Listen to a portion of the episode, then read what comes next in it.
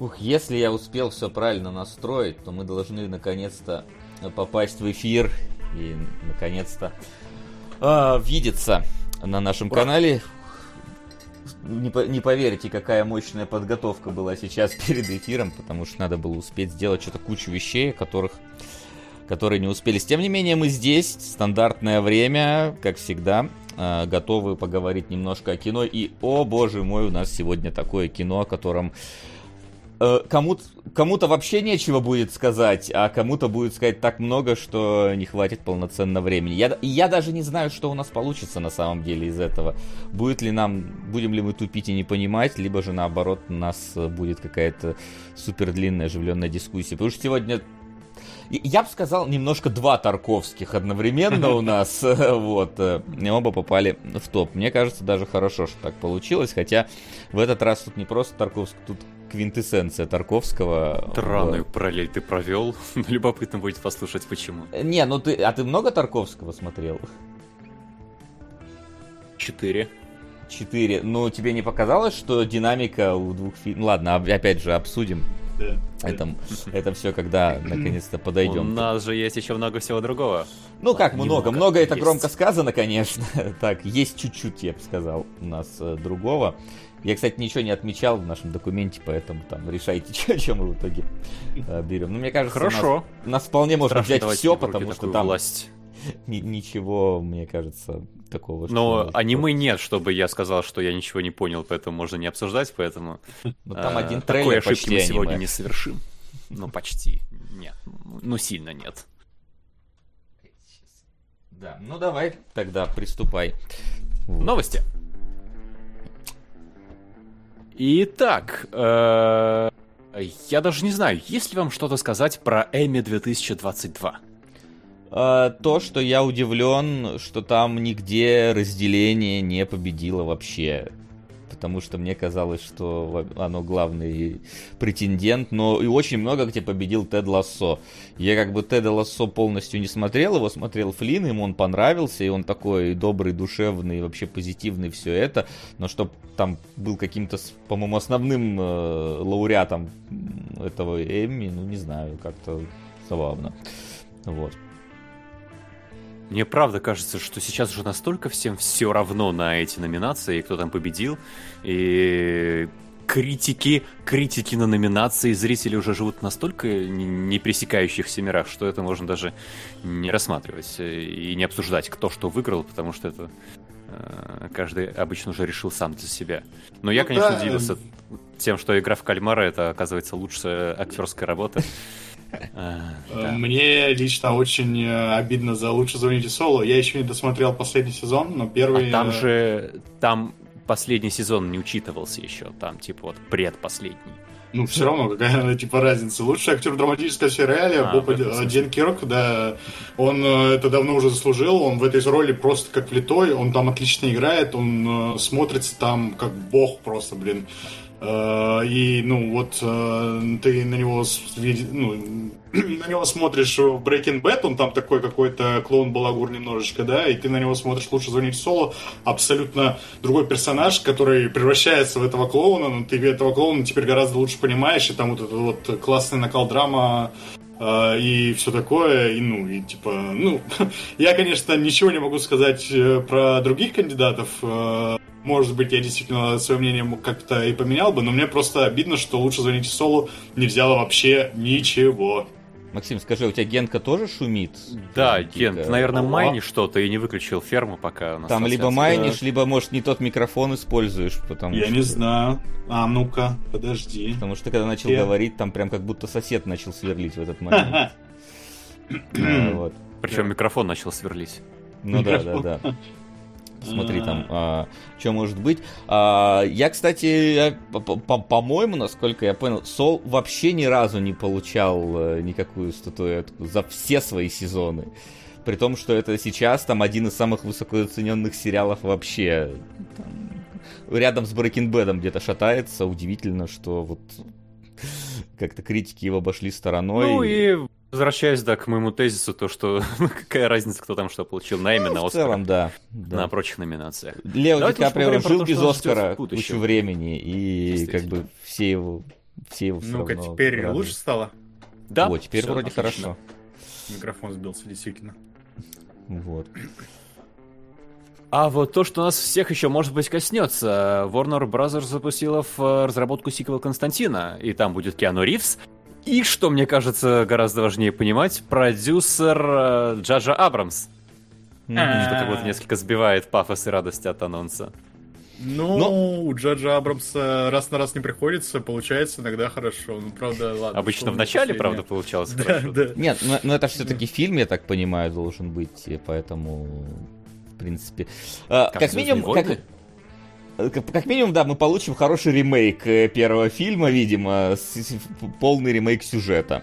Э, судя по всему, как Джей Джей Абрамс снимает э, последнее время все свое, то есть и Star Trek там тоже, по-моему, он такой, типа, был перезапуском полноценным. И Звездные войны, такой софт перезапуск. Ну, не знаю, Джей Джабрамс хорошо начинает, плохо заканчивает.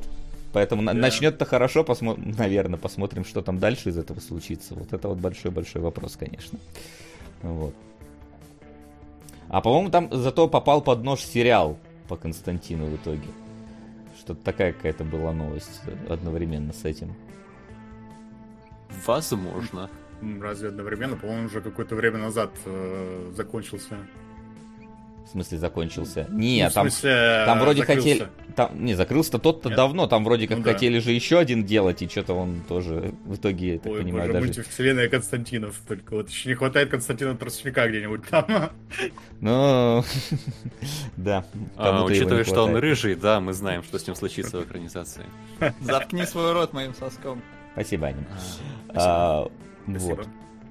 Там еще какая-то экранизация Гран-туризма Нила Бломкомпа. Я такой, чего? Да-да-да, от Нила Бломкомпа с Орландо Блумом и Дэвидом Харбором. И ты такой действительно смотришь, чего? Ну, типа, я на самом деле, у меня в голове э, экранизация Гран Туризма, там в главных ролях должны называть тачки какие-то, которые там будут. Ну, типа, ты будешь смотреть на тачки, типа, я не знаю, Ламборгини Галарду последней модели, или как там, как там все эти машины называются. А там нам почему-то презентуют актеров и режиссера. Ну, ладно, как бы, наверное, так принято в кино, но почему бы не сделать там про фильм, если фильм про тачки, почему бы не говорить про тачки сразу, какие там будут?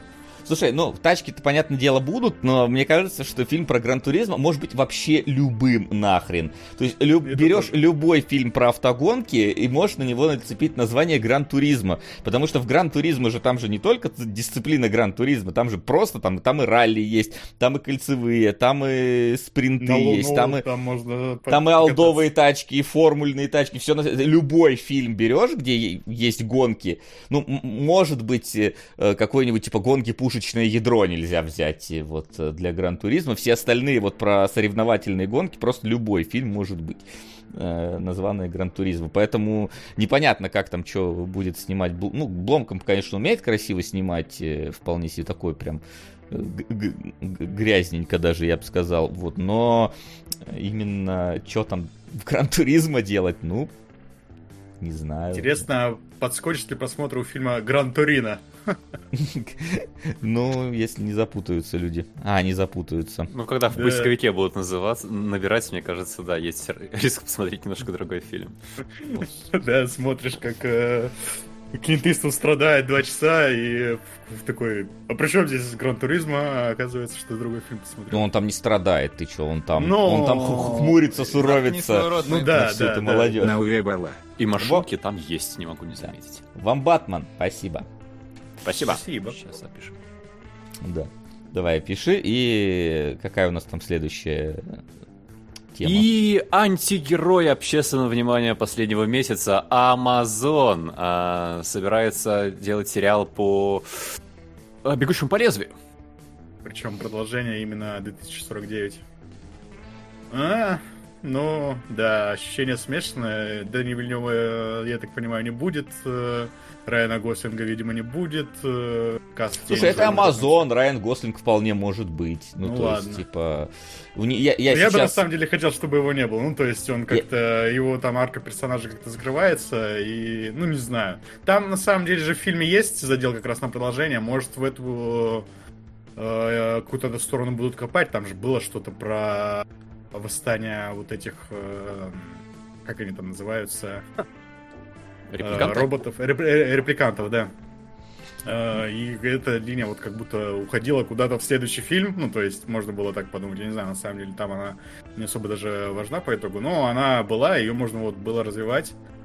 И, может быть, в эту сторону будут копать. Ну, типа, чисто сюжетно, наверное, любопытно, что они выберут. Но у меня большой веры особо какой-то, наверное, нет. Ну, ну типа, ну, Amazon будет, может быть, красиво, но... В принципе, этого достаточно. Ну да. да, Amazon сейчас, конечно, особенно после такого глобального хейта в сторону колец власти, ну, это, это теперь маркировка. Это, это, знаешь, это как уже почти как Electronic Arts. Вот оно вот приближается к тому, чтобы оно воспринималось как Electronic Arts там, или, или Ubisoft. Что типа, что им не дай, все получится какая-то вот... Э, ну, не с другой то... стороны, есть пацаны, например, какие ну, типа, ну вот под... планку держат. А, а что еще ты можешь от Amazon назвать? Но пацаны, да, послушайте, пацаны же это не проект Amazon, это проект, который купил и транслирует Amazon, если я правильно понимаю. А здесь речь идет о том, что именно Amazon является инициатором этого создания сериала. Ну, это опять же, да, вопрос там, кто это делает и так далее, но все-таки он под брендом Amazon выходит, тут, тут соглашусь. Но все-таки у Амазона, вот кроме пацанов... Вы... О, сука! Здорово, господа. Здорово! Инко, спасибо. И там сразу еще после этого сейчас прилетит. Да, не забывайте поддерживать фильмы, продвигать, э, если хотите, чтобы мы о них поговорили. Сегодня, ой, я, короче, сразу так тизерну, я... Меня... Сука! Спасибо, Бадер Майнхоф наносит ответный удар. Как раз сегодня посмотрел Гран Торино. Угу. У меня порядка э, 20 кадров из э, портрета девушки. Я не знаю, порядка 40 кадров из Тарковского я собрал, потому что такой, блин, ну там прям... В портрете девушки легко подобрать кадры, за которые нас забанят.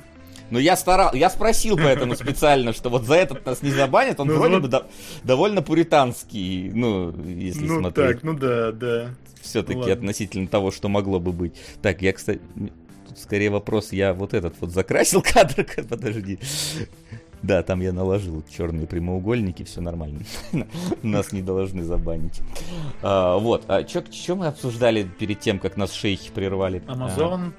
А, Амазон, да. Ну, какие еще сериалы у них есть. Да, какие еще сериалы. Вот я смотрю сейчас терминал лист.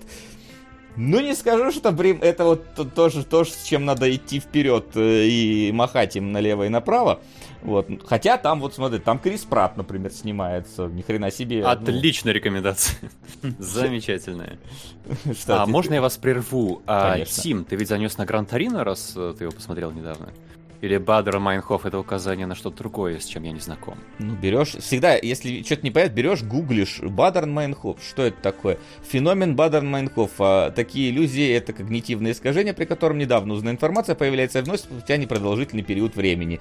А, так что вряд То ли это... Гранд Торино? Я так подозреваю, что Гранд Торино в этот раз. Отлично. Хотя в прошлый раз Тим продвигал, по-моему, Рэмбо и да. бегущего по лезвию. Короче, уточни, блин, что ты имеешь в виду. А, вот. А, ну, а Amazon, да, ну, как бы... Ну, посмотрим, что снимут, а там уже видно будет. Но сейчас это... Знаете, вот помню, э, раньше было, вот когда там карточный домик и все дела, все такие, о, Netflix снимает новый сериал, да, да, срочно да. смотрим. Это Netflix, это показатель качества. Сейчас Netflix снимает новый сериал, такие, ну да, ну да. Никто уже не смотрит на нетфликсовские сериалы, как на манну небесную, которая сыпалась на старте э, завоевания Netflix популярности. Amazon, а Amazon даже этого не, в эту стадию не входил, вот на самом самом деле. Я не помню, что все таки амазоновский сериал. Амазон только на уровне новостей о том, что он собирается снимать, все да. такие воображали и бюджеты. Но как только это выходило, все, ты из инфополя это пропадало. Ну, такое. В чате, кроме пацанов, вот вспомнили от Амазона только неуязвимых, и то, ну, типа, э, вот э, сокрытие сомневается, может, там это тоже неуязвимый.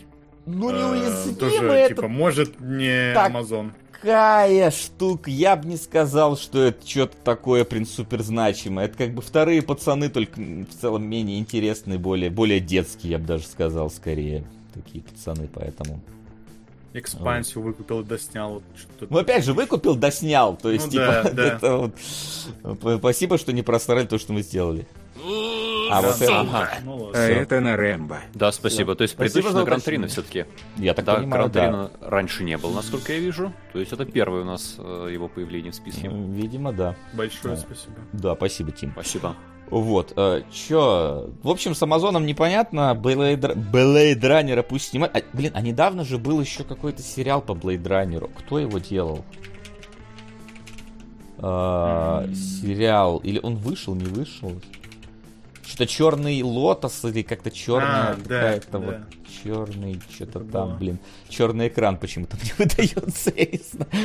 Был же какой-то. Ч...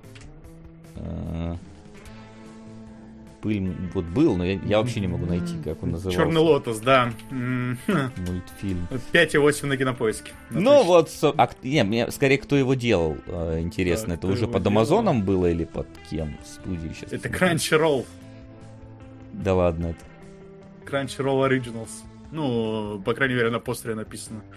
Ну, Crunchyroll это у нас это у нас Sony.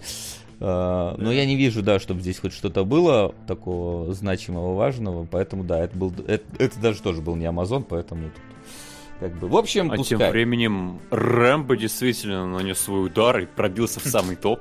Да, блин, такое просто. Хотя Рэмбо не так, он ножичком скорее должен делать. Слава Если шейхи не активизируются, ваш глаз наконец порадует короткометражки Overwatch. Поэтому переключу свое внимание на подм в списке галактического футбола. Что, Ян Ленин, ты желаешь, чтобы у нас кинологи не активизировались? Ой, кинологи, господи, шейхи не активизировались. Ну и кинологи, чтобы не активизировались. Одно от другого зависит. А, вот, но короткометражки, ладно, посмотрим. Нет, мы, уже разбирали другие короткометражки это же галактический футбол. Нет, я понимаю, но так короткометражки по-прежнему в топе. Ладно, мы отходим от темы э, обсуждения новостей в тему обсуждения того, что мы смотреть будем, а это еще к концу эфира подойдет, а мы к нему, я не знаю, когда подойдем вообще. Ладно. А, по новостям, что там еще-то, что-нибудь валяется? По новостям, в принципе, все. Мы можем переходить к трейлерам, я думаю. Отлично. У нас сегодня два трейлера всего. Э, по крайней мере, Айсирай нам столько принес, и в целом я не то чтобы видел Но какие-то... в этот раз как минимум один прямо заметный. Mm-hmm. Там есть карлик с огромным членом. Ну, в смысле, а, вот, рядом вот с ним. Гена это заметил. Хорошо. Я просто кадр открыл, ну, типа, сейчас ткнул в трейлер, рандомный момент, и там карлик этот стоит, и такой машет, привет. Да. Ну, в целом, да, конечно, самое ну, для меня, например, э, в Вавилоне самая главная звезда это, разумеется, Демьян Шазел, потому что все его предыдущие фильмы, начиная от одержимости, я с запоем смотрел по несколько раз и очень... Первый человек Демьяна... тоже? Да, да, мне очень понравился первый человек. Uh, у меня даже где-то лежит виниловая пластинка с саундтреком. Саундтрек там совсем прям ну, богический. Uh, и поэтому для меня Демьян Шазел это просто, ну вот, uh, инста инстабай, да, инстапродано просто. И я вот э, буду смотреть абсолютно точно, даже вот Uh, несмотря на то, что, ну, трейлер как-то какого-то стиля именно Демьена Шазела, как-то какого-то... У меня Демьен Шазел ассоциируется с музыкой, а здесь вот музыки, получается, не уделяет какого-то особого внимания, и поэтому немножко, может быть, разочарован, но, типа, это такое это так, совсем мелочь, потому что я, у меня к Дэмиану Шазелу большой, большой кредит доверия, и я буду смотреть абсолютно точно. Тут, тут же самый сеттинг, Roaring Twenties, джаз. Я думаю, Шазал тут должен оторваться. Да, в целом, да. Ну, просто по трейлеру этого как будто не чувствуется. активация. Призрак в доспехах 2. Ух. Мы, мы раззадорили Ти, да, да. сегодня.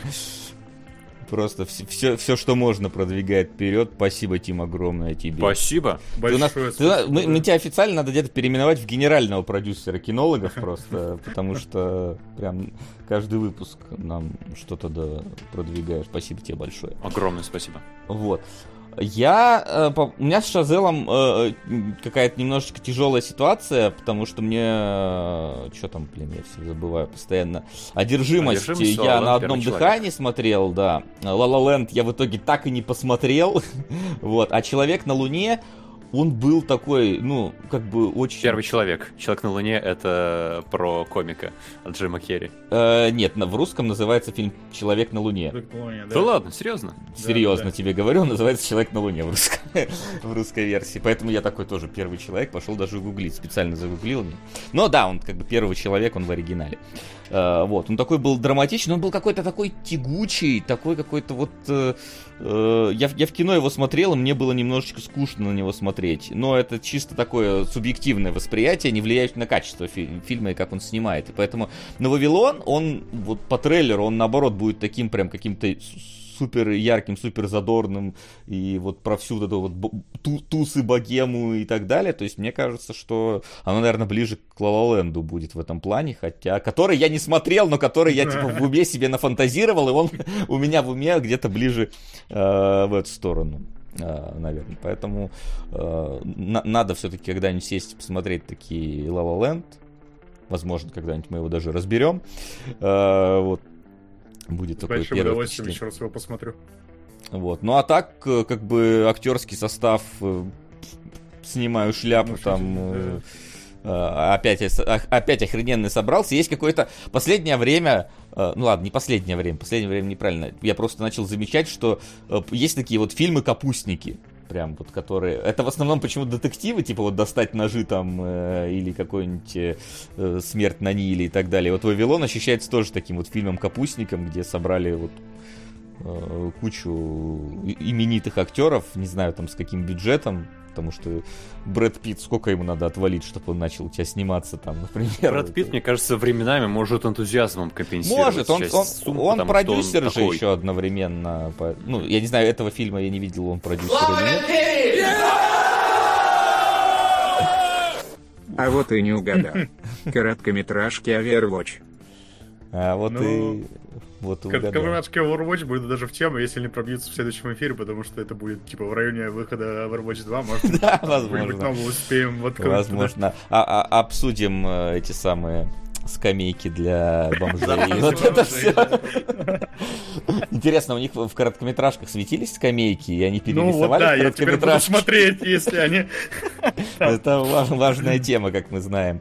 Да, если не смотрели кек нарезку, там это упоминается. Э, в последний. Э, вот, спасибо, Ян, спасибо, Аним. Спасибо. Да, спасибо, Шазел. Посмотрим, что из этого mm, получится. И я только не могу не отметить, что это очень примечательно. Есть чудесный немецкий сериал про 20-й э, тоже, про конец 20-х, но там про Берлин. И он называется «Вавилон Берлин». Mm. И визуальный ряд здесь тоже отчасти пересекается. И... Э, боже мой, я сразу же его забыл. О ком мы как говорили, что он продюсер только что? Брэд, Брэд Питт. Брэд Питт. У него же был фильм «Вавилон» тоже не, относительно не так был, давно, лет 10 назад. Блин, у него вот... Что-то много «Вавилонов» развелось в последнее время. Я прям помню. И, и большую часть про 20-е. Это точно у него был «Вавилон»? Но он там точно снимал. А, да-да-да-да-да, точно, да, да, да, был. Был ли он там продюсером, не знаю. То есть он второй раз снимается в фильме «Вавилон»? Ему понравилось, да. Ну, на английском они по-разному звучат. «Babylon» и «Babel». Ну, типа... Ну! Но все равно ловушка какая-то получается. Тоже, да, в сетевых сервисах все будут называть, набирать Baby и там, Baby, потому что дойти все-таки. Там Baby Driver выпадает, и они смотрят... Э, там Бэйб будет, поросенок, который а, смог там... Потом они переключаются на, да, на э, фильмографию... Спасибо, медоед. Ой, спасибо, да. Фильмографию Джорджа Миллера доходят до Безумного Макса, и там еще что-нибудь веселое происходит. Да, еще же у Вин Дизеля был фильм «Вавилон». Там «Вавилон. Новая эра» он назывался. А, а еще был какой-то... Еще есть «Вавилон 5», не забываем. Да. Да. И, и еще, по-моему, был... Еще был какой-то фильм «Вавилон», я прям как будто бы вспоминается. Или это как раз фильм с Питом мне вспоминается, тот Вавилон. Ладно. Короче, Вавилонов много. Еще я смотрю есть сериал Вавилон. Даже два сериала Вавилон. Вот поэтому, да, гуглить будет тяжело с таким названием. Нет, чтобы Вавилон Шазела назвать. Такой хотя бы. Надо подписывать. А, вот. Это как сейчас, блин, с Якудзой. То она Якудза Якудза, потом Якудза Лайка Драгон, теперь она Лайка Драгон, блин, просто. ты такой, что, куда вы поехали? Ай. Вот. Ну, в общем, да, Шазел, интересно, что получится. Я все желаю посмотреть La Land когда-нибудь. Вот. Ну и второй трейлер, Транс, как оно там называется? Извините я не запомнил название. Интергалактик. Ну, а, Интергалактик. Я... Ну, я, какая-то у меня трансцендентность какая-то в голове ассоциировалась. Интер, интергала... а, а, или оно Трансгалактика называется в русской версии. Короче, не знаю. Как... Я уже, ты уже... У нас написано Интергалактик просто. Все, ладно, Интергалактик будет, господи. Интергалактик. Ну, у нас был этот э, трейлер в виде тизера некоторое время назад. Там да. Был, не помню, полторы минуты или что-то вроде того. Мы сошлись на том, что никто из нас не любит рэп, и графический стиль как будто не настолько хорош, чтобы он привлекал сам собою. Ну, Я... он очень приуныли. похож на Into the Spider-Verse. Да. Вот это, кстати... Как будто бы не такой экспрессивный. Я, ну, я вот да. тут, кстати, хочу на него даже пожаловаться, э, на этот фильм, потому что зачем в Enter the Spider-Verse нужен был такой графический стиль? Чтобы показать это вот безумное путешествие через вселенные, смену одной там вселенной на другую, через графические... Э, перемену этого графического стиля и добавление, ну, вот каких-то дополнительных практически комиксных элементов. Здесь люди просто разговаривают зачем этому фильму такая стилистика. В двух кадрах там всего есть какое-то вот это вот ухождение в какое-то, я не знаю, фантазийное пространство, и то они просто летают на фоне космоса. То есть там даже нету какого-то вот буйство фантазии, ради которой стоит такой графический стиль терпеть в данном случае, потому что, мне кажется, тут э, надо будет его именно терпеть. Я, короче, посмотрел на это дело, я такой, ну не, мне, в принципе, тематика неинтересна э, под, подобного произведения, но тут еще и этот стиль вот выбран просто для того, чтобы, типа, а, смотрите, у нас как Into Spider-Verse, мы тоже, типа, вот художники мы так видим, не знаю, по трейлеру люди просто ходят а, и общаются в малом количестве FPS. Вот, типа... По-моему, кстати, FPS здесь даже меньше, чем в э, Into the Spider-Verse. То есть, да, в какой-то какие-то вот сцены есть, которые смотрятся, ну, нормально, а какие-то прям ты видишь, что там, блин, полтора кадра в секунду, и как будто бы совсем дергает, ну, дергано. Помните, на какой-то недавнешней конференции игровой анонсировали, и он, по-моему, даже уже вышел или выходит в ближайшее время, э, какой-то типа квест, где персонаж просто там типа нарисован, как он даже называл, блин, просто нарисованный, и это даже, то есть даже не анимированное, просто какие-то рисованные картинки ходят и так далее. Блин, я помню, там какая-то забегаловка была, какая-то...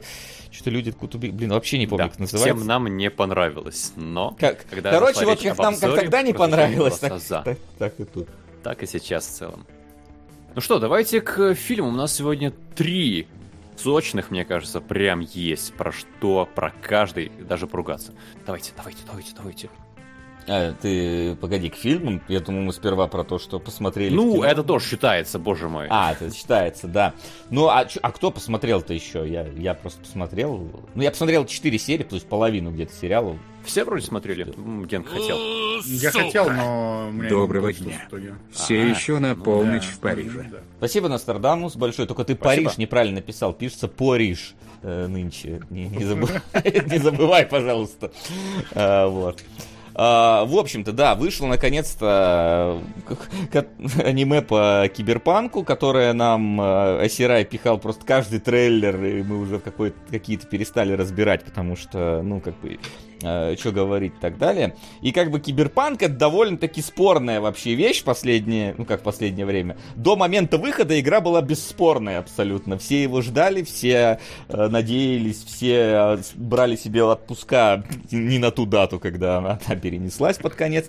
Вот. И когда игра вышла, она утонула в говне просто. И в принципе вполне заслуженно утонула в говне. Я э, мне подарили э, коллекционку с киберпанком, ребят, на день рождения наши зрители. Вот. И у меня теперь есть мастер-диск с говенной версией непропаченной киберпанка, который я буду хранить как зеницу ока. Если мне понадобится когда-нибудь футажи багованного киберпанка, я вставлю этот диск в свою PS4 и поиграю э, на ней, как на скрипке. Вот. И у меня, поскольку я в первый день этот киберпанк себе поставил, тогда уже пятая плойка была, поэтому у меня он работал как минимум стабильно. Но я его так и не прошел в итоге. Э, я садился за него раза три э, приблизительно, и мне вот, ну, в какой-то момент переставало быть э, интересно, я не мог полноценно почему-то погрузиться в этот мир. Не знаю, почему так работало, вообще понять не могу.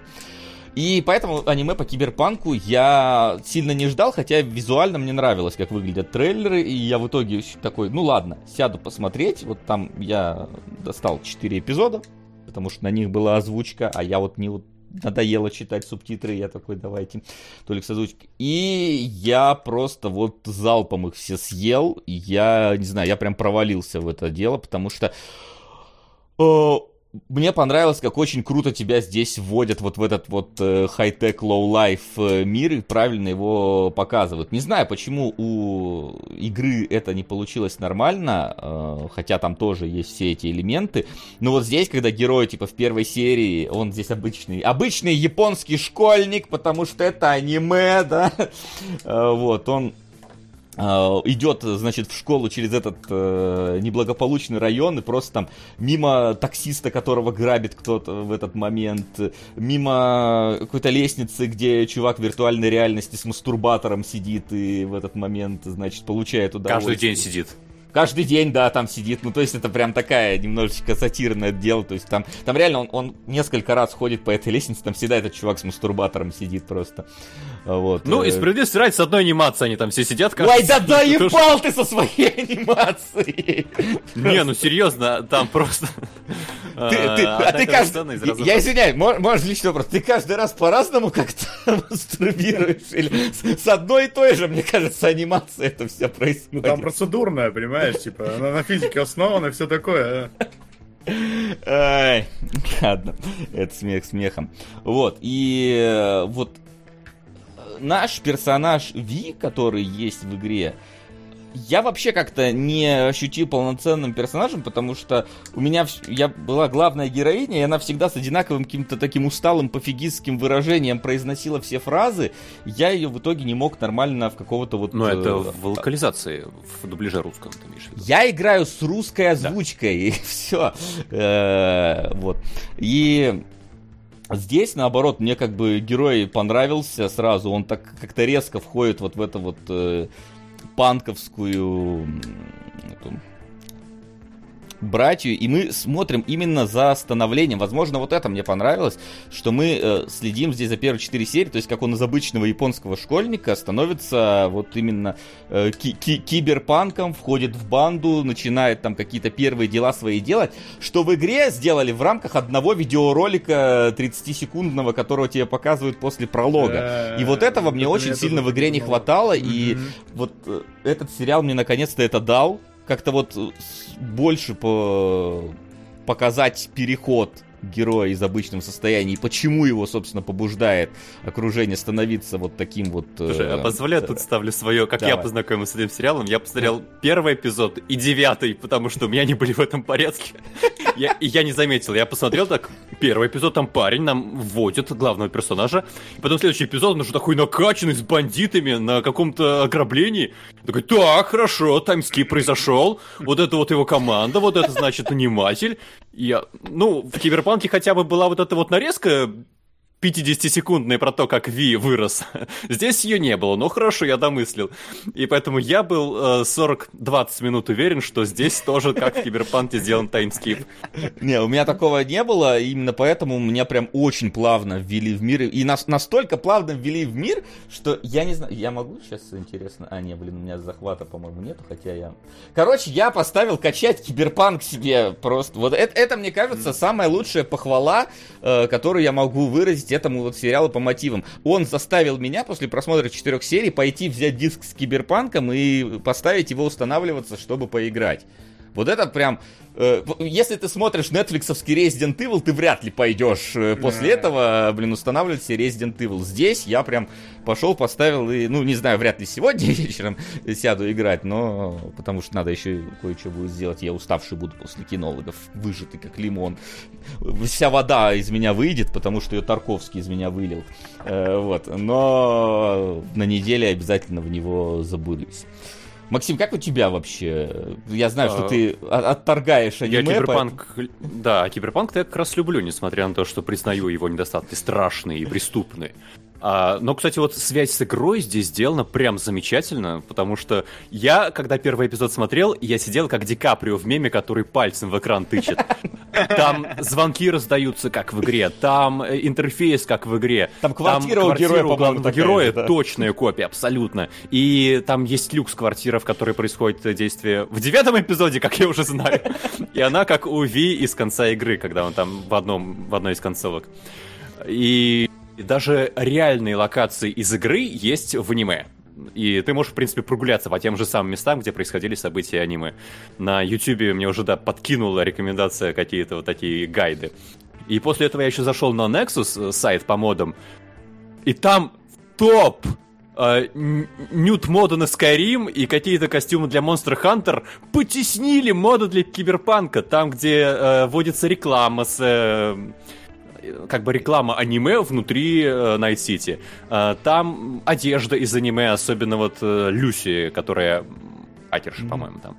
Ее костюмы, какие-то билды персонажей под нее тоже сделаны. Я офигел, насколько на самом деле аниме взбудоражило, что ли, эту волну киберпанка. Так что сейчас погружаться в игру, да, максимально будет аутентично. И у меня тоже возникло такое желание.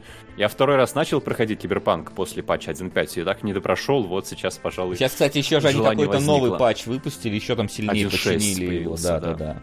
И какие-то квесты добавили. Починили чуть сильнее, да, хорошая фраза. Сколько там, полтора года прошло, по-моему, с выхода. Но сам сериал, кстати, у меня вызвал смешанные впечатления, mm-hmm. особенно поначалу, потому что первая серия мне не понравилась, мне не зацепил главный герой, мне показалось, что мир там представлен достаточно блекло, э, несмотря на то, что они на полную пользуются дизайном, который создали в CD Project Red. И я после первого эпизода пошел посмотрел еще клип Найшулера для Ленинграда и глюкозы. Жупом называется. Вот это отличный мультипликационный киберпанк. Но, тем не менее, я после этого еще э, нарвался на арт-спойлеры концовки или десятого эпизода, точно не знаю. И там происходит что-то вроде того, что происходило в Star Wars Rogue One. Э, там является персонаж, которого недопредставили в Киберпанк 2077. И меня это заинтриговало. Я пошел смотреть второй эпизод между первым и девятым. И тут мне сериал понравился гораздо больше. Да, мне понравилось, э, во-первых, как там выглядит э, дизайнерски, с точки зрения дизайна. Город, персонажи, все характерные получаются. Как цветовые решения какие находят. Очень здорово. Я понимаю, конечно, что да, это уже отчасти основано на игре, но все равно в сериале это, тем не менее, сделано неплохо. Музыка замечательная. И вот музыка... Акира Имаока, кстати, я удивился, вся. писал. Я такой, да. да ладно. Музыка далеко не вся взята из киберпанка. Меня вообще, и... на, самом, на самом деле, я, я начал смотреть заставку, уж тебя прерву, ну, во второй серии она появляется, я такой, блин, какая-то знакомая тема. Прям я где-то слышал, ну, давно относительно, просто давно не слышал, ну, где-то эту группу слышал, потом такой, блин, точно, это же Франц Фердинанд играет, и такой, mm-hmm. очень, очень интересно, а что это они вдруг его взяли, а потом я понимаю, что это играет... Э, У них песня This Fire, правда, это какая-то, по-моему, пере, переделанная, переаранжированная yeah. эта песня. И я такой, блин, там же те, строчка прям This Fire is out control, we're gonna burn the city. We have a city to burn. Я такой, блин, это же прям а, практически такая тоже аммаж э, игре и Silverhand. Я такой, блин, прикольно. Да, мне кажется, Флин, когда рассказывал про музыку, не договорил, не, не учел э, Эджеранер. Здесь с музыкой, мне кажется, все очень хорошо. Но что мне решительно не понравилось, это анимация, потому что она ленивая просто в максимум, просто в край. Uh, здесь uh, персонажи практически никогда не движутся, и, боже мой, там фон всегда выглядит как статичная картинка, на которой люди в движении нарисованы просто, но не двигаются это всегда, это вот в Westworld, когда все замирают, а персонажи ходят, здесь то же самое, только предполагается, что мир при этом не замер. Даже когда машины едут на тебя, видно, что у них колеса крутятся, они типа едут, едут, едут, но прямо рядом с ними стоят столбики, которые дают ощущение пространства, и, и машин как будто на месте прокручивают колеса просто. Вот здесь это прям беда. И самое это обидное, то что студия может, там есть редкие моменты, когда, ну, видимо, пустили ресурсы на то, чтобы придать движение в кадре. Я вспомнил это вот на скидку, там на Луне есть сцена э, в виртуальной реальности, когда Люси как раз э, так занимает главного героя на время. Там у нее очень хорошо проработан, ты прям ощущаешь этот контраст. И в титрах, мать его, тоже потрудились, э, сделали красивую динамику в картинке. А в остальном в сериале это, конечно, очень бедно. Очень жалко, что здесь не выкрутили.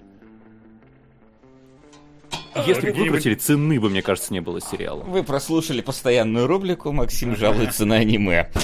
Ну, здесь прям совсем... Во-первых, да, надо заметить, что я не жаловался и, наоборот, восхищался, когда мы разбирали э, Memories, и в Киберпанке это прям гораздо хуже, чем то, что, на что я жаловался ранее.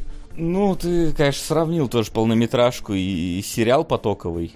Не, ну впечатление я могу сравнить, почему бы нет? Ну, это знаешь, типа ты поиграл э, в какой-нибудь Crusader Kings и Total War, такой, блин, в Total War, короче, смотри, армии дерутся трехмерные и так далее. В Crusader Kings какая-то херня. Ну, слушай, если ходит. ты человек, который любишь армии, которые дерутся, для тебя это будет важной рекомендацией и важной разницей. Ну, ладно, дело ваше. А как у вас вообще с анимешками студии Триггер? Ну, типа, ну, окей, никак, с Максимом, да, с Максимом, я думаю, да, понятно. Я, я вот, а честно, что-то помню, я просто забыл, что они делали. Сейчас, Но подожди. я могу сказать сразу Kill la Kill, потому что я как человек, который не любит аниме, смотрел все равно Kill la Kill. Я, я по-моему, не... даже первый сезон в итоге не досмотрел, но то, что я успел увидеть, мне понравилось. Мне как-то вот хотелось сравнить на вот этом фоне Килла Килла, если из вас кто-то смотрел, может быть, э, насколько такая же какая-то вот э, ебануха, может быть, сохранилась в киберпанке триггеровская, Су... потому что я так понимаю, это какая-то такая фишка триггера, что у них как... такие а, аниме вот э, шизанутые немножко. А, шизанутые в каком именно плане? Я просто Kill ну, не смотрел. Ну, у них рисовка такая нарисовка гипертрофированная, может быть, даже можно сказать. Типа, когда у них идет какой-то экшен, там э, какие-нибудь э, ракурсы персонажи так как-то нарисованы очень э, вычурно. И как раз вот мне странно, что Максим э, так, жалуется, такое что есть. там динамики нет. Вот. Такое, та, такое есть. То есть, когда там у них рука удлиняется, там да, какая-нибудь, да, да, и на ней да, мышцы да, там вырастают. Да, такое тут есть. Во время экшн-сцен действительно такие вещи происходят. То есть, они именно стилизованные экшн-сцены, а не такие нереалистичные. Они не то чтобы сильно длинные, эти экшн-сцены, но они вот прям там есть. Там есть такая именно кичевая жестокость в них. То есть, когда там человеку стреляют в лицо, его просто размазывают вот на такой вот, вот спред, короче, вот в разные стороны, вместо него кровавый вот буквально остается конус какой-то, то есть это присутствует, как там в битвах, тебе тогда должно понравиться, мне кажется. Блин, я что-то удивлен, я как будто бы от триггера реально ничего не смотрел. Мне про Мар все время, вот, кстати, э, это самое, про продвигали, но я так про Мар тоже не посмотрел. Неужели? Мне казалось, что-то еще они делали, как будто, которое я смотрел.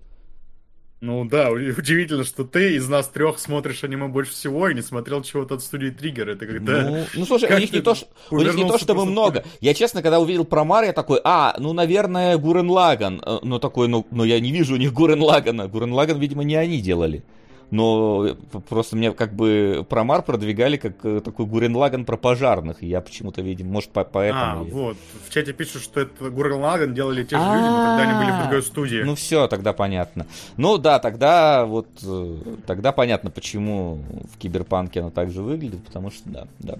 На Гурен Лаган действительно похож в, в, в некоторых моментах. Вот, поэтому я думаю, что у них это единый тогда стиль, поэтому если тебе Kill la Kill понравился, я думаю, что и здесь должно зайти, плюс Киберпанк, я не знаю, там ты любишь, не любишь его.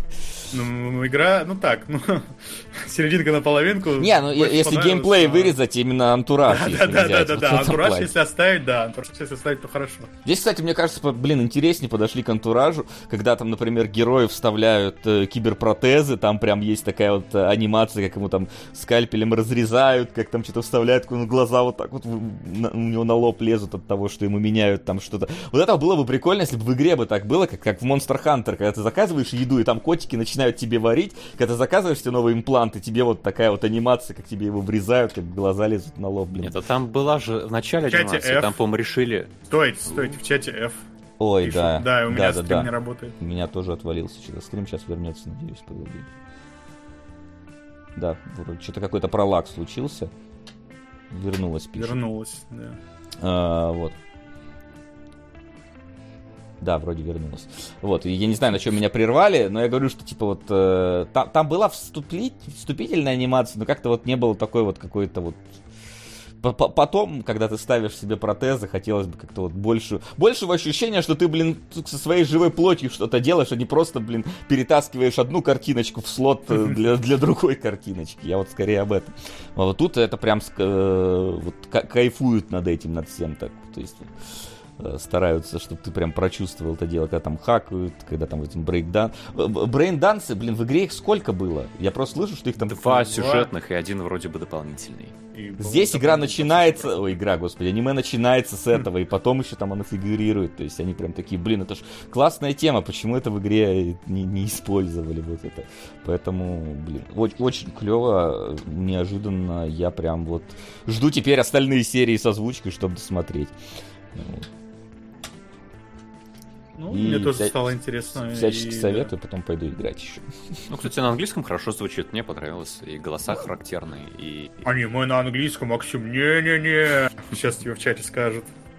А я не знаю, это же для... Это же там же часть-то этих про продюсер, по-моему, чуть ли не из CD Там, по-моему, польские песни играют, поэтому, в принципе, почему бы нет? К тому же Night City. Найтите? Кто? Найт Сити.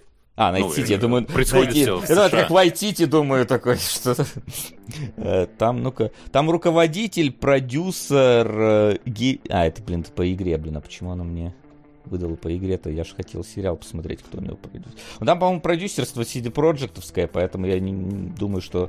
Возможно, английский э, сценарий был вообще изначально. Как в случае с этим самым где там было, по-моему, Ведьмак третий, изначально английский сценарий, потом на польский ну, типа переводился, того, да. что-то типа того, поэтому я не удивлюсь, что там, в принципе, из- изначальная озвучка именно английская. Короче, вот. на польском смотрим, я понял. да, да, на польском с польскими песнями, но смотрим. Короче, однозначная рекомендация смотреть стоит. Сто процентов. И особенно если понравилась игра или понравился мир киберпанка. Вот. А теперь давайте переходить ух, к обсуждению сегодняшних киношек, потому что их есть сегодня у нас. Очень, Интрига, с чего начнем? Домашнее задание. Напоминаю, что именно вы решаете, какие э, фильмы мы будем смотреть в рамках домашнего задания. Пока что у нас Рэмбо Первая Кровь и короткометражки Overwatch находятся в топе, но все еще можно изменить, все еще можно продвинуть, если есть такое желание. Э, не стесняйтесь, продвигайте. Э, вот. А также не забывайте заходить на Boosty. У нас, правда, там за неделю ничего нового не появилось. Надо, наверное, будет что-нибудь записать. как раз записать про 3000 желаний, если ты его еще не забыл. Ну да, вот это вот большой вопрос, помню ли я много чего. А, вот, но это ладно. А, давайте переходить к сегодняшнему непосредственно фильму, потому что сегодня у нас наконец-то а, прорвалась девушка, портрет девушки в огне, который, по-моему, полтора года находился на втором месте э, в нашем этом топе, но никуда не двигался, и вот наконец-то настало ее время. Вот, и Тарковский э, традиционный Тарковский. Мы, по-моему, разбирали... Э, что мы разбирали? Мы разбирали Солярис, э, мы разбирали в рамках спешала Сталкера. Сталкера. И, может, еще... По-моему, все, да.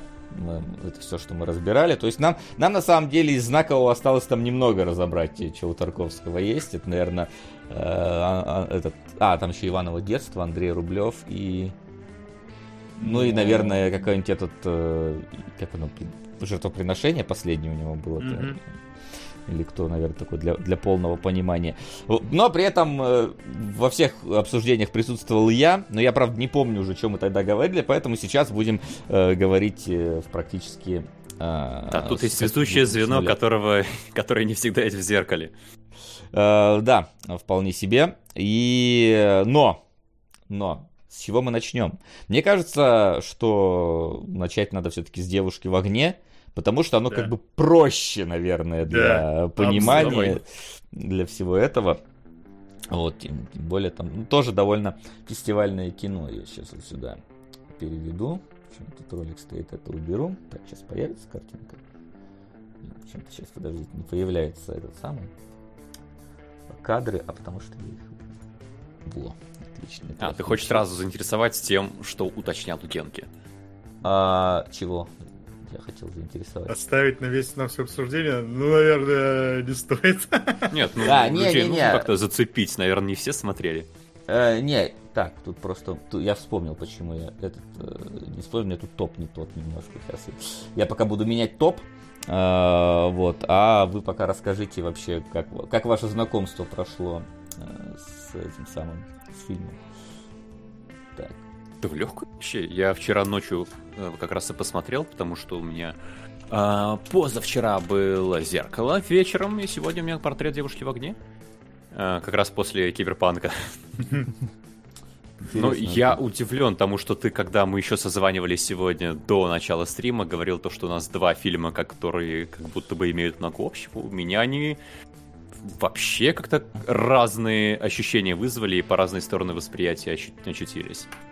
А, Портрет я... девушки в огне. Нормальный, легкий фильм, а, который ты сколько, ну, почти два часа смотришь и легко смотришь. Никаких вопросов у тебя не возникает почти что. Смотри, ну, я сперва... Такая, ну, mm-hmm. типа, немножко дискуссионная тема, ну, типа, потому что легкий он, ну, типа, для меня, наверное, легкий фильм будет динамичным, а здесь он, наоборот, тоже такой тянущийся, как будто бы, да, то, то есть тут много сцен, которые вот прям э, такие долгие, они, ну, не сцен даже, а шотов, шотов, которые там, они там долго как-то друг на друга смотрят, как-то переглядываются, ну, типа, как, за какой-то вот динамикой лучше сюда не ходить, но если иметь в виду именно какой-то посыл, да, ну, типа, сюжет, да, как он тут развивается, там эмоции какие-то персонажей, да, они все считываются довольно однозначно, поэтому в этом плане это, конечно, ну, опять же, не Тарковский.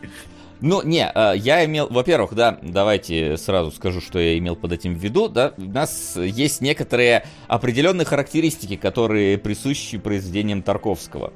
Одна из них это как раз вот э, тягучесть сцен, и, то есть, типа, долгое наблюдание за природой, там, за тем, как течет вода, горит огонь и так далее. И когда и я сперва смотрел портрет девушки в огне, и по своим воспоминаниям такой, блин, ну вот что там как бы я смеялся всегда над Тарковский медиаплеер, когда надо какие-то э, общие планы природы ускорять два раза, это понятно, что не надо, но это я так именно стебусь, что типа просто вот мы сидим, смотрим, как горит огонь 40 секунд. Вот, так и здесь, в принципе, очень есть много таких вот кадров, да. когда мы просто вот долго тягомот наблюдаем там за, как, как вода э, на берег выплескивается. И, Нет, там постой, как... ведь в «Девушке в огне» нет сцен практически, где не было бы персонажей. Почти всегда, если у тебя есть тягучая вода, там есть персонаж, который что-то делает. Ну, опять же, не всегда, но персонаж есть, с этим соглашусь. То есть у тебя, например, есть сцена, где э, главная героиня сидит напротив э, этого самого камина после дождя и греется. Да, но на обнаженную сидит, там не возникает ну, вопроса, зачем нужен медиаплеер. Ну, это как бы э, зависит от того, насколько вам нужна обнаженная женщина в конкретный момент. вот. А так, в целом, я, я именно про длину кадров, именно про э, динамику того, как построен фильм и так далее. Вот. Плюс э, здесь очень много именно, э, как, опять же, не скажу конкретных там вдохновителей и так далее, но очень много кадров, которые построены по типу как раз-таки вот художественных картин то есть картины, именно которые художники рисуют. Ну, в смысле, что художественная картина, как фильмы называют иногда. И Тарковский очень любит вот дел выстраивать кадры точно так же, чтобы у него получалась именно как будто бы вот нарисованная картина. Э, тут понятное дело, что это прямо пересекается с основной темой э, фильма, потому что мы здесь, э, как бы, чтоб понимали сюжет, э, не знаю, какие времена, но прошлое. Да, 1760-е годы. Ну, вот, да. То есть при, в какое-то там поместье при, приезжает э, художница, которая должна нарисовать э, портрет э, дочери хозяйки этого поместья, чтобы этот портрет отправить жениху и, собственно, выдать э, за него свою дочку. А дочка такая, она типа, не хочет, чтобы ее рисовали, она все вот это вот это все ей нахрен не надо, и поэтому надо как-то вот э, героиню... Не хочу жениться, хочу прыгать со скалы. Ну, типа того, да, ее сестра как раз наслушалась короля и шута, разбежавшись, прыгнула со скалы, короче, вот, а она вроде пока не прыгнул, короче. Вот, но э, кто знает, может быть, все время ходит угрюмая, грустная, не хочет свою судьбу, значит, принимать и так далее. И героиня, то есть наша портретистка, основная героиня, э, должна этот самый вот как, каким-то образом втереться к ней в доверие, портрет нарисовать по памяти и, собственно, выполнить свою работу. Вот такой вот, значит, э, сюжет в этом фильме построен он исключительно на взаимодействии между двумя вот этими женщинами, и мы следим в основном э, Сперва, наверное, первое время мы следим за тем, как происходит построение этого портрета, вторую половину мы следим за полноценным развитием взаимодействия между героинями и их, э, их отношений. Вот, то есть в, какой части уделяется больше времени чему. Но, разумеется, портрет это тоже довольно метафоричная тема. У меня тут заготовлены кадры, я их потом, когда мы до этого дойдем, буду показывать. Вот. Мне понравилась вот эта э, сюжетная линия, она, конечно, получилась коротенькая, но когда вот э, художница Марианна, она ходит за Элоизой и просто как-то на нее пытается все время смотреть, типа, да, чтобы как раз ее запомнить, как она выглядит, как она, какие у нее черты э, головы, лица, какой у нее там профиль, какие у нее уши, и это выглядит даже немножко потешно эти моменты. И, ну, я, например, вообще про фильм ничего не знал, поэтому не знал, к чему все идет. И, ну, для меня э, стало немножко, ну, наверное, не, не неожиданностью, но вот когда показывали, как они с друг другом вот начинают взаимодействовать, я ждал, наверное, скорее какой-то истории про то, что она, ну, типа, они подружатся, они полюбят друг друга, вот так. Что-то в этом духе, типа... И, ну, вот этот вот как раз э, коротенькие ну, сцены, где она Генка, ну, смотрит ты... туда из-под украдки. Генка, ну то, что тебе же говорят, женской дружбы не существует. Там либо они друг другу не нравятся, либо лесбийская любовь. Ну, ты что? Вот, ну, вот что-то, да, я, наверное, думал, что, скорее всего, да они друг другу не понравятся, кто-нибудь какого-нибудь мужика отобьет и что-нибудь в этом духе. Ну, мужиков там в итоге не нужны мужики, короче. Вот а мужиков вообще в фильме фильма. нету. Мужик Нет, там он один. один появляется, так, да. совсем, да, совсем, да, даже меньше, наверное. Он просто вот, Марианна выходит такая, здрасте, и уходит обратно, и все, это все появление мужика тут в этом. Да, но заметь, что э, появление этого мужика, это на самом деле переломный Большое момент. событие, э, то есть для... Это... Как только мужчина входит вот э, в жизнь, скажем так, наших девушек, это понять, ну, как бы отметка, что их прекрасные взаимоотношения сейчас разрушатся. То есть, как бы такой символ вот, потому что, разумеется, тут все построено на том, что женщины, они э, ограничены, безвольны, и они вот как бы находятся в подчинении не личности и так далее. И это через трех главных героинь, в принципе, эта но, тема Но в подчинении у мамки, надо заметить. И мужик-то мамку привез, в этом его разрушительная роль. А, понятное дело, что, ну, как в подчинении у мамки, тут все-таки не совсем. А, одна героиня находится в, в ограничениях, то есть героиня художница находится в ограничениях того, это там поясняется, да, что им нельзя, а, там есть такой диалог, нельзя рисовать мужчин, потому что, типа, я женщина. Голых. Потому... Голых, в том числе анатомию нельзя да, изучать. Это, можно. И так далее. Вот, то есть она такая, ну вот из-под из-под этого самого мы там скажем так. Э, если никому не говорить, э, где-нибудь там в подвале можно сидеть и рисовать в свое удовольствие, но не с натуры всего этого. У нас есть э, собственно, дочка, которая ограничена в своей дальнейшей судьбе. Она не хочет никуда ехать, она не хочет ни в какой Милан, не хочет никакому жениху. Она хочет остаться вот э, здесь гулять одна. Гулять одной нельзя, надо быть под присмотром. Она хочет слушать музыку, э, которая не только из органа состоит, но она слушает только музыку из органа, который грустный, потому что жизнь у нее грустная.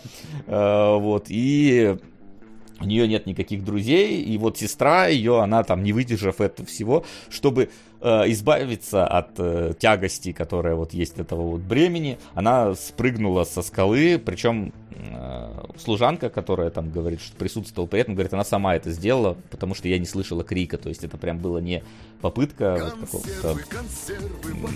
Попытка освобождения в каком-то смысле. То есть она самостоятельно приняла это решение осознанно, и даже когда летела, она не кричала. То есть это было ее полностью принятое решение. Вот. И у нас есть третий персонаж, это служанка, которая, ну, тут, понятное дело, находится, в принципе, в подчинении, но у нее тоже есть своя линия. Это линия вот этого вот, типа Э, э, э, ребенка, ребенка рождения, и насколько там, то есть, типа, она не должна этого ребенка заиметь, потому что это там и на работе скажется, и на всем этом, то есть она тоже в этом плане ограничить. То есть ограничения по трем, да, таким направлениям, профессиональным, супружеским и вот естественно, естественным, да, то есть она, причем мы видим через служанку, что она, в принципе, вот любит, хотела бы детей, но ей нельзя, Потому что когда... Это, это, конечно, очень странная сцена прерывания беременности, когда ее кладут на кушетку, а рядом чей-то ребенок просто в этот момент такой, типа... Да, э, да. Э, там плачет и к ней ручку тянет. И, то есть она в этот момент избавляется от своего ребенка, потому что так надо ей, чтобы продолжить работу и так далее. Но при этом видно, как она вот хватает этого ребенка за ручку, что ей хотелось бы этого ребенка. Но вот э, такое вот ограничение у нее возникает. Вот да, хотите посмотреть гайд э, «Аборт по 18 17-вековому, посмотрите, там много хороших советов. Один из них даже сработал в итоге, судя по всему. Ну вот, кстати, ну. я не совсем понял, он сработал или нет. Как будто как-то не обозначили толком, да? Или вот мне показалось. Ну, ты ребенка видел? Ребенка не было. А, Потому что там а, как будто это повторяется момент, что они попытались что-то сделать, не получилось, и поэтому они пошли второй раз. Ну, то есть, даже не получилось не показывают, показывают, что они пошли второй раз, значит, первый раз не получилось. И здесь как будто вот, ну, нет момента, когда там как-то обозначают, что все, ребенка, ну, типа, аборт сделан, но и... Ну, тут скорее они, типа, знаешь, пытались э, собственными силами это сделать, у них не получилось, они пошли к этой, вот, я не знаю, там, повитуха, не повитуха, как это называется, которые э, помогают с, с рождениями прочими. Вот, э, поэтому она уже смогла. Она, типа, видимо, не в первый раз это делает, поэтому все у нее там а, получилось. Но служанка это скорее такой просто именно э, персонаж э, поддержки, то есть основные это у нас как раз вот две героини именно за динамикой их взаимоотношений мы наблюдаем. И я не могу не заметить, что mm. все происходит в страшнейшем британском захолустье, где есть только пустой дом, э, поля без деревьев и холодное море с ветром. Все, там больше ничего нет, и я просто проникся идеей, насколько же нефиг делать э, какой-то неженатой дворянки незамужней. То есть она действительно, она может гулять и книжку читать. Пока детей не завела, там, что, на войну не сходишь, э, делами не позанимаешься. Тоска, хандра. Дайте мне, пожалуйста, ближайшую скалу. Смотрю, может, там после смерти что интересное произойдет. Причем и... книжек, по-моему, мало, насколько я понял, потому что она же спрашивает, а книжку ты привезла, ну, как да. раз как у Марианы, художницы. И вот тут э. я как раз вижу шарм этого фильма. Из-за того, что у вас есть пустой дом и пустой берег, где ничего не происходит, кроме того, что ветер иногда дует, все, чем создатели фильма могут нас занимать, это взаимодействием двух с половиной персонажей. И это интересно. Что они делают, как они делают, актрисы еще все хорошие. Э, поэтому первую половину фильма мне было прям здорово. Я наслаждался вот этими длинными тягущими сценами, потому что там всегда персонажи были чем-то заняты, всегда они как-то себя проявляли, мы о них что-то узнавали. Но вот со второй половины у меня началась проблема из-за того, что мне кажется, э, вот эту дворянку скучной. Как будто бы непонятно, что в ней художница нашла. Она просто ходит хандрит, она никак особенно себя не проявляет. И честно, я бы с ней со скалы прыгнул просто вот в этой глухомане. Там нет с ней интересных разговоров, никаких-то взаимодействий, которые бы выглядели увлекательными. И я как будто бы не поверил в их роман. Ну, кроме того, что, возможно, они впервые нашли э, другого человека своей ориентации. У вас не было такой проблемы? Вы прям прониклись их взаимоотношениями от начала и до конца? Ну, у меня скорее нет, но... Ладно, Вася, давай ты пока. Я не знаю, у меня... Э, действительно не было того, чтобы она прям как-то заинтересовала, но э, в принципе мы видим, что она в целом ограничена с, в каких-то вот проявлениях. Умственных способностях. Ну, а у нее как раз, видишь, у нее нет никакого кругозора полноценного, то есть mm-hmm. она прям, хо... она, она хочет, в ней это есть, возможно, вот как раз э, это через, знаешь, я это понял через э, скажем так, образы, которые фильм строит, нежели через э, диалоги и сценарную часть, именно ну, то есть именно через диалогово-сценарную часть. То есть это на уровне вот каких-то а, метафор в большей степени сработала, что, что собственно, наша художница увидела в, это самое, в этой дворянке. То есть она же поначалу-то к ней особо-то и не проникается даже никакими чувствами. Ходит, молчит, на ухо смотрит. Да. Ну да, да, да, потому что это, это работа, то есть, а потом вот, э, чем больше она ее, видимо, постигает, вот, э, чем больше портрет ее складывается, тем больше она им как человеком э, начинает проникаться ею. Вот. Я об этом хотел сказать. Наверное, давай я тогда, а, раз мы про это заговорили, все-таки перейду к э, теме, которая тут э, прослеживается через э, весь фильм. А, вот. То есть у нас, когда взаимоотношения между персонажами в этом фильме с точки зрения кинематографии, э, как мне, опять же, все мое мнение, да, я тут не кунгурыч, который сто процентов все всегда знает, как подается, э, потому что он нас, насмотренный. Я скорее буду говорить, как я чувствовал это во время просмотра фильма, и как вот мое, э, мои ассоциативные ряды работали. То есть у нас встречаются два, две героини.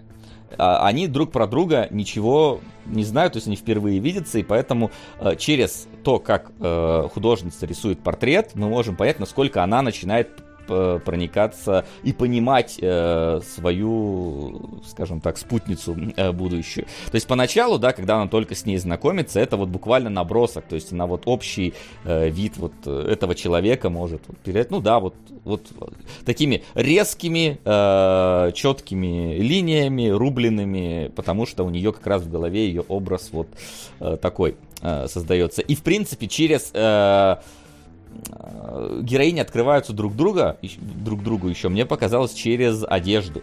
То есть в первый раз, когда у нас героини идут гулять, э, собственно, дворянка, она выглядит просто... Она полностью облачена вот э, в какой-то плащ с капюшоном. Мы просто, это просто фигура, это не конкретная личность, это просто фигура, которая э, идет, э, идет гулять. Понятное дело, что потом мы в сцене уже, когда там они добегут до воды, ее увидим полноценно, но это вот как бы вступление, каждый новый день начинается у них с того, что мы видим ее в каком-то вот другом наряде, и через это, я так понимаю, тоже мы должны понять их взаимоотношения. То есть поначалу это неизвестный человек, это даже, даже можно сказать, мало ли не человек, потому что, ну, мы видим только контур, силуэт и так далее. А, во второй день, когда они выходят э, гулять вместе, а, они э, уже не в, она не в капюшоне, но она одевает палантин. Я, правда, не знаю, они говорят, что там ветрено одень палантин, но, типа, а чё, чем это поможет от ветра защититься? Возможно, чтобы пыль, э, не знаю, в нос не летела, но она будет лететь в глаза. Но, опять же, мы уже видим больше про этого человека, мы видим глаза, мы видим вот ее лицо, но все равно, э, скажем так, пол полноценно а, мы ограничены в том, чтобы видеть пол полный образ этой самой э, героини, но это уже, скажем так, постепенно, постепенно мы про нее начинаем. Э, мы, под мы я буду подразумевать художницу, да, то есть мы как зрители и художница как, как э, участник этого всего действия. И она начинает рисовать отдельные ее детали.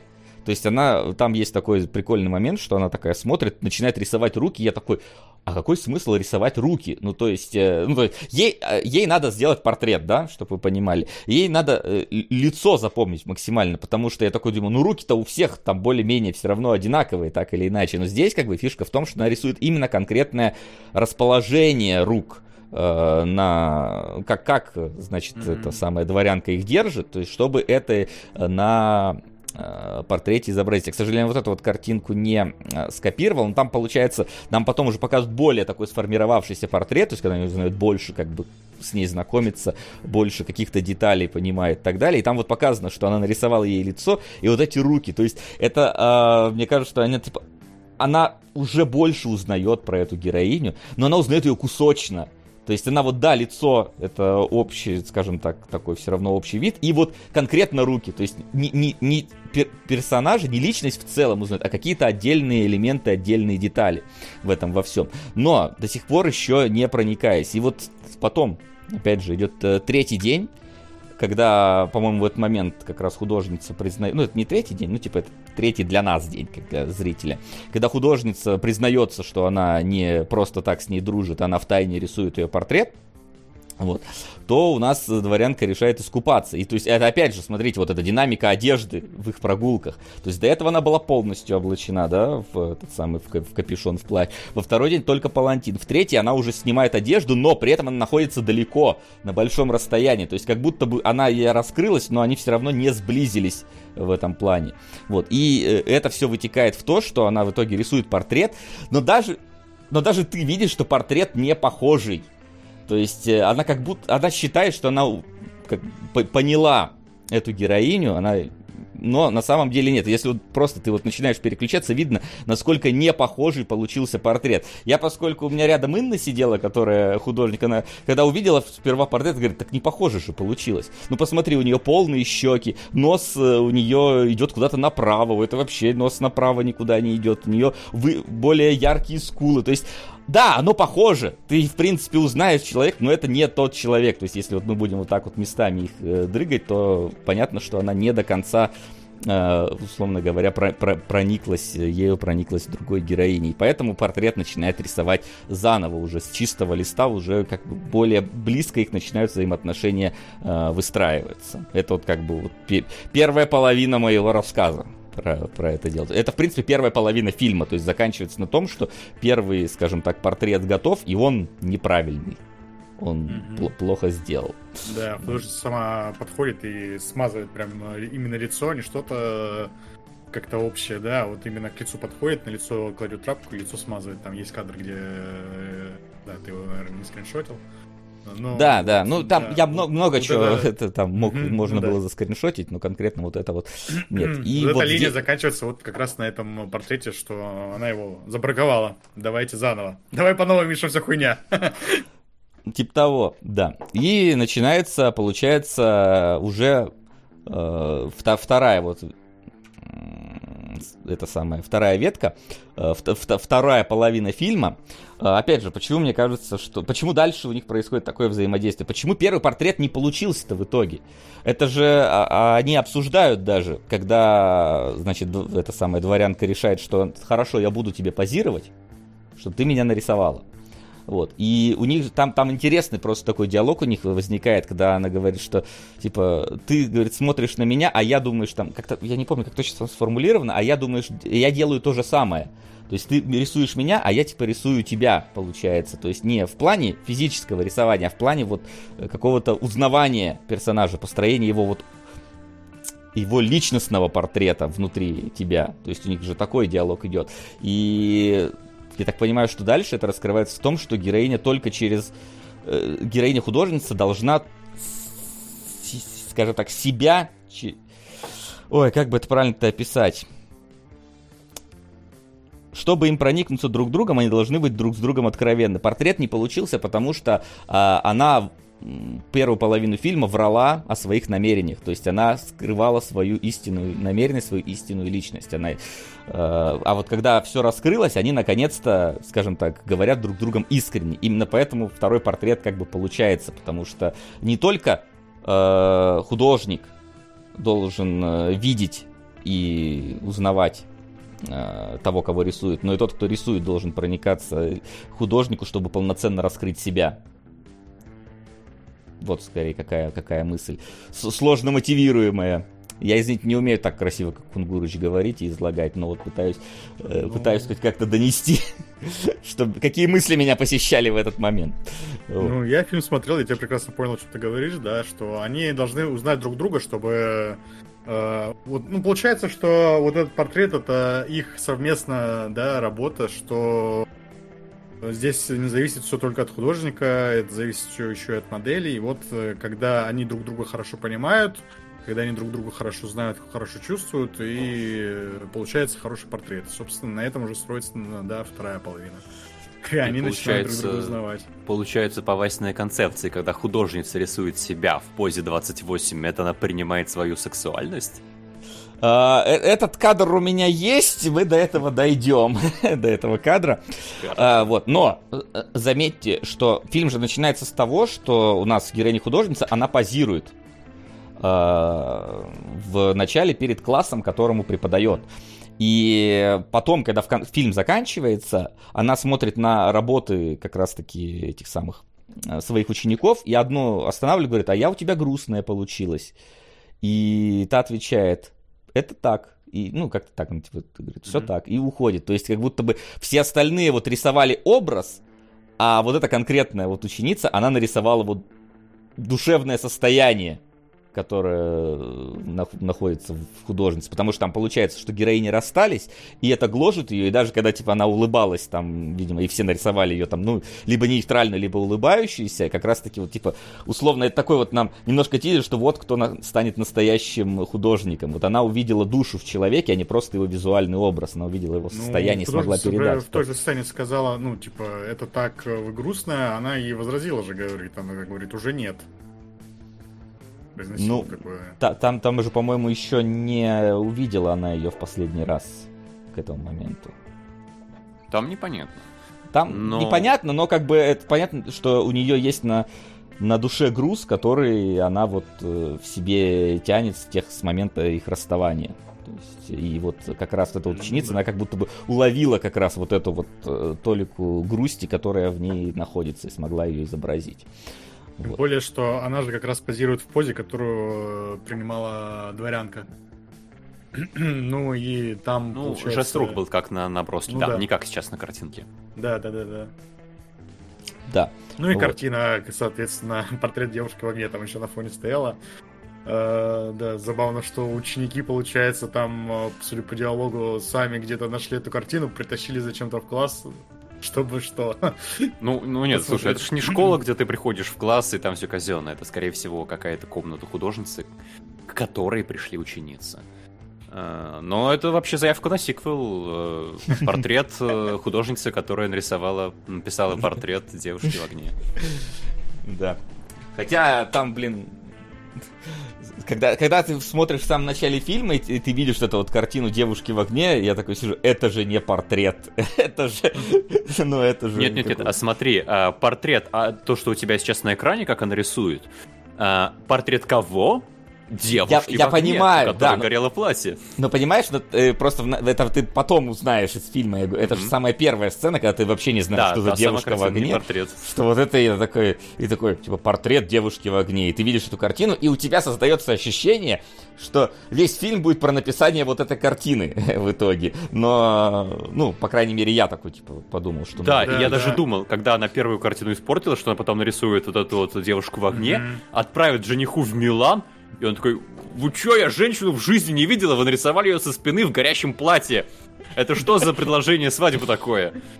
Вот если бы на горящем единороге, вот это было бы круто, конечно. Но жаль тогда. Но в итоге картина не сыграла этой роли, да, и все-таки э, я даже удивился, что тот э, не портрет, та картина так мало участия принимает. Э, она вообще не принимает участие. То есть я ожидал, что она в итоге ее хотя бы рисовать будет в какой-то момент, mm-hmm. эту картину, но, видим, это должно быть просто вот это, вот, знаешь, э, там, э, как в Марио 64 картина, это переход в миры другие, да, и вот тут мы должны такой, оп, занырнуть в нее, в, в эту самую историю, потому что все это идет в рамках флешбека. Ну и опять же, вот... Ну, по-моему, подождите, mm-hmm, давайте да. мы на этом давай, давай. остановимся. По-моему, это просто символ того, что она про нее помнит. Ну, то есть э, у них же в финале обе... у вот. обеих э, персонажей есть э, какие-то вот символы того, что они друг про друга помнят, это как раз вот э, именно то, как она решила ее запечатлеть для себя дополнительно каким-то образом. То есть у нее есть портрет, у нее есть вот это вот образ, который она потом еще вот как-то художественно там приукрасила, потому что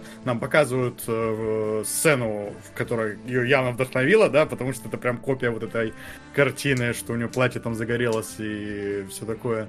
И, э, ну, вот это просто э, способ дать понять, что она ее помнит, что она до сих пор к ней испытывает чувства. И уже даже после того, как она вернулась с этого, с, с Британии, это полуостров или остров, что там? А, это ну, Британия, общем... но это полуостров, большой, огромный. Да, вот. полуострова этого уже вернулась, но про нее до сих пор помнит, и вот даже еще одну картину нарисовала. Я это так это считал. Знаешь, я бы согласился бы с тобой э, в этом тезисе, если бы у нас э, не было некоторых других элементов. Сейчас я еще тогда одну картиночку сфотографирую специально, чтобы ее показать, э, которые, мне кажется, как будто бы как, как будто бы им более значимая роль какая-то отводится в этом всем. В итоге, по, по сюжету, более значимая роль, чем непосредственно вот этой самой картине э, девушки в огне.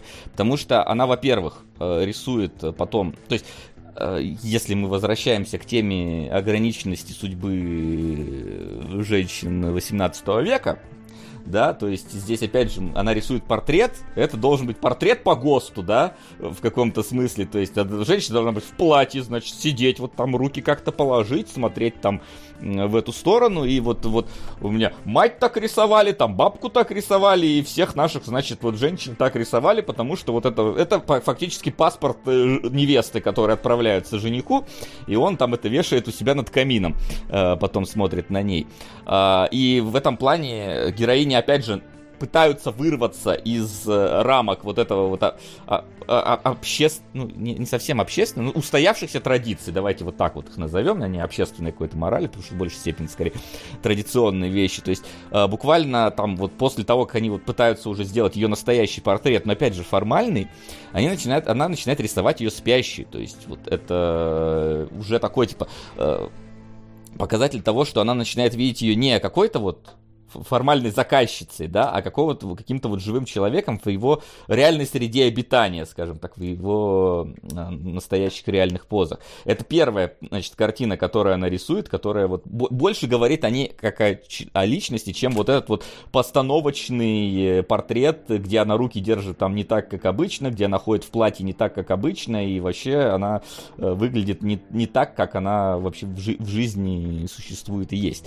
Вот. Это первая, значит, картина картина, которую она рисует, который должен нам говорить о том, что мол, у нее есть какие-то намеки на вот вещи, которые она для себя в большей степени делает и для их совместного взаимоотношения. Потом в следующее, это когда собственно, она начинает, э, опять же, вроде довольно целомудренная картина, чтобы показать ее на Твиче.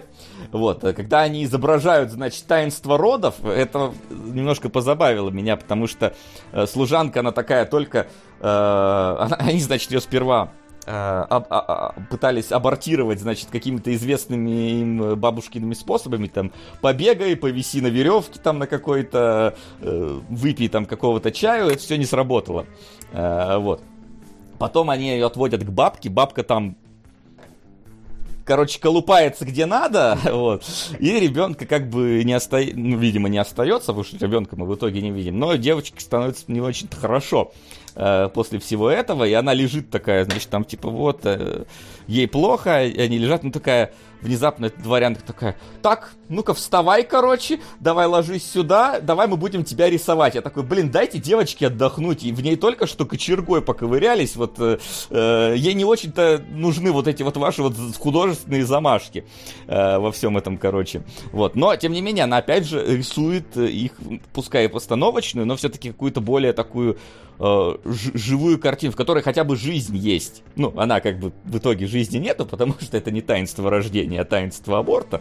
Но все равно это какая-никакая вот не замершая вот восковая кукла, а какая-то вот именно динамика, э, непосредственно жи- жизненность присутствует на картине. Это вторая картина, которую она рисует с этой Кирини. Самое главное, вот эта третья картина, которую она в каком-то медальоне э, рисует, как будто бы вот это прям совсем какой-то личный медальон, который ты будешь хранить, который будет чисто для тебя, вот как мы, ну, это классика кинематографа истории, когда у героя там есть какой-то медальон, его открывает, там две фотографии, там его и жены, там, да, ну, мы живем в современном мире, тут фотография, значит, э, э тут, значит, картина меня и картина, значит, э, моей возлюбленной, двух, двух женщин, ну, как бы, кто мы такие, чтобы мешать в этом плане. И вот это как будто более личная вещь, чем та самая картина, через которая, блин, э, через которую мы попадаем во всю эту историю. Понятное дело, что дети не могли найти какой-то вот этот личный медальон, но там какую-нибудь картину рода вполне могли найти. То есть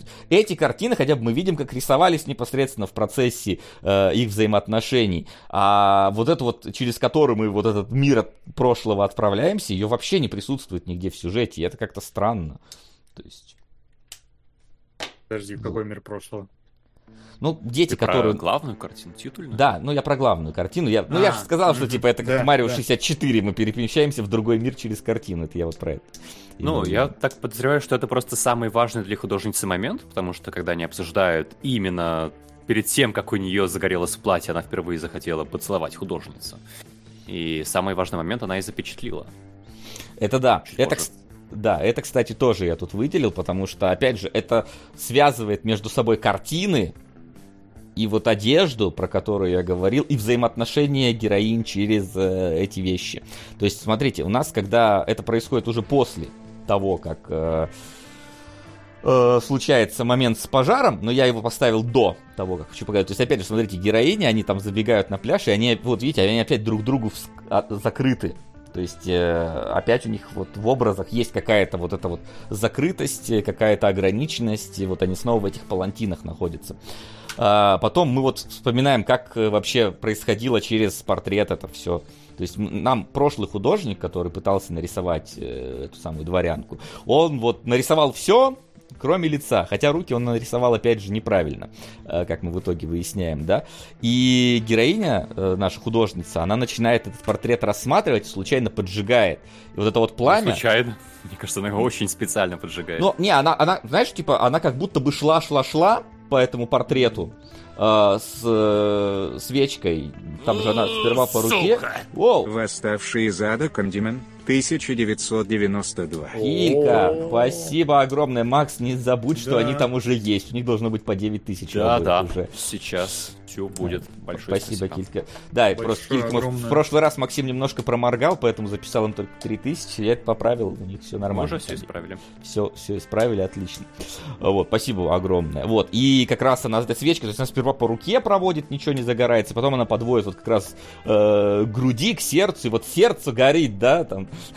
Мы когда по Абхазии ездили в маршрутке, извините, внезапная история про поездку по Абхазии местных маршрутчиков, которые там есть. И там сидел маршрутчик, значит, э, с э, какой-то женщиной местной, и он ее спрашивает, слушай, а ты видела там вот что-то куда-то пожарка поехала, что вообще происходит? Она говорит, не знаю, говорит, может у кого-то сердце г- от э, любви загорелось, едут тушить. это, это был очень интересный диалог, который мы там слушали, и вот здесь как будто бы тоже. То есть в героине вот в этой вот, э, в дворянке, как будто бы есть вот этот вот огонь внутренний, который сдерживается, как опять же, всеми вот этими ограничениями, и вот она, когда вот по этому портрету проводит, почему она его сжигает, что тоже неправильный портрет, она вот, вот этот огонь про- прорывается э, в первый раз, потом уже непосредственно сама вот эта вот э, дворя- дворянка, там они приходят на какое-то вот общее костровище, и она уходит с него, у нее платье немножко подгорает, то есть опять же вот этот вот огонь в душе, который вот у нее есть, который она сдерживает в себе, он прорывается, и тогда после этой сцены, когда уже художница это видит, то есть мы начинали с чего, да, сейчас напомню вам, мы начинали с того, что они вот были закрыты, у них были вот э, ограничения на, на лицах, вот это вот было скрытое палантином, э, и художница видит в ней этот огонь, видит, э, прорывается, и это в итоге огонь их чувств, они снимают вот это вот ограничение этого палантина и, собственно, соприкасаются э, губами друг с другом. То есть их вот это вот скрываемые порывы, они про- про- про- прорываются наружу. При этом это происходит не только, а, э, то есть я, я бы вот так сказал, что через э, э, вот в, в этом, блин, как это правильно описать, вот мне, мне тяжело. Э, Короче, оп- опять же, это про раскрытие художника и модели друг другу, то есть э, про взаимность этих самых чувств. Она, видя этих чувства, начинает сама осознавать свои чувства. Как раз-таки вот после того, она, ви- видя огонь в э, героине дворянки, начинает понимать, что в ней тоже есть огонь, в результате они целуются. И вот Сейчас будет сцена, надеюсь, что... Она, опять же, она довольно целомудренная. Мы решили, что оно нормально будет для Твича. Надеюсь, что Твич тоже с пониманием относится. Это художественный фильм, мы его обсуждаем. Вот эта вот сцена, про которую говорил Максим, значит, когда... э, 28. Я не знаю, почему 28, но окей, предположим. 28. Ну, если Там это она. еще будет отсылка на эту позу. Окей, окей, значит. И опять же, смотрите, вот он, э, здесь художница рисует себя, то есть она берет, как бы, я так понимаю, тело у вот этой дворянки, начинает и пририсовывает ей свою голову. Чтобы свою голову рисовать, она вот, собственно, поставила зеркало, как я понимаю. То есть для этого То есть она через э, проникновение к, значит, другому человеку, начинает лучше осознавать себя, начинает рисовать свой портрет э, в этом плане. То есть э, она как раз отсылается к той... Э, к тому, их раз, к тому их разговору, когда вот, блин, господи, как он там правильно звучал, это когда дворянка, в общем, ей говорит, что, мол, типа, ты сама себя-то там условно не знаешь, а меня пытаешься анализировать. И вот она через как раз нее пытается, условно говоря, понять и свои чувства. И поэтому в самом начале Тут я... Так, я сейчас еще раз проверю на всякий случай, что я правильно замазал все, потому что это, это провокационный кадр, но я вроде все замазал. Так, кадр убираю пока. Ну да, тут вроде ничего, все, все замазано. Короче, это самое начало, которое мы видим, когда художница только приезжает, э, и она вот полностью обнаженная сидит и греется, да, то есть, э, опять же, голая, без каких-либо этих. И смотри, у нас здесь два холста, потому что у нас есть две героини, которые, э, образы которых надо построить. Это не потому, что она один холст запортачила, а второй начала рисовать, как мне кажется. Это как раз э, пересекается с тем, что она должна еще и себя точно так же нарисовать. И в конце она как раз почему последняя точка их знакомства заключается вот в моменте, когда она вот в этой позе 28, Максиминой любимой, рисует себя. То есть она в себе разбирается, в их общих взаимоотношениях, поэтому два портрета должно быть нарисовано как раз таки. Поэтому тут два чистых холста пока что не нарисованы. Вот, значит. Не знаю, как у вас. Но только один из этих холстов забракует все-таки в итоге. Ну, не, ну, это понятно, но... Я вообще не понял, сколько у него холстов. Мне казалось, что она как минимум три их юзала или что-то в этом духе. То есть, да, нам здесь показывают два, но их как будто бы было больше в течение фильма. Ну, и я такой, ну ладно, так, не то, что важная деталь какая-то. Вот. Еще, Может, они там друг за другом где-то стоят. Вот, Она просто этого потешался над позой 28, потому что там в конце, когда художница видит в галерее картину уже дворянки с ребенком, то дворянка там сгибает страничку, и там же отчетливо. А, это да. написано. А там разве поза 2.8? По-моему, это же она это там... Это страница, страница да, страницу открывает. А, э... страница. Это Мне казалось, что он у меня в позе 28. Нет, я думаю, вряд ли тогда Камасутра была распространена, если ты об Не, ну мало ли, какой-нибудь художественный не, альманах, а, Они же как раз там, вот этот кадр я не могу показать, когда они лежат, по-моему, голыми тогда, и она говорит, что-то блин, вот я не помню, что она говорит, ну, типа, э, загадай там число, открывает эту страницу, и это самое... Да, да, да, там есть момент, когда показывают, ну, разворот книжки, на этой книжке э, Значит, почему-то в этой сцене мое внимание было отвлечено чем-то, значит. Могло быть, они там, возможно, голые лежали в этот момент. Э, я точно не помню. Сейчас еще какой-то я кадр хотел вырезать. А, да. Максим, ты же у нас по всяким художественным вещам Сможешь проанализировать э, связь истории Орфея и... И, и, и, и то, как это в фильме? А это как раз то, что меня занимало вот во второй половине больше всего, когда мне стало несколько скучно следить за, за их отношениями, потому что мне кажется, что художница-то интересная, а вот дворянка не очень, да, там э, вот эта вот э, параллель их истории с э, мифом об Орфее и Вредике как раз показалась самой увлекательной. Для тех, кто не в курсе, не читал. Максим, Максим, ты опять перепутал. Да. Килька пишет, почему Кэндимена 12 тысяч? Там же поровну должно быть у Кэндимена, и это... А там сказали разделить? Да-да-да, А, восставшие зады Кэндимена разные... Боже, извините.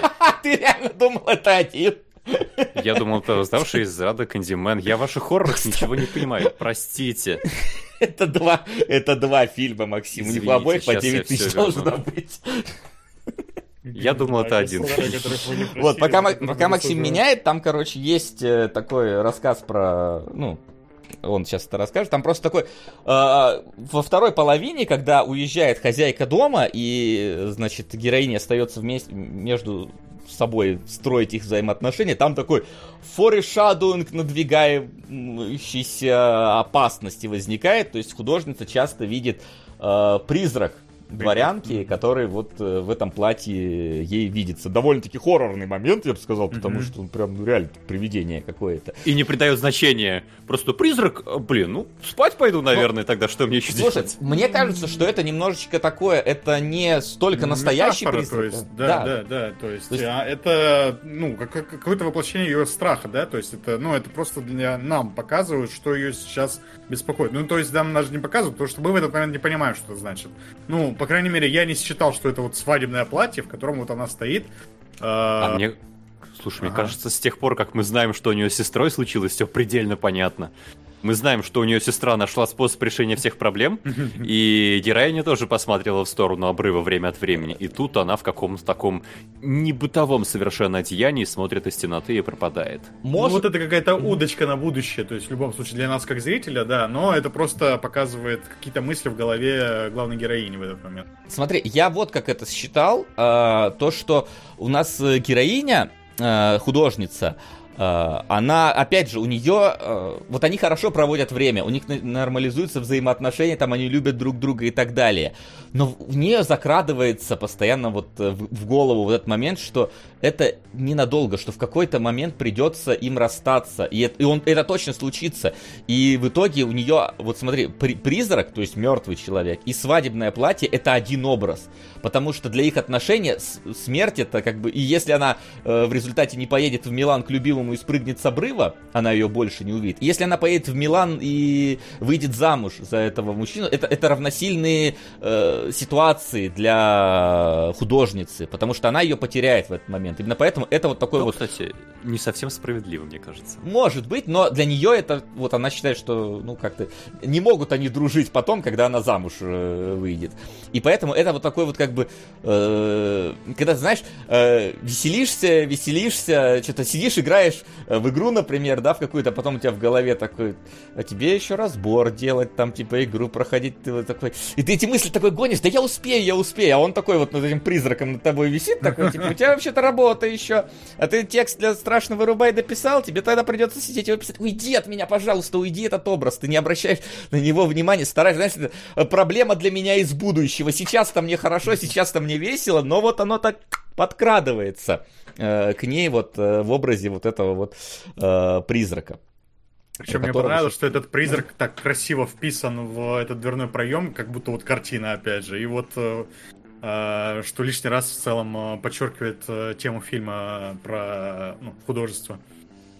И я на самом деле даже в целом сначала подумал, эта картина типа висит на стене такая какая-то странная. Но нет, там типа вот дверной какой-то проем, и в него вот так вписан призрак, причем, по-моему, оба раза. Два раза там появляется, оба раза именно так, и это вот как-то интересная такая деталь, в общем. Вот, и это foreshadowing, если я правильно помню термин, как да. раз э, метафора на Орфея и Евредику. В чем там суть? А, Жили-были Орфей и Евредика, все у них было зашибись, пока Евредика не померла. И Орфей отправился в царство Аида, чтобы ее вызволять, уболтал Аиду вернуть ему Эвредику, Аид только условие одно поставил. «Иди из моего царства мертвых и не оборачивайся». А, Орфей пошел, пошел, пошел, дошел до самого порога. Сзади его кликнула Эвредика, он обернулся, и она пропала. Все, не получил он свою Эвредику.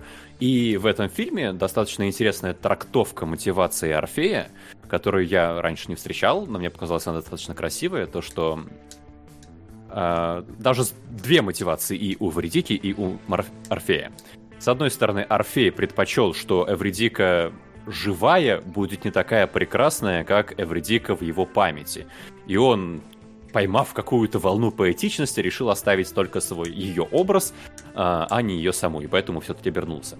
И со стороны Эвредики была мысль, что сейчас э, Орфей-то за мной в царство мертвых пришел, меня любит, а вот выйдем мы наружу, и там чего, дети будут орать, ругаться в школу. Как, как, как было в этом Орфей... А, как, как, о чем говорят мужчины? О, о чем говорят мужчины? А она косолапит, да-да-да.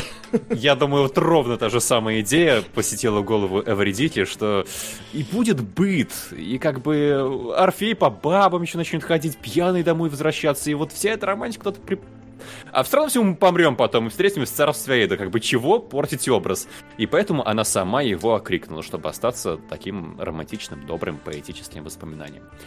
И здесь это полностью дублируется героинями фильма, когда художница, уже закончив свою работу, покидает дом, и дворянка ее окрикивает. И здесь э, художница оборачивается. Она оборачивается и как бы таким жестом дает понять, что все у них закончено. Оставайся, дворянка, в царстве мертвых. Ну там же кадр а... так построен, что она во тьму прям уходит. Да, и она пропадает, как вот в этих э, хоррорных моментах. Да, да.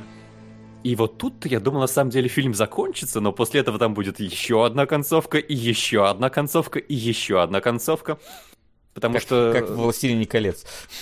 Как в тысячах годах желаний. Мне кажется, что у нас, как у зрителей и у художницы, режиссер зародил одну мысль в голове, что э, дворянка, она имеет склонность прыгать со скалы. И наверняка она со скалы прыгнет, и поэтому мы больше ее никогда не увидим. Мне кажется, художница уходила с этой мыслью, и поэтому она осознанно обернулась. А, но потом мы знаем, что дворянка на самом деле женилась, вышла замуж, все нормально, дочку там родила, а, портрет ее висят. И когда художница видит дворянку в опере, она не подходит к ней и никак не знакомится, и вот это как раз является закреплением того, что художница осознанно оставила ее прежний образ в голове и не хочет иметь дело с ней настоящий. Потому что, ну, честно, физических проблем я не вижу. В чем там проблема замутить лесбийскую связь с замужней женщиной? Да никакой проблемы нет, никто не заподозрит. Тогда про это вообще, наверное, вслух-то говорить никто, никому в голову не приходило. А бастардов не будет с непонятным цветом волос и глаз, и в чем проблема? Так что здесь художница, мне кажется, осознанно просто решила оставить в прошлом этот красивый образ. Да. Да, а... вот угу. Вася да. показывает как раз кадры из последней прям сцены, и эта сцена вот просто для меня существование всего фильма прям оправдывает, потому да. что в этой сцене мы просто... Вот этот кадр, э, для тех, кто не смотрел фильм, это просто вся сцена буквально. То есть она никак не меняется, никак э, там никакого монтажа э, нет. А, а, а, абсолютно. опишите контекст этой сцены в таком случае. Да, контекст это... в том, что они в какой-то момент еще в особняке художница там начинает поигрывать Вивальди, там, 4... Ой, как там? Времена года. И, ну, это вот немножко в тот момент их как-то вот э, сближает, потому что э, Наверное, первый момент а, сближения такого прям. Да, в да, этот момент такого. видно, как э, дворянка улыбается. Наверное, так относительно искренне, я бы даже сказал. Ну, я не, не уверен, насколько прям первый, но один из первых, да. То есть, я, она улыбалась и есть... до этого, но здесь прям искренне улыбается. То есть это прям видно, что это такая вот искренняя улыбка, она искренне получает удовольствие. Ну да, там нам действительно показывают, что это такой очень важный момент в их отношениях какой-то, что вот а, даже то, что художница там плохо играет, она в какой-то момент что-то там сбивается, говорит, блин, не помню, как это там дальше играть, но э, дворянке это вот все равно ну, понравилось, там душу проникло, и ей вот ее как-то вот цепануло. Для нее это, блин, ну, вот, важный момент был, и нам вот э, показывают, да, и вот спустя, сколько там, час-полтора появляется... Можно маленькое уточнение? Мне ага. кажется, просто это важно, то, что как раз вот Вася вначале упоминал, а, дворянка живет в своей глухомане британской, у нее ничего нет, и лучшее, что она слышала в жизни, это как орган наигрывает монотонно, один орган. И она оркестра никогда не слышала. Она не слышала сочетания всех инструментов, да. которые объединяются и обрушиваются на тебя со всех сторон. И вот тут она, видимо, впервые пришла в оперу, да, и дворянка здесь видит. Ой, художницу да. здесь видит. Да, да, да. Вот она, художницу ее здесь видит. И нам просто показывают, я не знаю, сколько там эта сцена идет, две минуты или что-то в этом духе, нам просто показывают ее лицо, как она слушает вот эту музыку и как ее переполняют эмоции. Она прям в лице меняется все это время, то есть у нее какая-то вот прям буря эмоций и э, ну, типа, вот просто... Текут слезы, сбивчивое дыхание, слезы, это прям видно, да. Дыхание, да, да, да, то есть она прям меняется вот за эти две минуты несколько раз, и ты прям чувствуешь этот момент очень хорошо, потому что, э, во-первых, музыка вот эта играет, которая тоже форшадуингом была раньше, во-первых, во-вторых, ты понимаешь, что она в этот момент чувствует вообще абсолютно без слов, и э, дворянка, и художница, потому что нам как бы показывают глазами художницы этот момент, э, и в целом, ну, то есть вот на этих двух минутах завязано очень много эмоций, и они очень э, таким бурным потоком прям на тебя выливаются, и ты прям глаз не можешь оторвать в этот момент от фильма. И вот в этой сцене я прям охуел. ну, то есть, правда. Э, типа, если до этого весь фильм такой был э, нежной, красивой историей какой-то вот любви, но хорошей, да, но не то чтобы выдающейся, то вот эта сцена, э, не знаю, Оскар нахуй, блин. Знаешь, я бы сказал, что э, у этого фильма несколько концовок, и, как вот Максим правильно сказал, и как будто бы э, тебя сперва э, готовят э, к... Ну, ты, ты, ты надеешься на хэппи-энд, хэппи-энда не происходит, да, потому что, ну, это, художница уезжает, и это все, их разрыв отношений, и каждому из них плохо, и ты думаешь, что дворянка сбросит с скалы и умрет и так далее. Потом тебя показывают, что она еще помнит о ней, да, вот через эту 28-ю позу Максимовскую на картине, вот.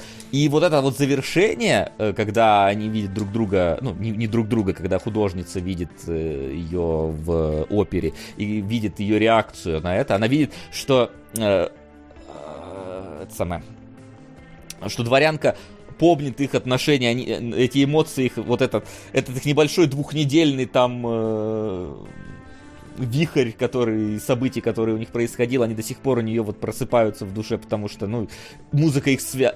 это одна из связей, которая там тоже между ними простраивается, и поэтому это как бы с одной стороны все еще как будто бы не вот тот хэппи-энд, который привычный, потому что, ну, ты, ты думаешь, двое, двое любящих сердец должны быть вместе, как вот по классике, да, э, киношного производства, но при этом ты уже види, видишь вот это, и у тебя нет ощущения еще и плохого конца. То есть это как будто бы наоборот, это, это все равно ощущается хорошей концовкой, потому что э, вот героиня, художница как-то успокаивается, что о ней помнят, и она о ней помнит, они, они друг о друге помнят, а у них остались друг о друге теплые воспоминания, любовные, и они это вот чувство хранят уже какое-то время, и да, они не могут быть вместе, но как бы а, тот, тот же самый вот эта вот история Орфея, да, что а может быть и не надо э, вот такого прям слащавого хэппи-энда, иногда любовь не обязательно должна э, вот, прод- продолжаться, она иногда может быть мимолетна, и это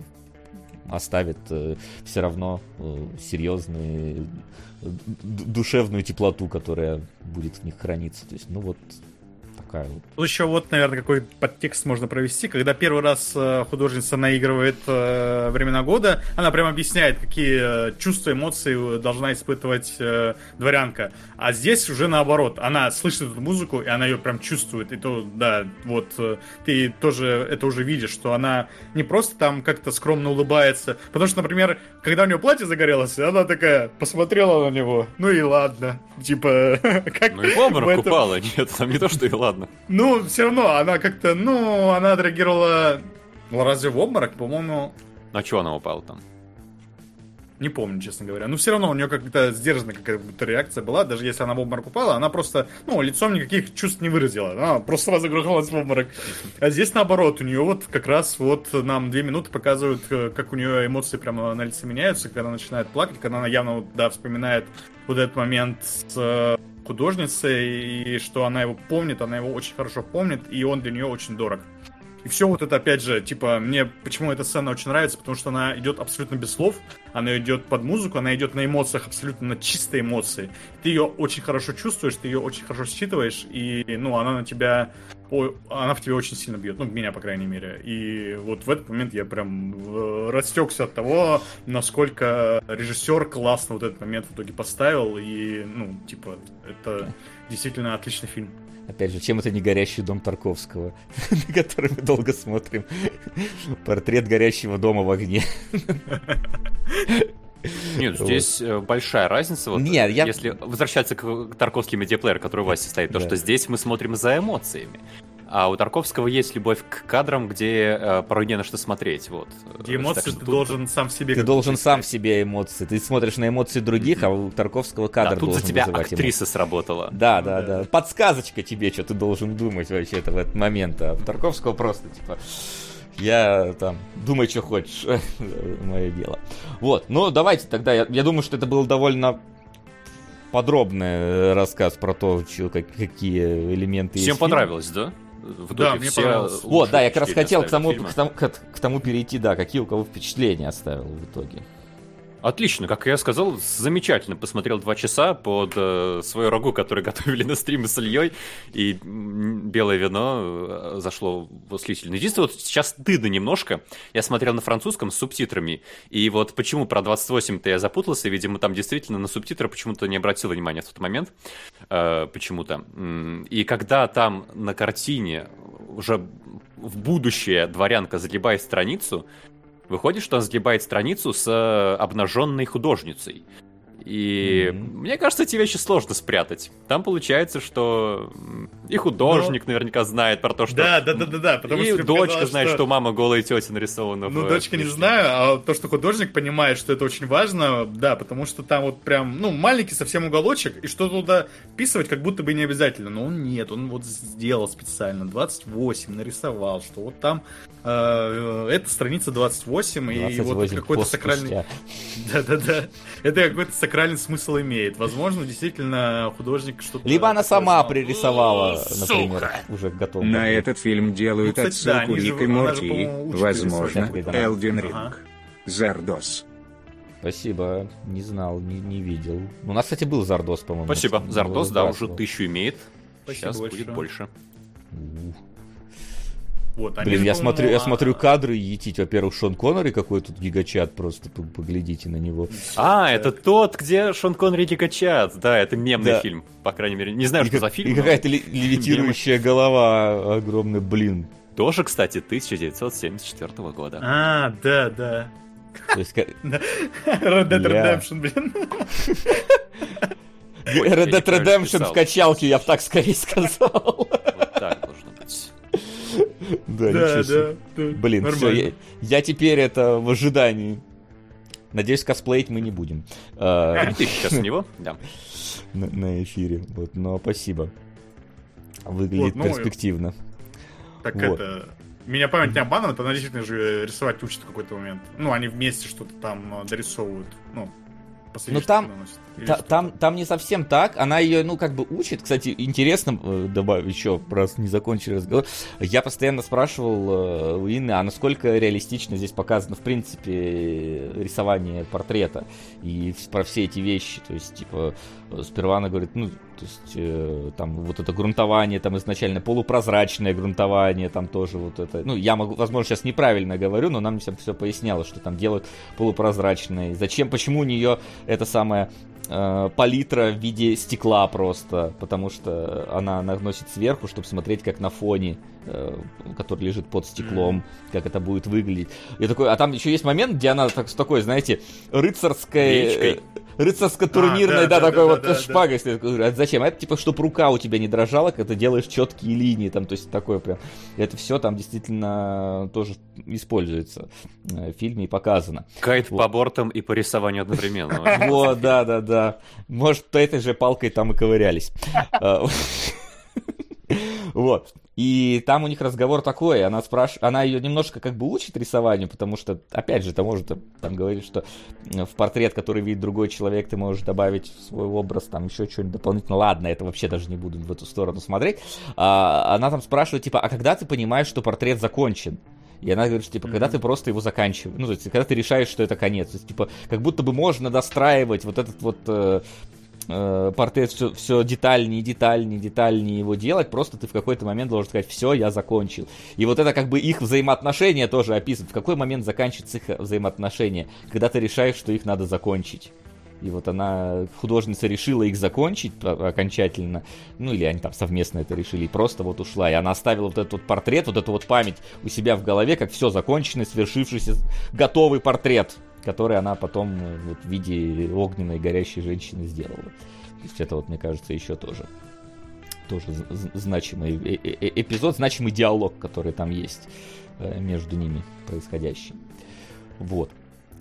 И если уж говорить про итог, да, я соглашусь что со всем, что, в принципе, фильм действительно интересный. Фильм, может быть, действительно, ты не совсем веришь в то, что дворянка интересный персонаж, с которым бы хотелось проводить время, но как бы... Ну, у нее есть должен... развитие, вот это вот чувствуется, да, как она вот э, из вот этого, а давайте я со скалы прыгну, она в итоге вот находит какой-то, э, цепляется за реальность нашу, да, находит вот эту любовь, и вот, опять же, я просто смотрю на вот этот кадр, и кульминация просто, я не знаю, я прям от фильма такого драма, какой-то вот прям вот настолько классной кульминации уже давно не получал. И, ну, вот вся кульминация получается на эмоциях вот этой дворянки, которую она вот раньше не получала как-то, да, раньше была зажата, а теперь не зажата. И, то есть, вот, это, кстати, получается к вопросу Максима о том, насколько я вот поверил в эту дворянку, что, несмотря на то, что характера у нее как будто какого-то ярко выраженного нет, ну, в ней чувствуется какая-то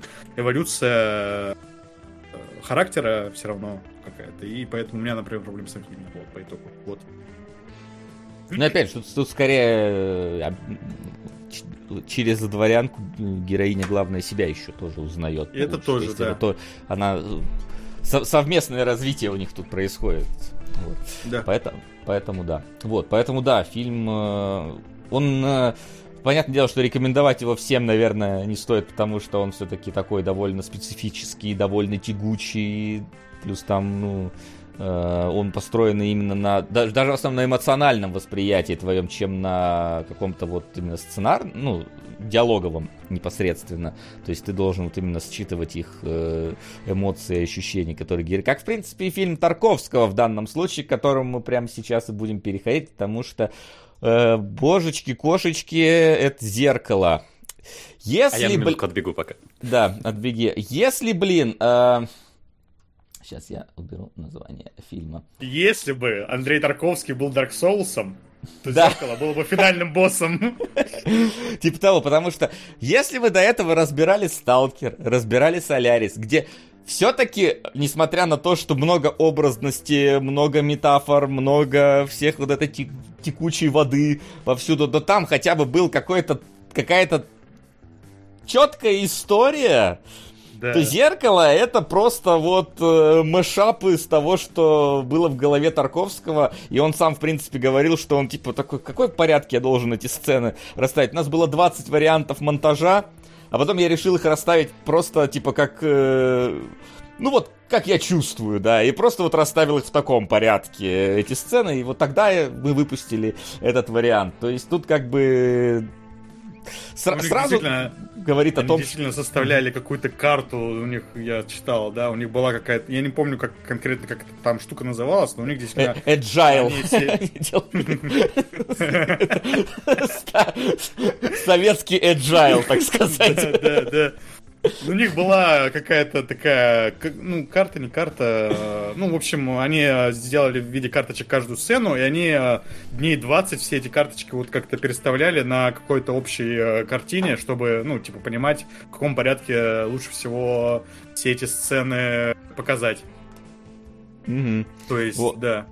Я просто сра- сразу, да, я хочу привести одну цитату Тарковского – чтобы э, к нам не было претензий, что мы в чем-то там э, не разобрались, какое-то конкретное место не поняли и так далее. Торгов... Торговский, господи, Тарковский сказал, хотел бы вас попросить не быть такими требовательными и не думать о зеркале, как о сложном фильме.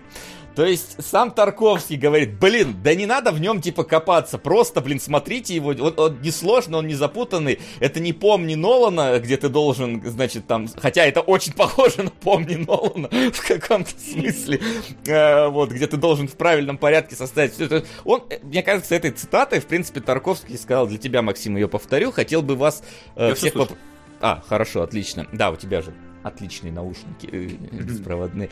Вот. А, то есть этим самым он сказал, типа, да вот, типа, вот что чувствуете про этот фильм, то как бы вот и думайте, не надо вот пытаться там его как-то вот э, найти единственную истинную вещь, связанную с этим фильмом, просто вот типа воспринимайте его, не, ду- не задумывайтесь о нем, потому что он несложный. Он вот должен у вас вызывать просто вот какие-то ассоциативные эмоциональные ряды, которые есть. Вот. Поэтому сразу, да, это... сразу наше обсуждение переходит э, в формат того, что, блин, вот наш СПГС, который мы там, в принципе, нашли. Хотя там, ну, СПГС эти, это...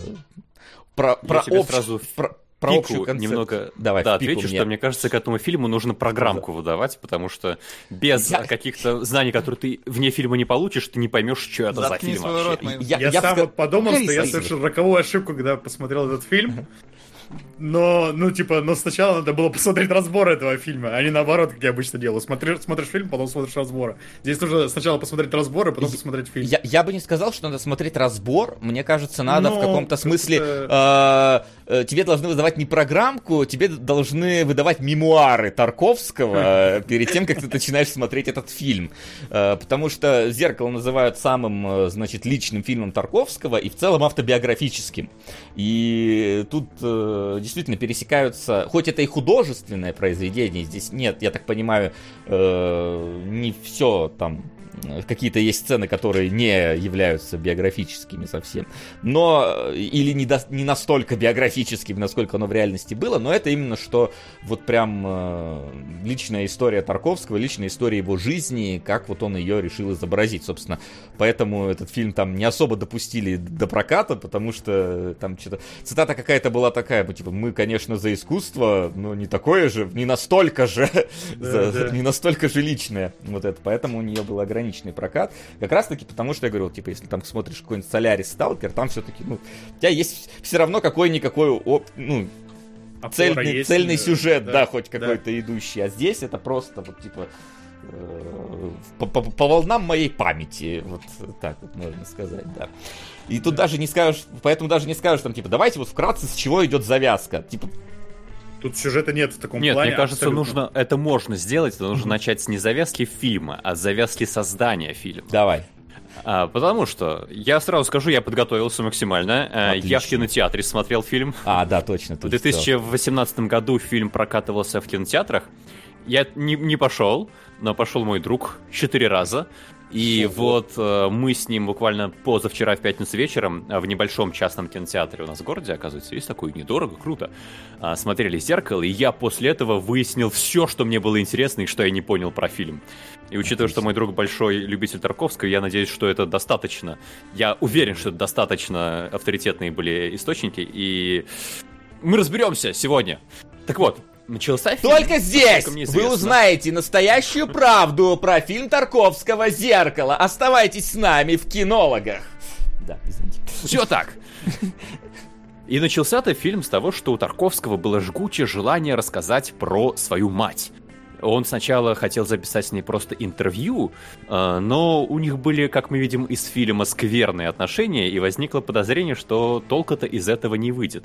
И предполагалось, что будет кусочек из интервью и какая-то иллюстрация, э, которую снимут уже вот игровым методом.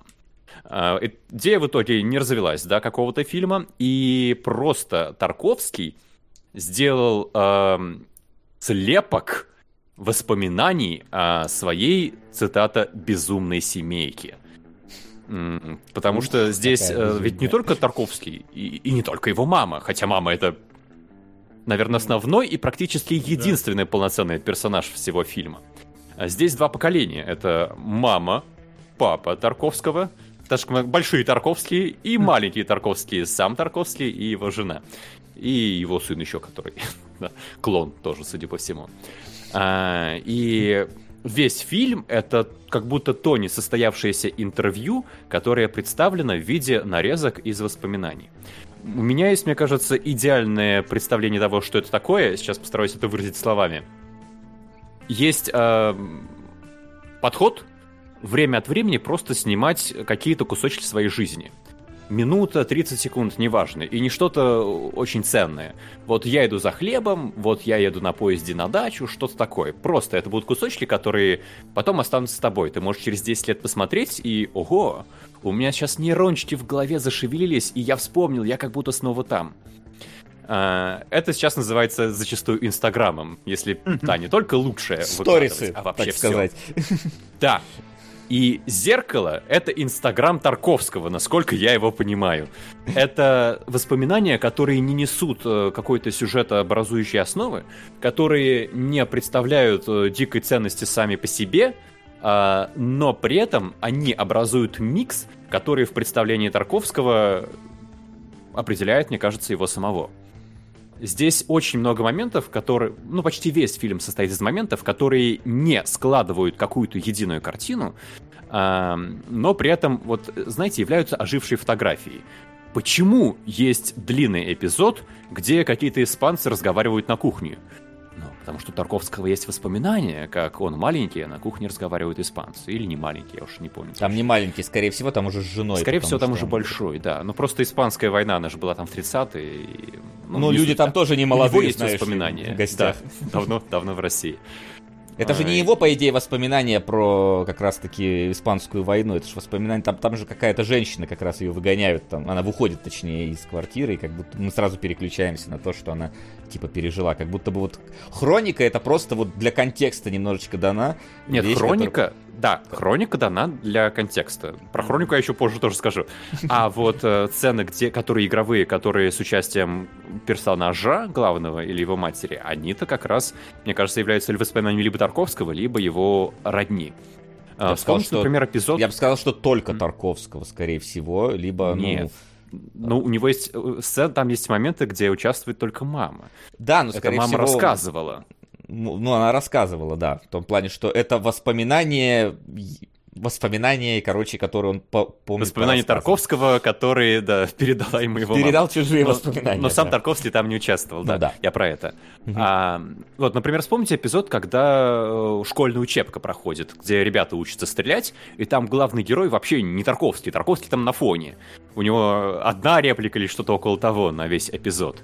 А главный герой это какой-то паренек из Ленинграда, который э, ну, двигает сюжет этого конкретного эпизода, этой конкретной сцены.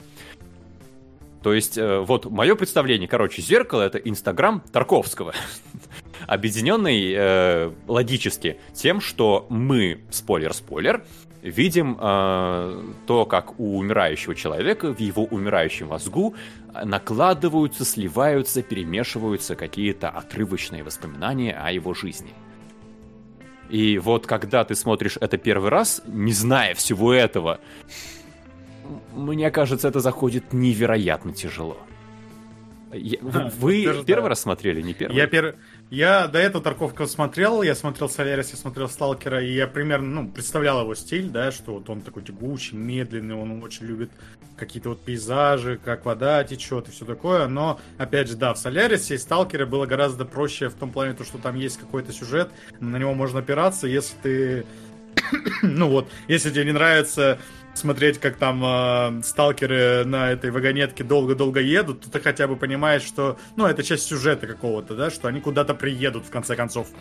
А вот «Зеркало» я не смотрел раньше, я его посмотрел впервые, и здесь вот уже вообще это не работает. Ты не знаешь, что будет дальше, не знаешь, куда тебя закинет флешбэк, не знаешь, что тебе дальше покажут. Э, ты даже не знаешь, что из этого реально, а что не очень. И вот это вот очень сильно сбивает с толку, действительно. И, ну, вот, абсолютно, это без иронии говорю, что вот мне бы какая-нибудь программка перед тем, как я посмотрел «Зеркало», не помешала бы, да, чтобы примерно хотя бы заранее представлять, что меня ждет, к чему готовиться. Вот э, интересный вопрос. Просто так... Угу. Ну просто... да, ну вот говорю, просто так, что оно смотрится тяжело. Вот интересный вопрос в чате, а должен ли фильм быть легким? А в этом, кстати, сам Тарковский говорил, что типа э, люди идут в кино. Э, короче, он типа не уважал, что люди идут в кино за весельем. Кино не должно развлекать. Вы все быдлы, а мое белое пальто настолько блистает, ну, типа что того, да, у него. Слепните, твари. Очень неприятный человек. Все, погоди, донатик. Три кольца высшим эльфам под кровом светил, семь властителям гномов под кровом земли, девять смертным, чей жребий молчанье могил, и одно повелителю гибельных сил. Отыскать их, собрать их, предать их ему, воедино сковать их и вернуть во тьму, в царстве Мордора мрачном, где тени легли. Нелотер. Я единственный Эктелион. Э, мы уже другим составом, но разбирали трилогию «Властелин колец». Э, если ты хочешь этот выпуск посмотреть, ну уже если ты хочешь этим, этим составом услышать рассказ про «Властелин колец», я думаю, кстати, Мак... кстати, вот мне кажется, что с Максимом было бы интереснее да. «Властелин колец» обсудить второй раз. Вот. Ну и как бы, что, пересмотреть «Властелин колец», что, плохо, что ли? Поэтому мы можем как бы. Но это опять... Но это special, и он будет очень далеко, долго добираться. Да, но учитывая, да, что special, если... А... Потому что это три фильма, там 12 часов, если мы говорим там про режиссерские версии, то это должно быть... Спешалы у нас там типа Шеф двойной счетчик, как говорится. А, вот. Но спасибо. В общем, отпишись ну, там. Да, если поменять, то напиши, пожалуйста. Кстати, а у нас есть ли... Он пишет за новым составом, пусть потихоньку будет добираться до топа. Все. А, Окей, хорошо. Да, сейчас запишу. Большое спасибо. Спасибо. Я, может... Ну. Хотел сказать, может, я книжку к этому моменту прочитаю, а потом... Так, стоп, это какое-то звучит это... как обещание, не надо. Не натыкайся не надо. на книжки в кинологах, пожалуйста, это опасная дорожка, блин. Стругацкий а, смотрит сукоризной на нас. Завтра Хоббита будем обсуждать э, в книжку. Приходите. Да. Страну багровых туч бы нам обсуждать в книжку когда-нибудь. Ну, кстати, в принципе, опять же. Я с удовольствием. Да, может, как-то. Спешил как-нибудь, может, устроим. Да. Так, ну, зеркало. Ладно, да, вернем. Не сбить нас с пути. Вот, Тарковский говорит, что, ну, типа, кино должно быть какие-то прочувствования, обязательно простые, и я с этим с ним, конечно, согласен. Но э, нужно, да, тогда все упирается в твою собственную личную грань э, того, как ты чувствуешь э, кино. И здесь уже, конечно, ну, типа, я с зеркалом, э, ну да, честно сказать, не справился, да, то есть с одного, по крайней мере, раза я его вот не могу осилить. Но... Типа, я, конечно, понял общую задумку, ну, я скорее даже понял уже общую задумку, ну, прям осознал нормально, построил в голове, что э, чего хотел добиться режиссер, да, к чему такая нарезка именно сцен, уже после того, как посмотрел какие-то разборы. И, э, то есть... К чему бы я это хотел подвернуть, что все равно для зеркала нужна какая-то, наверное, внутренняя зрелость и э, да. чувства какие-то, которые вот здесь пытаются вызвать, да, э, могут быть. Не, не, не пытайся придумать э, какое-то это. Для того, чтобы понять зеркало, надо быть Тарковским. Ну, то есть, это прям вот это. Ну, вот скорее, конкрет, да. конкретно про этот фильм по-другому не скажешь. Если остальные фильмы, да, ты там просто можешь быть э, там э, тупым быдлом э, и не понимать того, что задумал автор. Вот конкретно зеркало, чтобы его понять вот полностью, надо быть Тарковским, потому что это моменты из его э, жизни, из его детства, из его там зрелости и так далее. Вот. И ты, единственное, у тебя могут быть ассоциативные, э, построиться ряды с э, тем, что происходит в фильме. Например, вот у меня э, построился один момент, когда э, сын получает Тарковского. Во-первых, да, там, давайте, ситуация такая. Э, у нас есть... Э, э, два поколения Тарковских, но проблема в том, что мы, когда наблюдаем поведение Тарковского, когда он был ма- маленьким, а потом, когда он уже взрослый, мы его не видим визуально. Мы только слышим его, причем голосом э, Смоктуновского, по-моему, он говорит в эти моменты. Э, вот. А, но при этом мы видим сына Тарковского, но его играет тот же актер, что играл молодого Тарковского. То есть... И... Да, и жену играет... И жену играет мать. То есть... Мать э, Тарковского. Тут, конечно, прослеживается вот эта вот идея, что мы как бы э, мы продолжаем жить в наших детях, и наши дети это продолжение нас, и каждый мужчина всегда ищет себе жену, похожую на свою мать, э, вот, что это в этом духе, потому что, ну, как-то... Даже в фильме проговаривается по итогу, ну, то есть вот, да. какой-то есть на этом акцент. Но проблема в том, что это тебя вводит в заблуждение немножечко. Да. То, что ты смотришь, ты только почему этого персонажа только что называли Алешкой, а теперь он называется там какой то Ильдар или Ильнар, или как он там. ну, короче, почему у него внезапно другое, другое, имя, да. и, другое имя. Вот, это тоже запутывает э, тебя. А фильм и так запутанный. То есть, мо, опять же, мы разбирали не этим составом, но фильм... Э, по, по, да, по-моему, без вас. Э, фильм «Отец» с э, Хопкинсом, где ты видишь э, жизнь глазами человека, у которого деменция прогрессирует. и это просто, типа, сцена одна меняется другой, а у тебя один герой, который был в одном образе, внезапно предстает в другом, э, перемещается, меняется там пространство, меняются времена года, меняются взаимоотношения, но у тебя это все вот в какую-то кашу сливается, и вот это вот как будто бы, то, то, то, ну, вызывает те же самые ощущения, потому что у тебя переходы абсолютно резкие, ты только что был в прошлом, уже в настоящем, и, и ты видишь того же самого актера, но он теперь играет другую роль, и ты должен осознать это, понять, подстроиться и так далее. Это ну, дополнительно запутывает тебя в этом во всем. Но опять же, как возвращаясь к теме э, того, что каждый тут, помимо того, что та, только Тарковский может понять всю задумку этого фильма и все его элементы, но каждый для себя найдет свое. У меня просто момент, который мне прям вот очень запомнился, и я его ассоциировал со своим детством, когда сын Тарковского, уже по, по, по сюжету Тарковского, да, листает книжку с картинками. И там вот э, он листает. И я вспоминаю тоже свое вот детство, когда я откры... брал какие-то вот книжки. Там, у меня, у меня по-моему, было карикатуры Херлофа Битстропа. То есть у нас было несколько книг с карикатурами, я их открывал. Я не понимал вообще там все э, темы, которые он закладывал в свои карикатуры. Сейчас это понятно, а, они становятся. А раньше такой просто, просто, блин, какие-то картинки нарисованы. Я просто вот их листал. И тут вот тоже сын берет, и он просто вот листает эту книгу, смотрит вот эти вот картинки. То есть он же не читает книгу, он же ее просто листает, там, открывает картинка, открывает картинка, какая-то там переводная бумага еще, я не знаю зачем, но это вот видимо, какие-то особенности некоторых книг были. Вот. И мы еще прослеживаем, что эта книга, потом мы возвращаясь в прошлое, где мы наблюдаем за молодым Тарковским, то есть мы за сыном смотрели, а это за молодым. И он там вот в деревне на каком-то столе рассматривает тоже книгу, тоже ее листает, там, и потом камера приближается, это та же самая книга, то есть как будто бы опять свя- связывающая два поколения. То есть Тарковский э, в молодости эту книжку рассматривал, и его сын, получается, эту книжку тоже э, листает. То есть как будто бы вот они... Как будто бы их действительно можно связать в одного единого персонажа, но это, по идее, отец и сын в данном случае. Вот, это что, вот я как раз показываю вот эти кадры, то есть вот эту книжку листает сын, это вот уже типа сам молодой Тарковский, и это вот приближение к этой же книге самой. Вот. Так.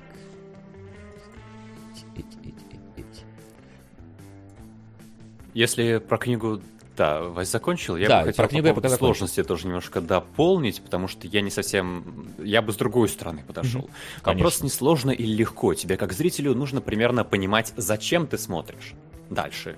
И вот тут может э, появиться проблема, потому что ты видишь одну сцену, которая не приводит ни к чему, следующую не связанную с ней абсолютно сцену, которая приводит ни к чему, еще одну сцену, которая никак не связана с предыдущими двумя, и ты сидишь, ну и хорошо, если ты ловишь кайф от того, как они сняты. А если нет, то ты просто как будто бы наблюдаешь сменяющиеся картинки, которые тебя не затягивают. Вот э, самый показательный пример это первая сцена. Честно, я бы мог посмотреть сто раз этот фильм, я бы в жизни не понял, к чему сделана открывающая сцена с гипнозом, где заикающего парнишку, заикающегося э, гипнозом учат э, говорить не заикаясь. Там еще забавная, да, отсылка на Кубрика показалась мне, Потому что как док- доктор Стрэнджлов там вскочил из инвалидного кресла «Mein Führer, I can walk!» э, Также и здесь он «Я могу говорить!» Вот э, если вы не знаете из внешних источников, то вы поняли, к чему сцена с гипнозом? Нет. А ты, Вась? Нет, я пытался понять, э, действительно, там, заикался ли Тарковский в детстве или что-то такое. Ну, у меня э, но... эта мысль была, но как бы, да, я вот, ну, опять же, если вопрос в том, без внешних источников, mm-hmm. нет. А с внешних знаний. Ну, я, я, знаешь, я могу что-нибудь там сказать, что, типа, я могу говорить, и Тарковский, типа, вот он, он, э, условно говоря, своим творчеством э, показывает именно то, что я, это вот то, что я хочу сказать, вы меня там, условно, не, не ограничите и так далее, и вот я могу говорить, слушайте меня, то есть, в каком смысле, вот это, вот этот фильм, это вот то, что я хочу сказать. Может, вам не нравится, нравится, не нравится, это мое, вот оно рвется из меня, я могу говорить, я говорю, и я через фильм вам вот говорю то, что я хочу сказать. Ну, условно, вот такая вот какая-то единственная ассоциация, которая у меня вот могла построиться за счет этого. Слушай, ты хорош, ты очень близок. А, как я выяснил, да, Тарковск, у Тарковского была очень больная тема, которой он никак не мог касаться вот его этой семейной истории. И он пытался раз за разом что-то сделать, у него ничего не получалось. И только он как-то созрел, накопил, не знаю, силы творческого духа. И в этом фильме провел собственную такую сеанс психотерапии. И э, сказал языком кино про свои проблемы с семьей. Э, посмотрите, пожалуйста, все на мои проблемы с семьей тоже. А, вот, так что, ну, Вася сто раз, сто раз посмотрев, наверное, вы все-таки, да, пришел к такому выводу, здорово. Я бы не смог. Сто, сто раз что позволить? Посмотрев фильм. Я один раз посмотрел его, я не... Ну, ну, ну, но ты не до конца дошел. Ну, вот. это да. Я к тому, что я бы, я бы не осилил, наверное, такой вывод. А, все, я понял, ты именно про то, что окончательно... Про то, что нужна программка, как будто в начале. Ну, э, не, ну это да, это да. Вот, это действительно есть такое. Вот, но э, я именно а, по поводу того, что тебя может завлечь в этом фильме, помимо кинематографии, которая тоже очень mm-hmm. очень картинная э, получается. Это действительно большой вопрос. Собственно, это же и стало предметом дискуссии относительно этого кино в момент выхода, когда его, ну, в целом пустили ограниченным прокатом, и там даже ни на какой фестиваль в итоге не увезли, хотя вроде как планировали, потому что, ну, а действительно, вот, а вот, я, знаешь, вот, типа, я могу понять э, редколлегию культурную, которая решала, вот, типа, там, цензурную в данном случае решала, допускать этот фильм или нет, потому что они такие сели тоже. Ну, а вот, ну, как бы, с одной стороны, ну, красиво снято, да, не спорю, но кому это вот оно, вот как, кому оно надо, кроме Тарковского, который решил просто, чтобы, если он внезапно впадет в, э, у него случится амнезия, чтобы он посмотрел этот фильм и вспомнил, что он забыл про свое прошлое. Потому что, ну, это да, это же просто возникающие образы. Вот мы же, опять же, мы же не помним свое условное детство, да, э, как единую непрекращающуюся э, линию на протяжении, там, 10 лет, да? Мы помним какие-то отдельные моменты. Как я пришел э, из детского сада и на, день рождения меня встретили куча гостей подарили в 94 году большой такой экскаватор э, игрушечный, я прям помню, как я с ним играл, да. Я помню, как я его э, случайно забыл во дворе, как его похитили какие-то ребята. Я помню, как отец э, потом, идя по роще, внезапно увидел этих ребят с этим экскаватором, отобрал его назад. Ну, то есть это вот такой вот прям, какой-то вот эпизод отдельный из там с детства, ты помнишь. И вот Тарковский тоже, это отдельный эпизод. Вот здесь типа эпизод, э, когда горел э, сарай, да, там у нас, потому ну, это прям яркие эпизоды. Я тоже помню, как у нас во дворе сарайки горели, и мы ходили смотреть, э, как их, или там в, э, на даче тоже дом горел, и ты ходишь, идешь смотреть, как он горит. Это яркий эпизод, который вас запоминается. Или там, э, что еще, как, какие там э, эти отдельные... Как я ходил на стрельбище. Да, как, как я ходил на стрельбище. Как зачем-то с мамой ходили сдавать сережки там и все эпизоды такие, все, а там нет ни одного какого-то явно сюжетообразующего, мне кажется. Ну, кроме коротенькой сценки, когда становится понятно, что объединяет все эти эпизоды. Что именно это, ну-ка? Ну, финальная, когда там помирает уже сам а. И становится понятно, что это его бред. Ну, кстати, а вот ты сказал, что да, кинематография может удержать. А вот кинематография или красота картинки? Операторская больше работа. А я ну, ну в данном случае вещи, это да, это связанные вещи. Абсолютно. Мне кажется, что операторская работа это часть кинематографии, но кинематография это больше, чем операторская работа.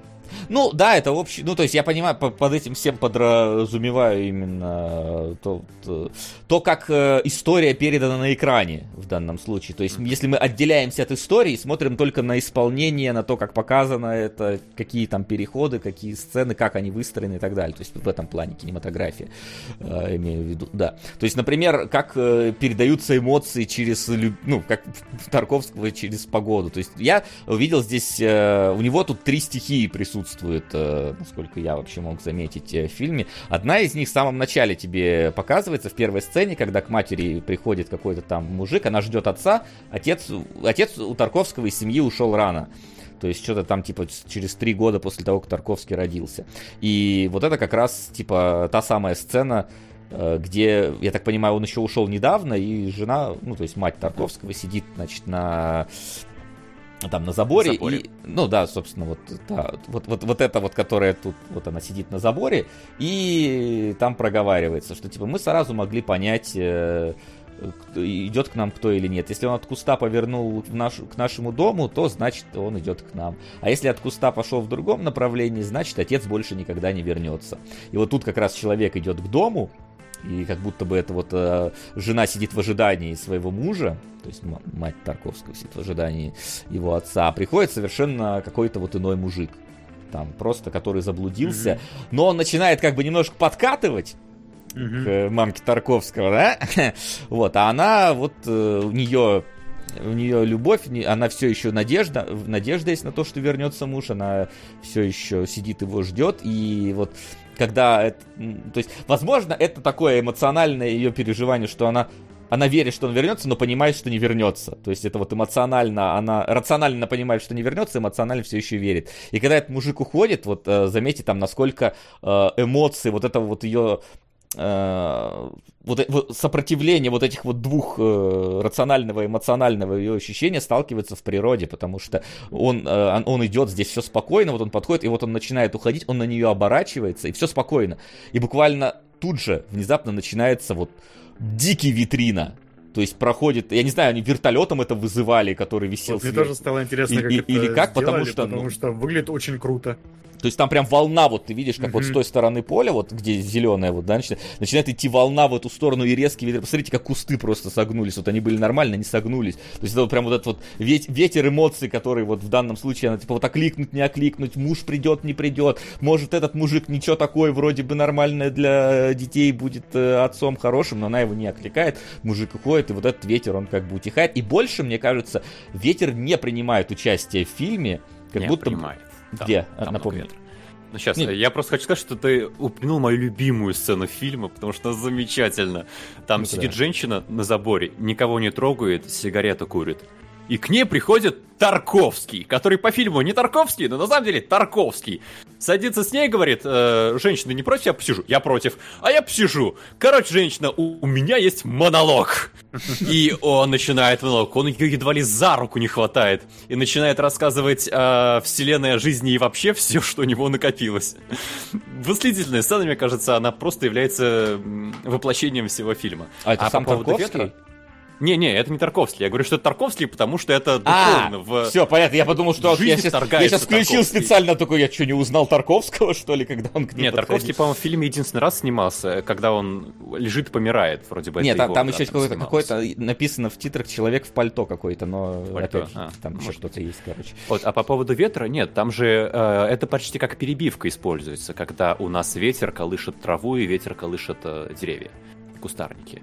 Мне кажется, тут даже есть гораздо более простая трактовка. Там же у нас э, три основных стихии.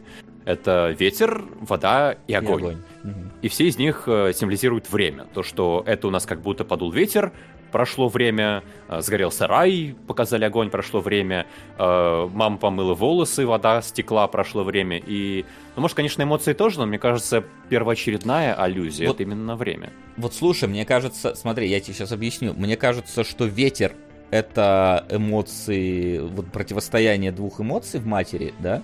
А, вода это как раз время, то есть, э, потому что, смотри, я просто почему? Э, ветер появляется впервые как раз в сцене, когда у нас э, вот Мужик уходит. Мужик уходит, да. До этого есть, не был, да. Оставить его нет, э, как будто бы говорит нам ветер, это борьба эмоций внутри. Вода у нас когда появляется впервые? Я это выписал тоже и картиночки сейчас. Вот. Во-первых, э, по, по поводу воды. Воду Тарковский любит, это все прекрасно знают. Мемчики про вода кап-кап и вот это вот все а, они есть. Ты должен снимать соцреализм, стройки и так далее. Водичка кап-кап, вот это я буду снимать. Вот. А, то есть э, вода появляется впервые вот в этой черно-белой сцене. Я вот не знаю, она сейчас выведется. Пока она только черный у меня на экране. Да-да-да, я да. понимаю. Белый я... пока не завезли. Я тут вырезал, вот, то есть, сейчас э, тут немножечко, ну, ладно, короче, сейчас сокращу. Когда начинает, mm-hmm. значит, э, получается, мать Тарковского мыться и так далее. Во-первых, посмотрите, насколько хоррорный это момент. Просто охренеть. Звонок, да, как да. бы советский звонок. Там она еще потом начинает да, вот так вот руки двигаются руками двигать. И это такой, нихера себе просто. И такой, это, ну, а задолго это, до звонка. Вроде, ну да, ну вроде такая тема есть какая-то, что они действительно вдохновлялись вот этой сценой. Но я не уверен, насколько это правда. Не удивлен. Вот. И начинает э, после этого она находиться, значит, в этой комнате, и начинает капать вода, и рушится комната. То есть, опять же, вот э, какое-то об, обветшалость помещение со временем передает, как будто бы вот этой самой сцены. Во-первых, это красиво очень снято, как это все падает, как это все течет, какая-то динамика. Огонь, кстати, тоже уже горит немножечко он там комфорочка можно заметить. Вот, и как бы время прошло, то есть мы до этого видели жену, Э, ой, жену, мать Тарковского, да, которая моет волосы. Ну, а жена, мать, это тяжело здесь немножечко. То есть а, она моет волосы. Потом мы видим сцену, как течет вода, как будто бы проходит время. И что происходит в следующий момент? Э, к, подходит к зеркалу э, мать и отображается старуха. То есть как будто бы это вот мы, мы начинали видели мать, вода протекла, прошло время, и мать уже старуха. То есть вода это время, которое течет, который, из-за которой комната ветшает, потому что ну, со временем помещение ветшает, и люди ветшают. То есть вот она в эту воду окропилась, и время прошло. То есть я, я считал так эту сцену, как надо понимать, по крайней мере. Если мы говорим Много про воды утекло. Да. Ну, это да, конечно, это все. тоже, это тоже все знают, много воды утекло. А огонь это как будто бы, э, опять же, не совсем возможно во все вот э, моменты, но это как будто бы какая-то вот э, Тарковск, это, это уже чувство как будто бы самого Тарковского, э, которые возникают. То есть почему? Потому что у нас э, у нас он и его сын любят огонь это тоже, если ты посмотришь, э, вот э, у нас огонь появляется в каких сценах? Где горит сарай, это в первый раз появляется огонь. А, но потом мы, когда возвращаемся в прошлое, э, да, уже где-то к концу фильма, там есть сценка, где вот в каком-то похожем амбаре а, во-первых, там это керосинка, которая постоянно у них не работает. Во-вторых, там в амбаре, вот, по-моему, это как раз... Извините, тут очень тяжело было эту сцену выхватить, потому что ни хрена не видно. Но там это понятно, что это какой-то вот амбар тоже с сеном. И маленький, по-моему, как раз-то маленький Тарковский зажигает спичку. То есть как будто бы у меня состыковалось, что пожар случился из-за э, вот этой вот какой-то вот любви Тарковского к огню, и это его какие-то личные, его персональные эмоции. И потом мы, опять же, видим в, в качестве перебивочки э, руку, которая палочку огненную вот так вот держит, да, а, а потом мы выясняем, кто эту палочку держит. Блин, я не сохранил, кто держит палочку. А, не, сохранил, вот. Вот, мы видим э, рыжую девочку, которая вот эту... Блин, извините, вам не видно, я просто... Надо закрывать окошко. Мы видим рыжую девочку, которая вот эту палочку вот она держит. То есть нам сюда подсказка. И рыжая девочка, Тарковский же своему сыну по телефону рассказывает, вот была у меня там какая-то первая любовь, вот э, рыженькая, которую я что-то там то ли с ней не познакомился, то ли еще того. И мы как раз эту рыжую девочку видим э, в воспоминаниях уже самого Тарковского, когда она, когда вот он там на этих стрельбищах был... Э, я что, не сохранил? Погоди, я же сохранял ее. Э, когда он, короче, на стрельбищах ее впервые зимой заметил. Блин, я не сохранил картину. Сейчас, может, ее найду. Ну, ну там короче... точно такая же, только зимой, мне кажется. Ну да, то есть там, там только девочку там, показать. То есть, то есть да, то есть вот этот огонь, он связывает Тарковского, и, кстати, связывает его сына, опять же, потому что э, вот еще сцена, когда он там с женой своей разговаривает, а это сын Тарковского, который она говорит, ой, что-то опять он какой-то поджог во дворе. И то есть сын тоже как бы у него как ню к этому тянется. Это опять же вот эта вот связь поколений, что наши дети это продолжение нас, и вот как будто бы вот этот вот огонь это именно непосредственно стихия самого Тарковского. Ну вот я так считал, что не, не, не все время, а что-то еще эмоции. А, Мне понравилось то, что ты раскопал, что там Тарковский со спичкой, может быть, он сжег сарай. Это может, это не Тарковский Мам, даже, но... Мам, помнишь, что сарай сгорел, да? Не, не выяснили же, кто поджег? Да, снок не выяснили. Ну, я, короче, фильм снял.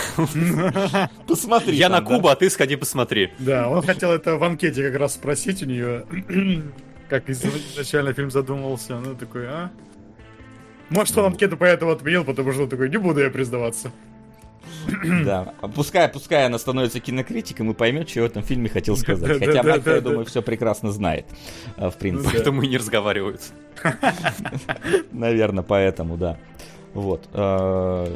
Что еще, что еще, что еще, погодите, сейчас. Есть у кого еще что, потому что у меня там еще картинки, но я не знаю, насколько эти картинки сейчас нужны. Нет, ну что еще прям у меня полно. Давай, давай, ну то есть я, я, я как я... бы даю возможность почему... сказать. Я почему спросил про то, что больше все-таки кинематография в целом или операторская работа? Э, мне именно кинематография не то, чтобы как-то особенно зацепила в зеркале, мне в основном было тягостно и неинтересно смотреть эпизоды, э, но операторская работа в том плане, какую тебе показывают картинку с такой фотоработой, это бесподобно. И мне кажется, что «Зеркало» сильно превосходит все фильмы Тарковского, по крайней мере, которые я смотрел. Это то же самое, что Вася упоминал ранее, плюс Андрей Рублев. Э, и да, неспроста я выяснил, тут был оператор э, Рерберг, и он не работал в других фильмах Тарковского. Они вместе снимали «Сталкера», но весь вариант Рерберга в итоге не прошел, а, кроме там одной сцены. И вы его можете знать в том числе, например, по э, рекламе банка Империал, который снимал Бекмамбетов. Понятно. Это действительно выдающийся оператор, и вот, возможно, тут он отчасти передавил Тарковского. Его большая заслуга в том, как зеркало выглядит.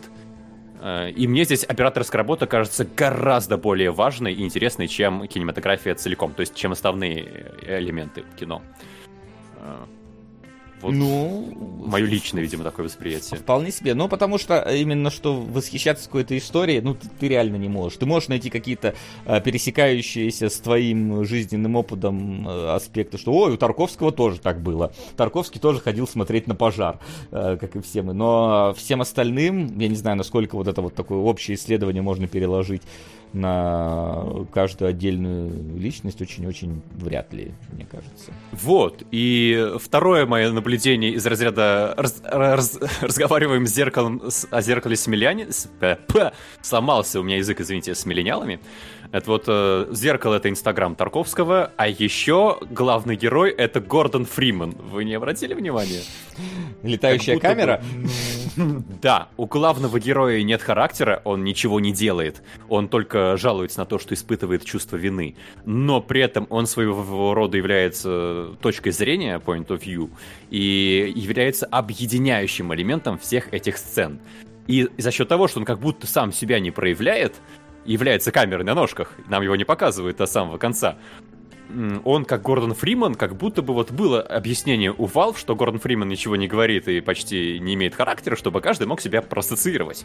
И здесь как будто бы главный герой, Тарковский, он тоже сделан так, что каждый из, наверное, его современников может поставить себя на его место и вспомнить, как в деревне мы были, сарай у мамки сгорел, как потом война была, все салют смотрели, как потом на стрельбище ходили, и там военрук с пробитой головой нам рассказывал, как из винтовки стрелять.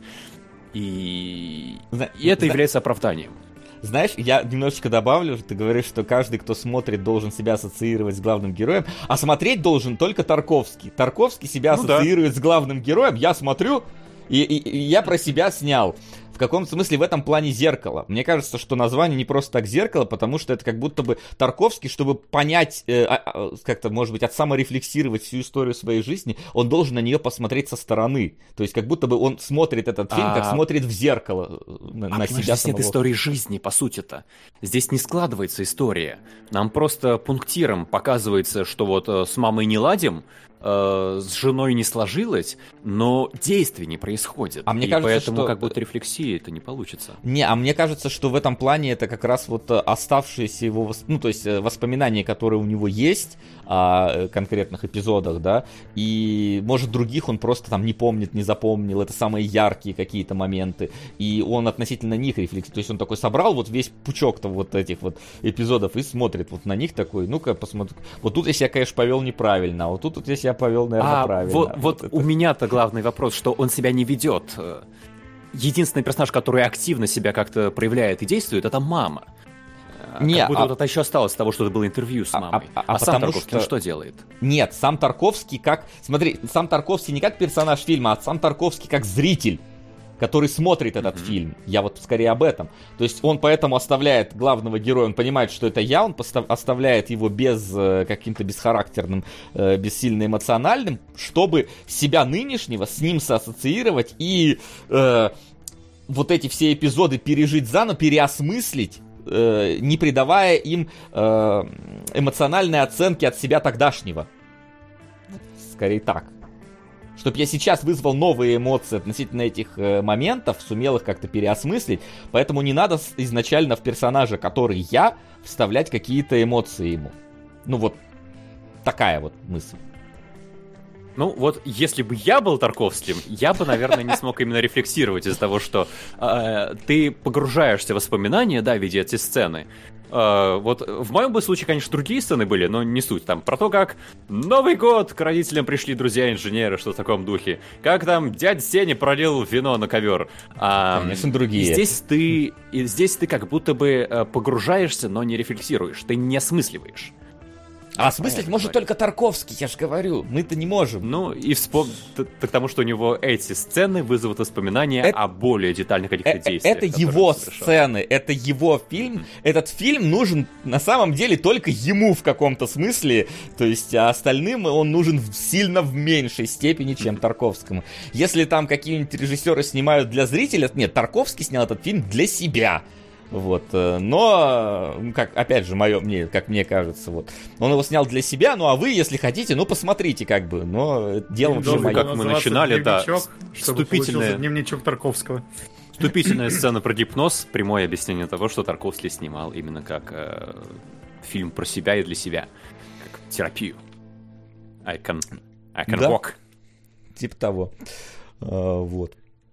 А, что еще а, у меня тут подготовлено? Сейчас я посмотрю.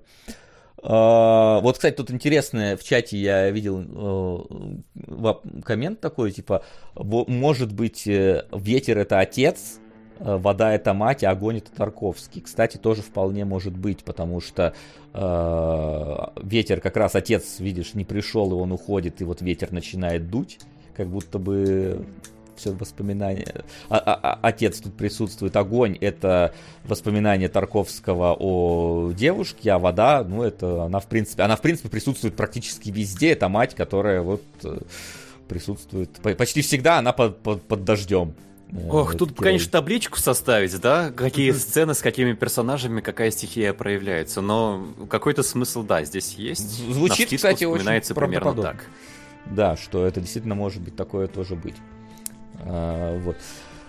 Uh, так, так, так, так, так. Вот я uh, единственное, ну, во-первых, опять же, вот мне кажется, самый яркий момент с водой когда, собственно, мать там бежит в типографию, и вот это полностью мокнет и так далее. И, и она, в принципе, часто вот под воду. Потом она еще в душ там идет, она в начале под воду и так далее встает там в этой в квартире, и везде она э, тоже есть, вода присутствует, течет, красиво течет, как он это, сколько он литров воды использовал на съемках, я не знаю, вряд ли он ждал дождей. Ну, Но... же в какой-то момент вода, она же под душем стоит, крутит, крутит, и э, воды нет. Вот.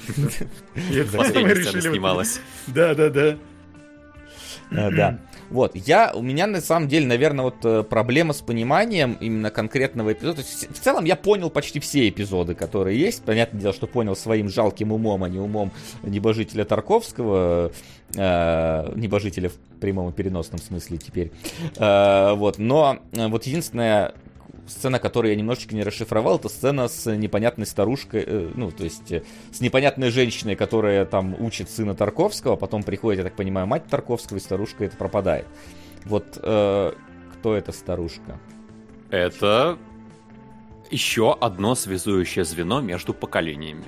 Это старушка-нянечка, по-моему, отца Тарковского, которая обучала его, когда он был маленьким. И mm-hmm. ее призрак в этой квартире привиделся самому нынешнему Тарковскому. Нет, даже сыну. его, его сыну Тарковского, сыну. то есть внуку отца Тарко... Блин. Хорошо, что мы Тарковского говорим The Тарковский, да, единственный. Да. а, то есть это еще одна вот э, связующая нить, которая как бы объединяет всю семью в глазах Тарковского. Просто э, смотри, я к чему говорю, то есть э, у нас вот есть эта нянечка, да, окей, предположим, она привиделась ему, а потом он открывает дверь, получается, что это э, внук и бабушка, но бабушка не узнает внука, а внук не узнает э, свою бабушку, потому что это получается мать непосредственно Тарковского в данной сцене, а это его сын. Вот. И после этого у нас э, пропадает.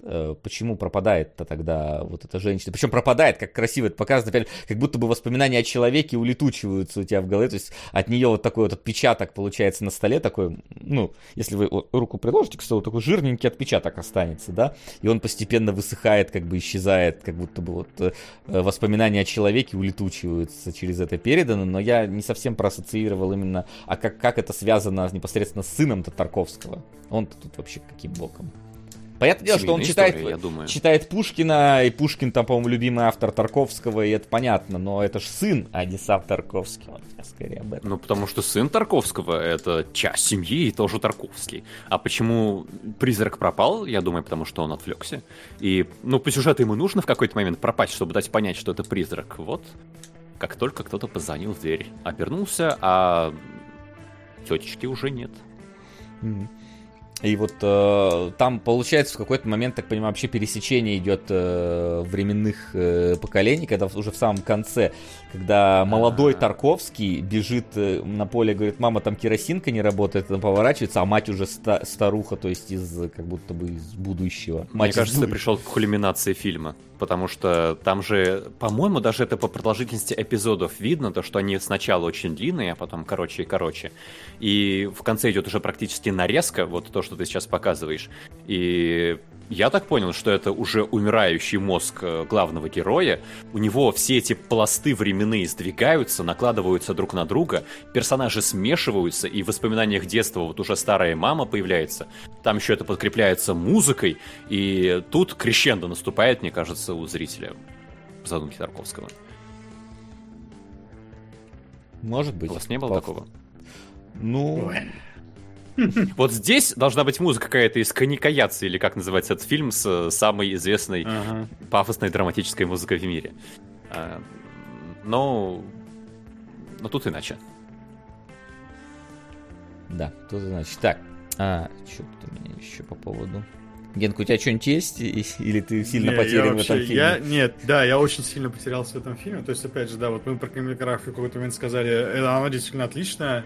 Э, ты смотришь э, на то, как там кадр строится, как там камера вот действительно двигается, там немножко другую, как бы получается, сцену в этот кадр пускает, и как это все, ну, типа, выстроено очень э, грамотно, интересно и все такое. И вот как бы кинематографии как раз я спасался, да, смотреть вот как все здесь устроено. А вот именно по смыслу, да, я плавал очень сильно. Но ну, я плавал я... в этой воде, которую льет на меня Тарковский. Ну, я понимаю, что третий эфир и сразу Тарковский, это, конечно, тяжелое дело. Ну, я... Я-то не готов к Тарковскому, о чем говорить. Нет, а для лучшего понимания я могу сейчас еще третью отсылку для миллениалов, то, что «Зеркало» — это советский Форест Гамп. Вы помните Форест Гамп? Он же проходит линии через историю Америки. Но в Форесте Гампе он лично участвует в хронике, а здесь просто хроникой как будто В Форесте Гампе хронология не поломана хотя да. бы. Ну, это ерунда на самом деле, потому что здесь хронология все-таки у тебя в голове выстраивается, и ты понимаешь, когда 30-е, когда там 50-е и так далее. Учитывая, а... что актеры одни и те же, поначалу тяжело. Очень тяжело, да. Вот у меня, кстати, не было проблем с актером, я сразу, видимо, понял, принял правила игры. Ну вот. вот. А здесь э, Я не понял, что игра сделано. есть, давай так скажем, в начале пока. В Форесте Гампе это более как-то э, объединено. Здесь просто хроника — это перебивки между э, игровыми участками. И здесь как будто еще история страны рассказывается через историю Тарковского и его семьи.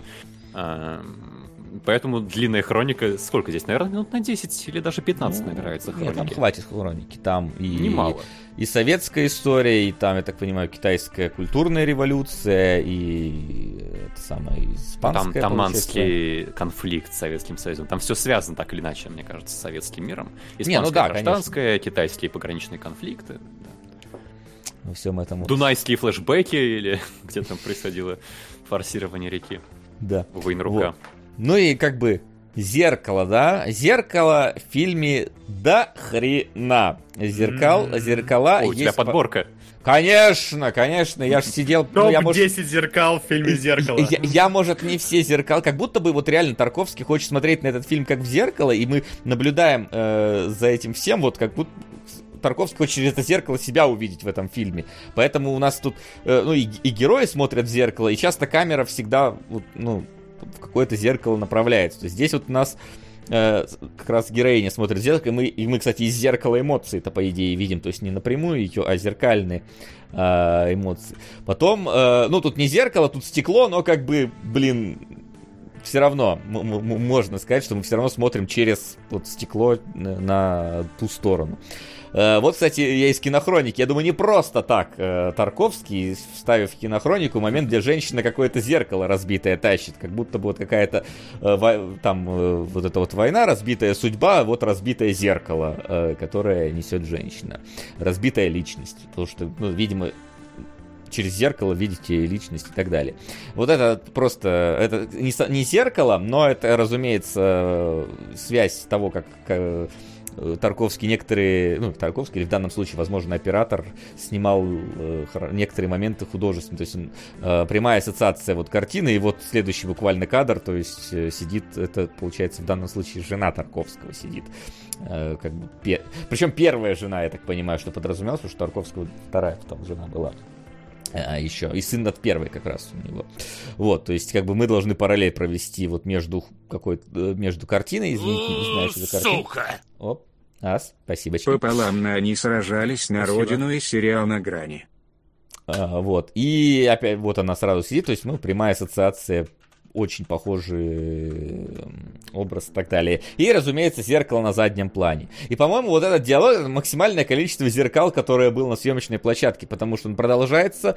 А, нет, это следующий вот как раз. Продолжается, видим, вот тоже стоит зеркало. Потом вот буквально это один разговор идет, одна сцена. Она уже у другого зеркала.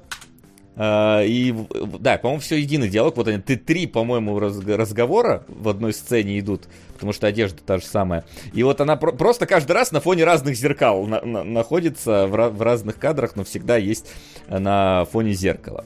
Потом э, воспоминания Тарковского, когда они с матерью в деревне приходили в сережки там кому-то отдавать. И Тарковский сидит, смотрит в зеркало, а зеркало как будто смотрит на Тарковского. И, это, и он на него, он на него, то есть это как будто два человека вообще смотрят друг на друга. С, с, не знаю. Мне кажется, отражение в зеркале какое-то злое, а отражение... А сам, сам Тарковский тут сидит довольно напуганный какой-то. Вот. И, видимо, это отражение настолько не нравится Тарковскому, что следующая сцена это зеркало горит нахрен где-то в огне, потому что да гори оно конем. Мне не нравится мой... Как я выгляжу в этом зеркале, мне не нравится мой образ, он должен сгореть или еще что-нибудь такое подразумевается, потому что огонь это символ Тарковского в этом фильме, его эмоции, его ощущения, насколько, ну, я, по крайней мере, для себя ассоциировал, как будто он хочет, чтобы это сгорело смотрел. Ну, опять же, это вот...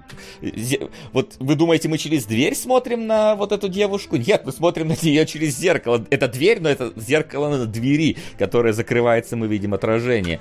И вот как раз... Это, кстати, жена Тарковского, вторая настоящая жена Тарковского. Не киношная жена Тарковского, а настоящая вроде как. А, вот. И она тоже стоит, смотрит в зеркало, но самого зеркала мы тут не видим. Я вот, кстати, не знаю, как это правильно сочетать, как будто бы через нее Тарковский не это, не рефлексирует, поэтому ее зеркало мы и не видим, не, не наблюдаем особо. То есть, ну вот она подборка, то есть зеркал полно, и все они присутствуют в сценах, как будто бы через них вот реально Тарковский хочет видеть э, себя. И самое главное, э, вот эта сцена из детства тоже такая хоррорная, через какие-то, значит, эти самые э, тюли. Камера прилетает, куда подлетает? К зеркалу, в котором отражается, я так понимаю, это молодой Тарковский должен быть, по крайней мере, какой-то вот из детей его матери, вот, скорее всего, это он, вот, ну и, конечно же, в момент смерти Тарковского, да, вот они все эти зеркала здесь, то есть, я так понимаю, что это, в принципе, все зеркала, которые использовались, э, которые были в тех или иных сценах, они выстроены вот здесь. Кроме вот. разбитого из Испании. Ну, кроме разбитого из Испании, разбитый из Испании это просто, типа, так не должно тебя колышать, потому что это не воспоминание Тарковского «Разбитое зеркало из Испании». Ты просто смотрел хронику, такой, о, зеркало вставлю. Э, под тему идет. Вот, то есть это как бы вот все, все переживания, все сцены, все эпизоды, они вот выстроены вот здесь, вот они вот таким прям ореолом вокруг э, а, умирающий Тарковский, он там за ширмой находится. Они здесь стоят, и вот у него мать сидит, она, хоть у них плохие взаимоотношения, но во время смерти она вот здесь сидит все равно с ним. А это, вот это, кстати, жена по-моему, или нет, сидит здесь, я вот не помню уже конкретно, но тем не менее, это вот как будто бы мы каждый раз разрозненно смотрели на зеркало в том моменте, в том моменте, в том моменте, вот оно собралось все воедино в моменте э, его смерти. Uh, вот здесь, вот, по крайней мере, у меня такое вот сосчиталось. И uh, в этой же сцене он же отпускает птичку. Поняли, что за птичка? Ну, он ее ловит э, там в какой-то сцене до этого. Она, ну да, ну, не, не живая ну, птичка, которая с ним... Ну, конечно, метафорическая ну, птичка, по крайней мере. Мне так кажется, что это метафорическая птичка, потому что где он ее ловит зимой? А, когда а, еще на вот, э, ну, когда там они с этим самым, с винтовками там упражнялись. И когда он еще говорит, э, это все подвязано телефонным звонком, который он сыну там позвонил, и говорит, я вот помню такую мою первую любовь, мое воспоминание, я так понимаю, не сложившуюся жену рыженькую, вот эту вот, которую он видит тоже зимой. И в момент, когда он ее видит, он и ловит эту птичку. И это, видимо, вот, как я понял, какая-то вот его любовь, которая не суждено было сбыться, которую он э, всю жизнь с собой нес, и вот он ее отпускает, вот эту вот пойманную птичку, то есть в момент, когда он ее видел, он ее поймал, и на момент смерти он ее, вот это воспоминание с несостоявшейся любовью, как бы все могло сложиться иначе в его жизни, он отпускает это воспоминание. Ну, я по крайней мере, так. Со, со, а знаете, почему ему на голову птичка села? Ну-ка, там... Потому что плохому человеку на голову птичка не сядет. Она накакает, да? Это символ того, что Тарковский хороший человек. Ну, наверное, хороший. Я не знаю. Только не любит его почему-то в фильме никто. Ну, может, это он, это уже он видел со стороны, видишь, в конце же матч, ну, мать-то его любит. У них плохие ну, пришли посмотреть. Просто... Э, пришла посмотреть, как ты помрешь, наконец. Чем, мне кажется, э, вполне себе такая э, Настасья ну, Филипповская мотивация. Ну, там не раскрывается вообще, почему мать, у него с матерью плохие отношения. Просто, просто, там просто говорится говорят, ну, как факт непонятно из-за чего поссорились.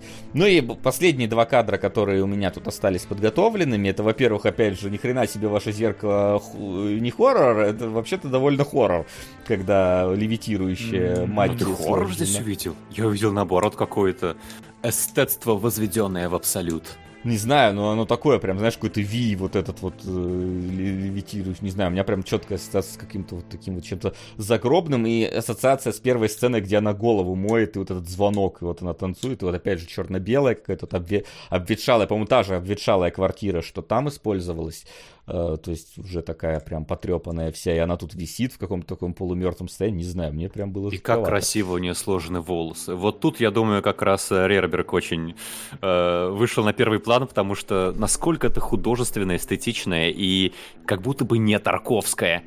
А, ты сейчас показываешь общий план, когда мы смотрим на все издалека, но там прям скмакуются вот эти вот пряди, которые разложены, подвешены в воздухе, лицо, которое выточено на фоне грязной стены, вот эти вот складки одежды в каком-то античном совершенно узоре. Это, мне кажется, Рерберг полностью взял на себя. Mm-hmm. И сделал вот. красивую фотографию. Сука! Спасибо, Ас. Сейчас э, последок скажу. И последнее, что я тут, это... Э, а, этот самый, так, так, так, так, так, секундочку. Да, указывайте, а... пожалуйста, название, которое у нас уже есть, потому что если на грани у нас было в виде бринка, то я это могу не отследить. Окей. Вот. И последнее, значит, это такая пасхалочка, я бы сказал. Просто в какой-то момент камера про- проносится по квартире Тарковского. И такой Андрей Рублев, Le фильм до да. Тарковский. Такой немножечко... Э, немножко... Напоминает тебе про кого фильм, на самом деле. Да. Причем он же здесь не Андрей, он же здесь а, Алексей, по-моему. То есть такой типа. Я сменю. Это как э, в пирамиде был э, не Мавроди, а Мамонтов, по-моему, или как-то так. То есть, типа. Хотя, с другой стороны, лох не мамонт, лох не вымрет, но это мы что-то начали уже обсуждать фильм «Пирамида», а не фильм «Зеркало». Вот. И, ну, это просто такая забавная игра, перелом четвертой стены, потому что здесь, ну, не совсем понятно, а ну, какая профессия у киношного Тарковского. Там это вроде нигде не проговаривается, кто он непосредственно. Ну вот, видимо, вот это что он, ну, должно намекнуть, что он, типа, вот как раз про, про, про себя снимает. Вот это, возможно, тебе вместо программки должно показать, Типа, э, это про Тарковского, это он сам про себя, видишь, это он. Он это Иди голос за кадром. Андрея Рублева посмотри сначала. Да. Натив, нативная интеграция Андрея Рублева просто в мой фильм. Пар, партнерский материал. Э, Вот. Но, кстати, сама по себе э, сам кадр выстроен очень красиво. Тоже такой прям реально картины, какие-то вот фактурные такие вот обои, там окно в окно, которое смотрит. Я не знаю, ну сейчас часто, конечно, строят дома. Раньше, я не знаю, смотрели ок- окно в окно. А там еще пролетает так все через двери камеры. То есть, конечно, в динамике надо смотреть. В этом плане, конечно, фильм смотрится очень-очень э, красиво. Но если подытоживать э, рассказ э, этот, то, конечно, это реально это фильм, который снял Тарковский для себя. Э, ты, конечно, можешь, как э, киноэстет, говорить, ну, это, это фильм, который ну, далеко не с первого раза поймут, и не все, но вообще-то фильм э, э, поднимает там многие темы, он близок каждому любому. Я считаю, что фильм близок, блин, только Тарковскому. Остальным людям этот фильм не близок вообще ни разу. Ты можешь найти какие-то там близкие тебе, конечно, моменты отдельные, но это будет типа случайное совпадение. Это не универсальное кино, это история личная. Тарк- Это байопик который снял сам э, автор. Только байопик такой, что э, ты голову О, сломишь не не про какой да. и не про какое-то конкретное событие, типа байопик э, про Хичкока, как он снимал психа, а байопик просто вот, блин, любого момента. Байопик slice of life э, отдельных моментов э, жизни Тарковского. И, возможно, в рамках одной сцены действительно есть какая-то история. Мне кажется, самая такая полноценная история это на типографии, где вообще Тарковский участие это даже не принимал. И это, кстати, как раз по- поэтому, наверное, оно и является какой-то такой прям полностью законченной и понятной сценой, потому что это рассказ матери, а мать у Тарковского была, наверное, нормальная, она ему просто рассказала историю. Давай поясним. Там выясняется, мама э, приходит рано утром на типографию, ее гложет ощущение, что она допустила ошибку, пропустила ошибку. И она что-то перерывает, перерывает, вроде бы ошибку в итоге не совершила. Как бы сюжет на этом закончен э, эпизода. И самое это обидное, нам не говорят, что за ошибка. Там были какие-то предположения, что вместо Сталин написали Сралин, но это им такие домыслы почти что на ровном месте. И сюжет просто из-за беспокойства матери развивается. Э, То есть, и поэтому, поэтому он ощущ- Потому что Ну, все... у нас есть предположение, какая немножко опечатка. Типа, она же там на ушко э, коллеги рассказывают, что за опечатки, они начинают как-то хи- похихикивать. То есть, ну, видимо, что-то, да, действительно такое, скорее, потешное, наверное. Потешное, но опасное в нынешней, э, там, э, политической какой-то повестке, которая на тот момент Там была. 35-й год, по-моему. да. Да. Да, так что, да, типа, и со Стралином, в принципе, укладывается. Гулаг это, э, уже выехал за ней. Да, да. Вот. Но а, именно потому, что как раз все остальные переживания, они непосредственно Тарковского самого, и поэтому они эмоциональные. А, они могут быть э, там не, не оконченными или какими-то там обрывистыми, просто потому что он хочет передать эмоцию в этот момент. А здесь мать пришла, рассказала историю. И поэтому оно ощущается полноценной историей какой-то. То есть оди- одним эпизодом, когда у нас был, возник конфликт, и конфликт разрешился. То есть у нас была Такого кульминация. не бывает. А? Такого не бывает в этом фильме. Это незаконно. Ну да, вот поэтому оно, видимо, так и есть. Вот. А Я, кстати, хочу еще вас спросить, вы поняли логику разделения цветных и черно-белых сцен? А, Это еще местами одна фильм цветной, местами, местами черно-белый, и причем сцена с- в одной и той же эпохе с одними и теми же персонажами может быть цветной, и следующий кусочек э, через какой-нибудь промежуток черно-белый. Я, правда, искал какую-то взаимосвязь, я не понял. Мне показалось, что он просто решил, что так будет красивее, и в разных цветах снял разные сцены, разные эпизоды. Вот это еще одна вещь, которая меня сбивала, да, с толку, потому что ты действительно...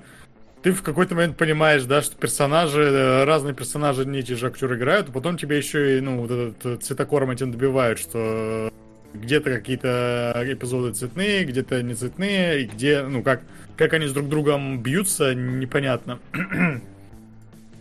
Ну вот, Не, э, не очевидно.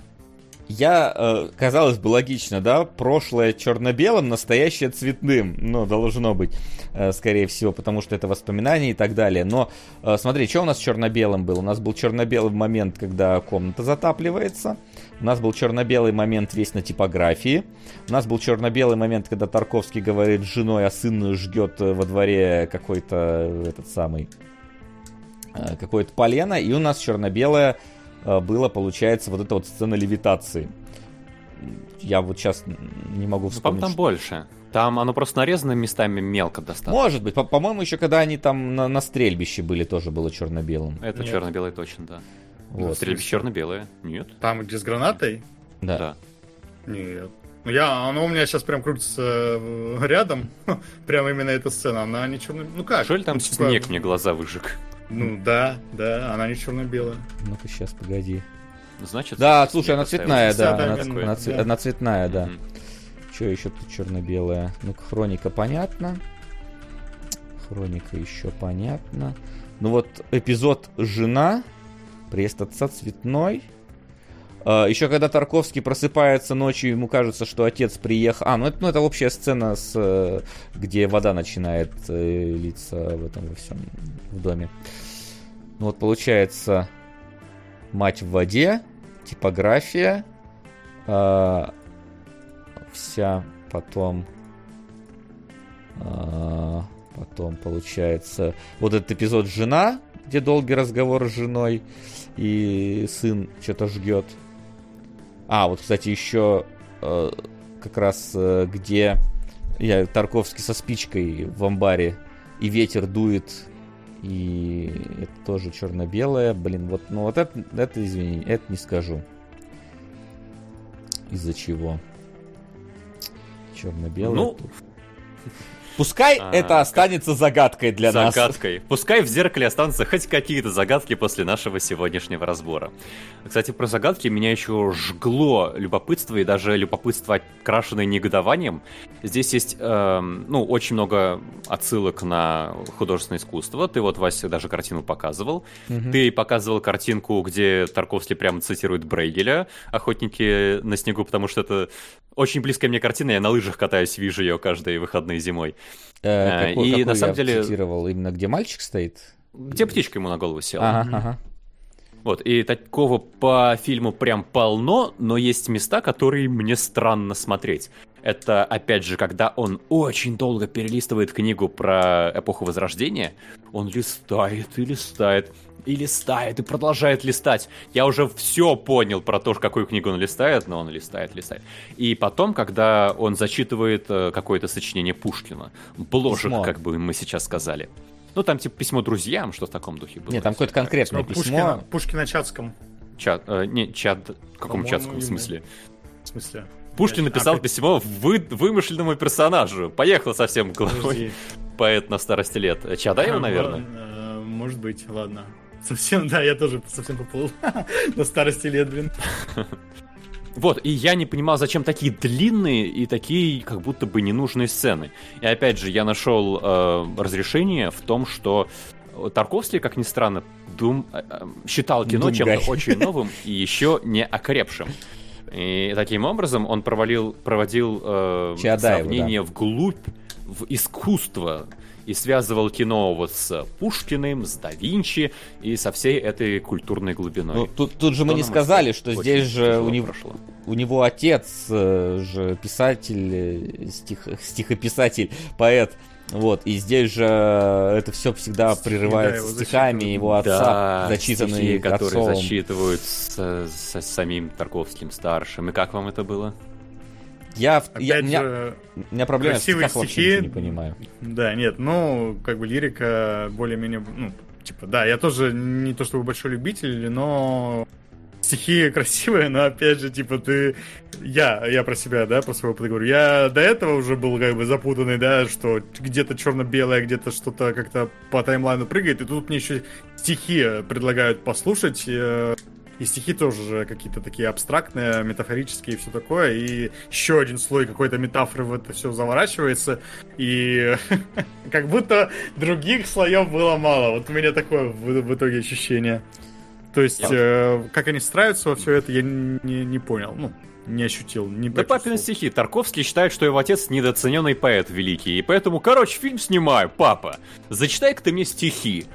Я всю аутентичность понимаю, что сам старший Тарковский читает собственные стихи в фильме про семью Тарковского. Но когда у тебя были сцены, сцены, сцены, и потом э, уже уставший, старенький Тарковский и, стихи я читаю. И, и вот он уже, у него воздух в легких кончается, в словах он запинается, и слушать это больно.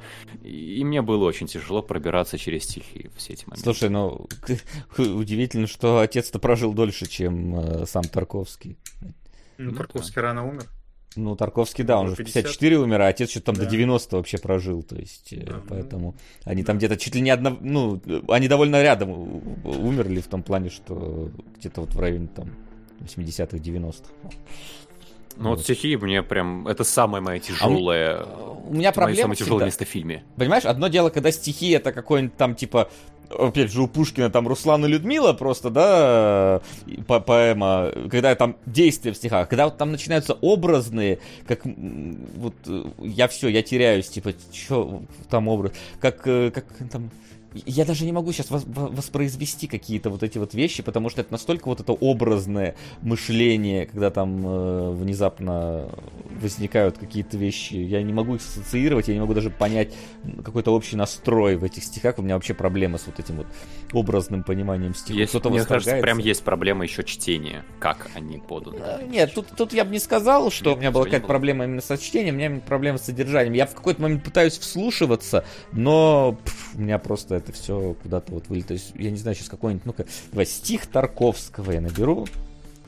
Тар... Я помню, по-моему, стих, стихи Тарковского еще в «Сталкере» звучат, но там их а, один из персонажей читает. И вот Бандиты там... за костром. Да. Так не смешно же. И он там их читает красиво, там вот так протяжно говорит, только этого мало. Я сам вот стих не помню, но вот эту вот строчку, которая там повторяется, только этого мало. И там мне в целом это больше запомнилось, да, как-то в душу врезалось. А здесь их просто получается как будто бы много, и они вот вплетены вот в этот весь для меня абсолютно непонятный фильм.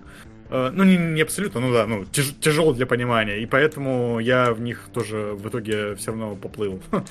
Да, я проплыл этот фильм брасом, блин, ну не брасом, просто топором нахер. Ну хорошо, хоть не утонул.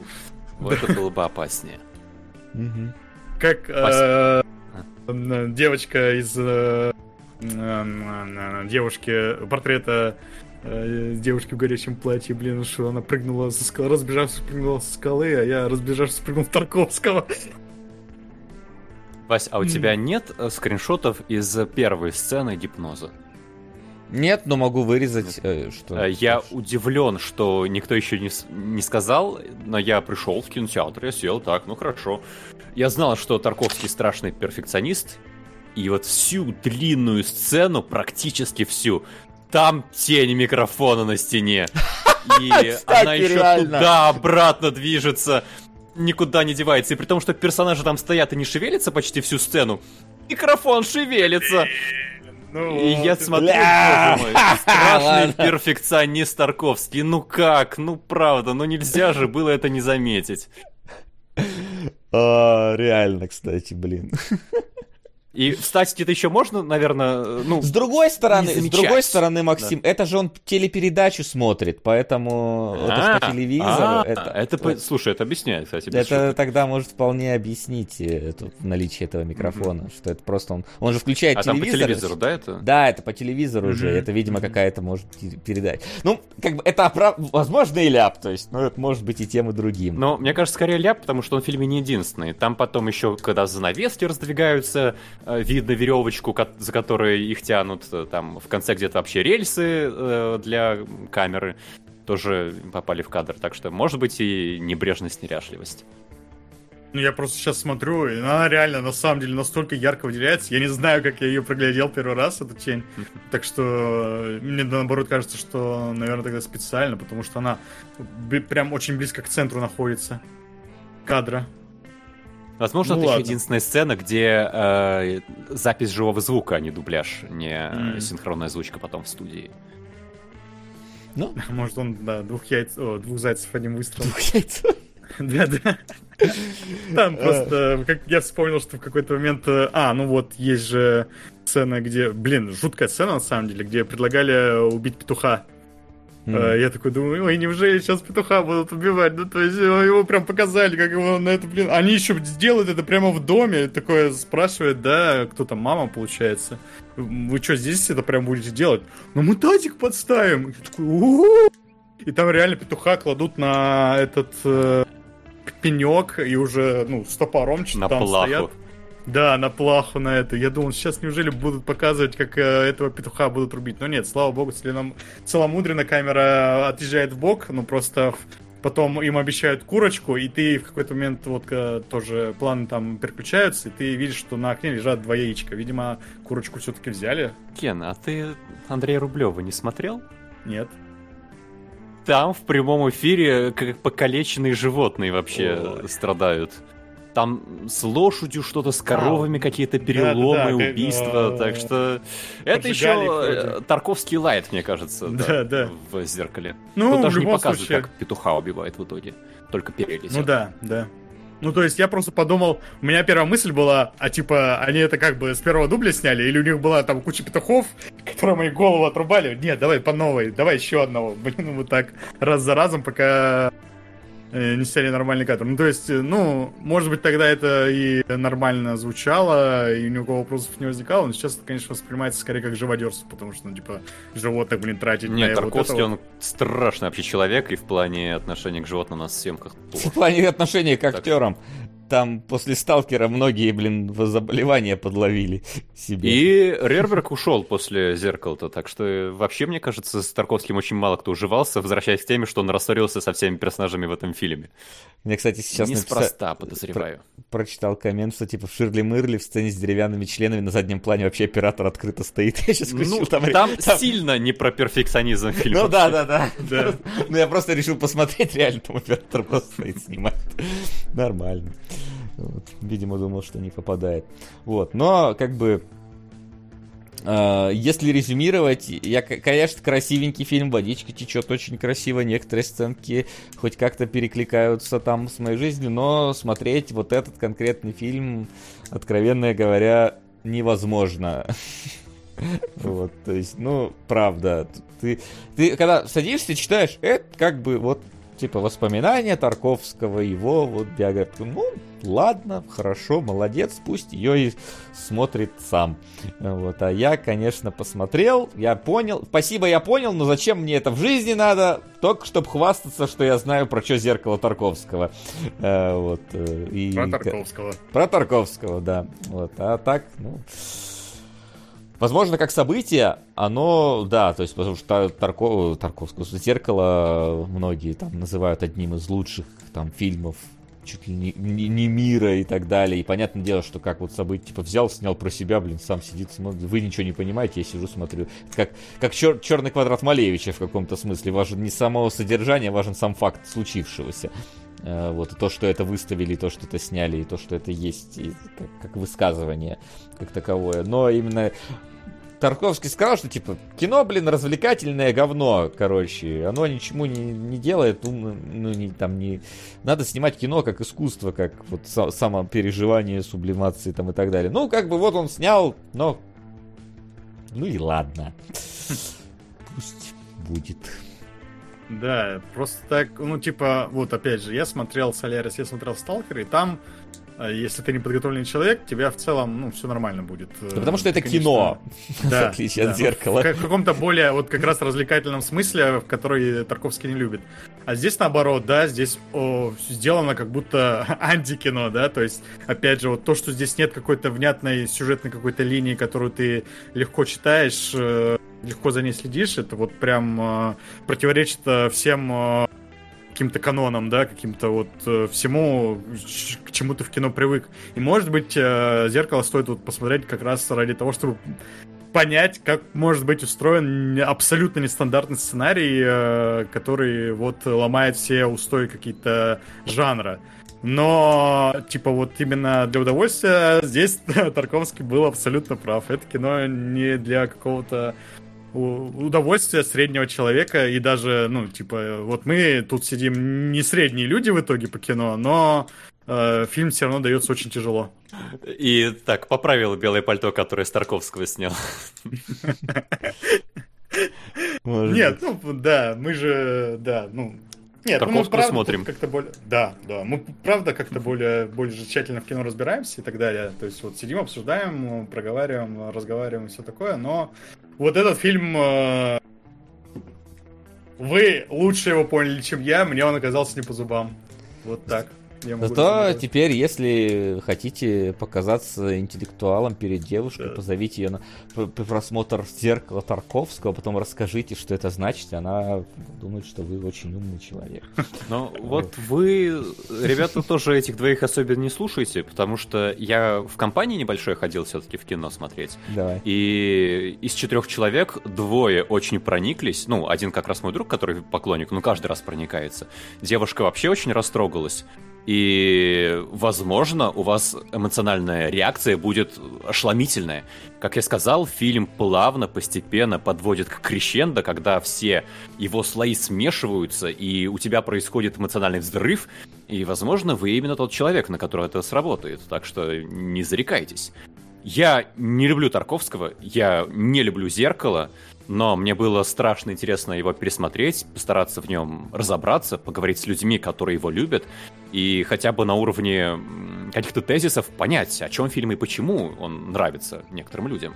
Так что большое спасибо тем, кто его продвинул. Я с большим удовольствием провел этот выпуск, хотя не могу сказать, что с большим удовольствием посмотрел вот я, я тоже хотел сказать, что сегодняшний выпуск интереснее получился, чем э, просмотр непосредственно самого зеркала, все-таки, если так смотреть. То есть, но опять же, я тоже не, не, это, это вот как повторю фразу Тарковского, да, из интервью, э, то, что хотел бы вас всех э, попросить не быть такими требовательными, думать о зеркале как о сложном фильме.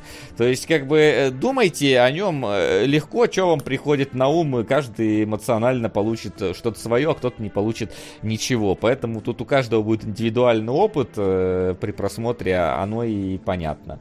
Вот. А потом вы, может, сможете перед кем-то щеголять словами типа крещендо и вот Мне кажется, щеголять это последняя вообще мотивация смотреть. Да, это я, это я стебусь. Если у вас ассоциативный ряд схож с ассоциативным рядом э, Сапковского, Тарковского, весьма вероятно, вам зайдет. Почему? А вот если Сапковского, наверное, не зайдет. Наверное, не зайдет. Я больше по Сапковскому, мне не зашло. Окей. Ну а мы давайте тогда будем потихоньку двигаться к завершению нашего сегодняшнего обсуждения и переходить к вопросам, которые вы нам, а, надеюсь, э, позадавали, потому что очень бы хотелось, знаете ли. Вопросы? Все, Это... переходим напрямую. А вопросов сегодня еще меньше, чем в прошлый раз. Да ты че? Я напоминаю, что по-прежнему вы все еще можете продвинуть э, какой-то фильм, успеть э, к нам в топ. Пока что, Максим, у нас там как дела обстоят вообще, что происходит? Все кардинально изменилось. У нас пока в топе короткометражки Overwatch и Рэмпо Первая Кровь. Вот это, конечно, набор. Это, конечно, не Тарковский э, и новые парни Турбо, но тоже где-нибудь там вполне могут быть. А, рядом. Подожди, они вместе тогда были или нет? Нет, нет, нет, это... Не, ну у нас были как бы случаи, когда совсем прям кардинально противоположные по настроению фильмы, но тут сегодня наоборот, как-то, мне кажется, довольно близкие. Они похожи, да. Все, все-таки были, давайте об этом. Вот. А так, если вы хотите услышать от нас э, наше мнение и наш вот э, рассказ, как сегодня, про тот фильм, который хотели бы вы, который вы любите или ненавидите, или которым хотели бы нас помучить, то как бы вот топ пока еще открыт, пока что можно а, это был мюзикл Wiz и Солярис. Во, ну вот это вот что-то, наверное. А что за The Wiz? Я даже не помню. Это, по-моему, изумрудный город, только... Ну-ка. Только ремейк от Netflix до существования Netflix. Да, да, да, да, по-моему, это вот оно. Да, да, да, это волшебник изумрудного города от Netflix был. И Солярис. Ну вот, да, это было интересное сочетание, я согласен. Тогда.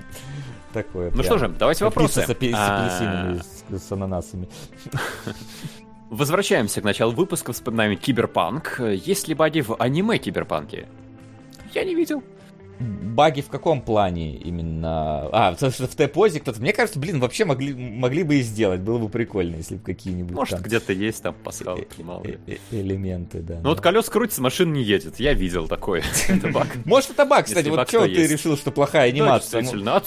лю- люди замерли, ну потому что искусственный интеллект отключился в какой-то момент, блин, сломался и не работал. Вот и все, как бы. Что-то Не показался ли вам Киберпанк сделанным для своих? У меня такое ощущение, что тем, кто не играл, будет трудновато разобраться в местных понятиях о том, что происходит. Ну, слушай, мне правда сложно посмотреть со стороны, потому что я из своих. И на своих он определенно работает лучше. А вот для вообще людей вне тем, наверное, лучше скажет Вася, который... Заткни свой рот Погоди. моим соском.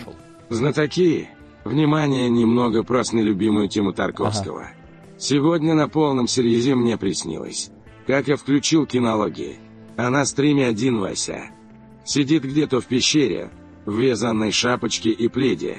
Говорит, что осталось Э, а чё, а чё она не договорила? Говорит, что остался один и упорно называет э, стрим сенсейшеном. Ну, бывает. На бэк, э, который Ch- Chop Squad какой-то э, сериал. Да-да. Слушайте, я, я, я не удивлюсь, что я... Либо я, либо Фен, короче, будем свет на стоп-гейме выключать, э, когда все, все- все уйдут. Такое ощущение. Но вполне... Уж сериал... э, э, кинологи точно. Я, я один, видимо, останусь. Буду один рассказывать вам про Тарковского. Это еще столько фильмов. И, и Ба- Баскову. Ну, вот, кстати, тоже интересное сочетание могло бы быть.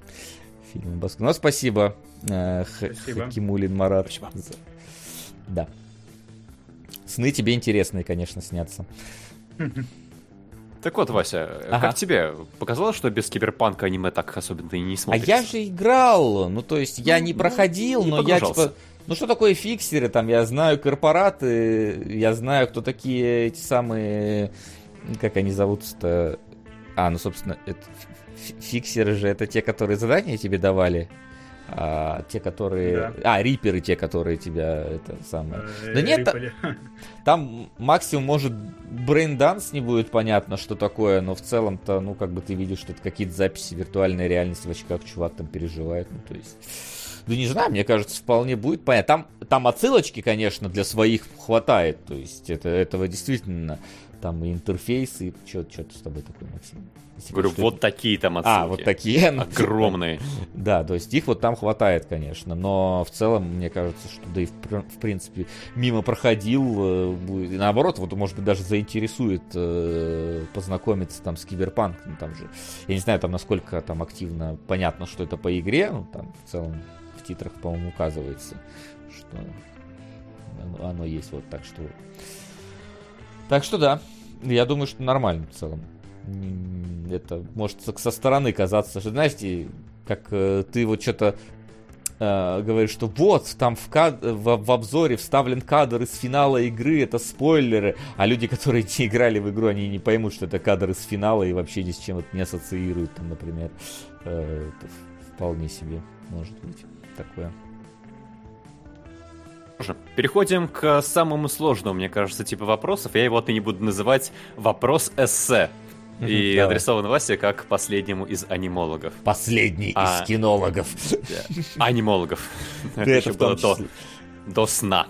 Да, А. Вася, многие в, оброз- в обзорах аниме очень хвалили тот же культас, особенно на фоне упадка западной анимации, но сошлись во мнении, что 10 серий это мало. Как ты считаешь, справедливо ли требовать большего от сюжета мира и персонажей их раскрытия в рамках заданного хронометража, или стоит учитывать сроки? То, что анимацию рисовать безумно дорого, и нельзя требовать, например, 24 серии, или можно? И не требовать больше от аниме формата 12 серий, где часто больше упор на красивый экшен и быструю анимацию, динамику и прочие жертвы сюжетом и раскрытием мира. Примеры Акудаман, а, Акудаман Драйв, измерение W, ID вторжение и так далее.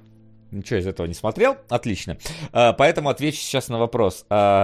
Э, смотри, опять же, все зависит от... Э, во-первых, в мире в этом можно рассказать э, истории много разных, огромных и так далее. Я не до конца досмотрел пока сериал, я посмотрел только половину, поэтому я не знаю, насколько там заканчивается история она полностью, или там намек на продолжение, насколько она комплексно, не комплексно получилась там и так далее. То есть это, опять же, надо э, смотреть. Можно рассказать крупную историю. Можно ли сделать 24 серии? Да можно сделать 24 серии. Дорого ли делать анимацию? Ну, дорого, но как бы делают та же самая сага о Винланде, 22 серии, например, длится Атака Титанов, 24 серии длился первый сезон, хотя там анимация ого какая. Но, с другой стороны, и Виты делали эти сезоны, блин, хрен знает сколько лет, поэтому тут вполне себе э, нормально у них было по времени. Возможно, у Триггера не было столько времени. Но тут как бы еще есть, еще есть Netflix. Netflix не делает 24 серии. Вы когда-нибудь по- помните вообще у Netflix сериал 24 серии за сезон, что было? Они всегда делают 10 ну, максимум 12 серий там. Если делят еще на части там э, анимешки, может быть, они и делают, но тоже там по-разному. Там, там вообще, там, мне кажется, что вот помните, наверное, в Соус Парке эту сценку, да, где курицы отрубают голову, и она, типа, выбирает, какое действие в экономике совершить. Мне кажется, что у Netflix так они определяют количество серий, которые будет в сезонах в некоторых. Потому что там какая-нибудь Кастельвания у нее 4 серии первый сезон, второй э, 8, третий 6, там что-нибудь ты такой что у вас вообще происходит там э, по количеству, почему, почему так? То есть оно вообще абсолютно рандомно. Так, ладно, Вася, у нас еще много вопросов ФС, давай. А, поэтому... много? Ты просто сказал, что мало, наоборот, я поэтому расширил. Окей. Не, вопросов мало, но один из них про эссе. А, окей, ладно. Давай. Тогда второй. А, некоторые обзорщики говорили, что их бесила Ребекка. Как тебе эта лолька? Согласен ли, что благодаря шикарному дизайну, актриса озвучки на японском и характеру она станет, хотя уже стала на Западе, вайфу года наравне с Йор из «Семи шпионов» и Макимы из «Человека-бензопилы», но уже для лоликончиков. Ну, лоликонщикам, лоликонщикам виднее, конечно, что там для них куда станет и так далее. За те четыре серии, которые я смотрел, ее не так много, поэтому не знаю. Но обычно всегда, знаете, запоминаются э, дов- довольно часто мемными и запоминающимися становятся кроссайдовые персонажи. То есть их э, специально бывает так даже делают, чтобы они становились такими. То есть, э, а не те, которые на... Че, каком-то там э, Ретрозоре, например, да, третьем сезоне у нас было... Э, там начиналось все с писателя и вояки, и Док появлялся только в первой серии под конец, и Док стал самым мемным из всего этого э, скопища, смотря как это сделаешь. Поэтому, ну да, вполне может быть, особенно такой яркий выделяющийся образ. Вполне, вполне. Ну, конечно, Ретрозор не самый правильный пример, но тем не менее. То есть... Поэтому... А как ты считаешь, это не... Это аниме создано больше для аниме-ветеранов, которые воспримут гипермоции, кровищу, фан-сервис, рисовку, анимацию как должное? Или это больше для новичков, которые не смотрели аниме-сериал раньше, не знают, как они создаются и для кого, а потому будут больше следить за другими аспектами типа количества кадров, архетипом персонажей, отсылками на игру и прочее? Абсолютно точно для новичков. Тут даже, типа, дум, думать не надо. Здесь именно классически анимешного нету, ну вот именно в плане истории классически анимешного нету ничего. Это полностью история, скажем так, западная, а не восточная, мне так кажется. Вообще. Тут только стиль анимешный, и то он даже не совсем анимешный, он такой прям вот, вот такой э, панковский, графическо-романовский, а не привычный анимешный. Это даже, это даже вполне не аниме, можно сказать, в этом плане. Заставит ли аниме по киберпанку влиться в аниме-индустрию новых людей, которые посмотрят, им, очевидно, оно понравится, что их удивит, ибо есть стереотипы, что аниме — это детская хрень без мощного сюжета и драмы, они... или они будут считать это исключением из правил. То, что аниме — это детская хрень, это уже как бы давно разрушено, потому что э, вполне себе атака, атака титанов это сделала, и какая-нибудь Death Note, которая, конечно, наивная в, в том числе, но, тем не менее, она явно не для детей, и это все уже поняли, а сейчас аниме семимильными шагами прет вперед, потому потому что, э, опять же, благодаря в основном атаке титанов и, блин, чему-то еще недавно было. Ну, короче, э, в любом случае, сейчас аниме на взлете, и сейчас, наоборот, более массовая аудитория начала к этому привыкать. Кузьма! Подвину чуть наверх два мини-сериала «Потерянная комната» и «Цвет волшебства». И, спасибо большое, Кузьма. Спасибо. Спасибо. Так, цвет волшебства, я помню, мы уже записали в кино, а вот потерянная комната у нас есть. Кстати, Lost Room, мне кажется, тоже можно в кино, потому что там, по-моему, 6 серий всего. Ну-ка, я сейчас уточню. Э, Но она что-то, помню, она Да, какая-то- потерянная комната уже в кино. Да, потерянная комната в кино, потому что там, там три серии по 40 минут, поэтому я думаю, что да, мы туда его записали. А, нет, по 90 минут, но все равно у нас ми- мини-сериал. Это как, как, как сезон Шерлока. Вот.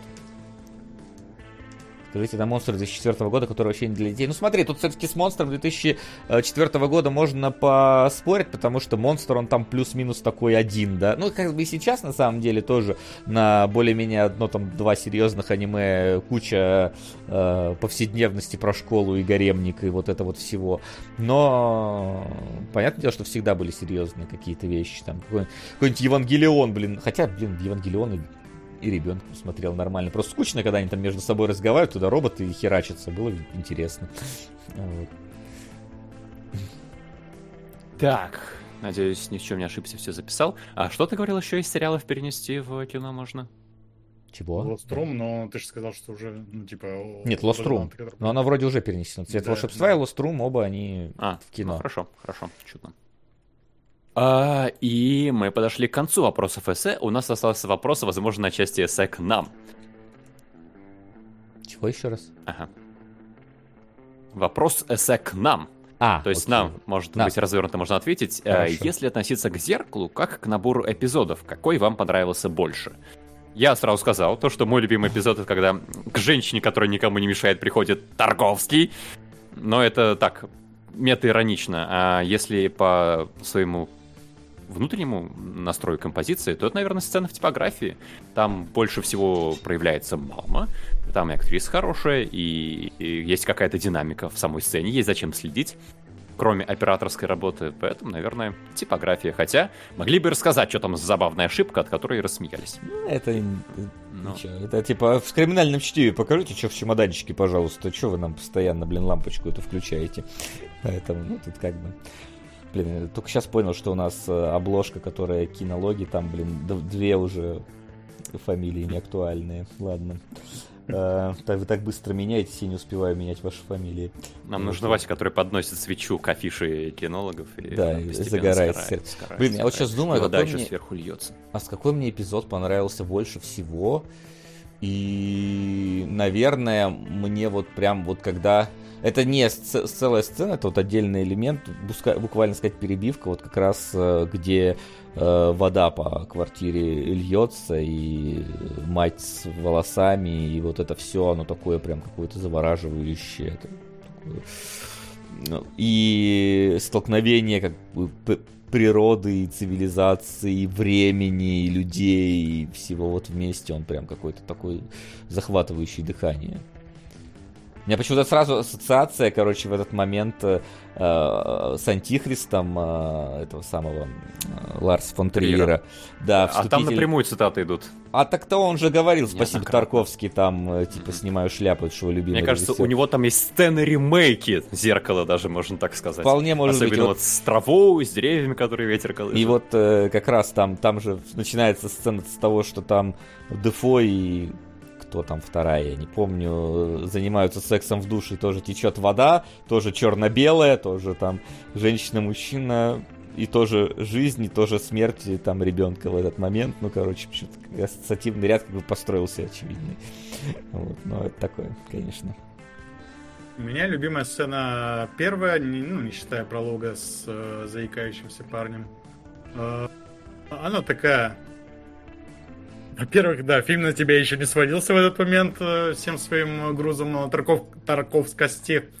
Э, и ты смотришь, как э, вот женщина куда-то вдаль, ну, типа, вот э, смотрит на этот куст, там тебе рассказывают, да, э, историю с этим кустом, и оттуда вот идет какой-то мужик, и все вот это вот пейзаж вот этот такой э, спокойный, э, она сидит на вот этом э, заборе, и в этом есть какая-то тишина, такое умиротворение, и вот даже то, что он к ней подкатывает, как-то так не очень кринжово, короче, подкатывает, но это все равно какая-то вот часть очарования вот этой вот этого эпизода ему придает. Ну и э, в конце концов, когда ветер начинает дуть, э, и вот эта трава там так э, классно начинает колыхаться, это просто эстетическое уже удовольствие приносит. И по итогу, короче, первая сцена для меня запомнилась лучше всего. А ты знаешь, сколько готовились ее снимать? Насколько давно? Ну, в чате писали неделю, что ли, ждали не, не, ветра. Не, год. год? Там, там приехали за год до съемок сказали председателю колхоза, короче, здесь сажаешь пшеницу, и там за ней рожь. Или овес.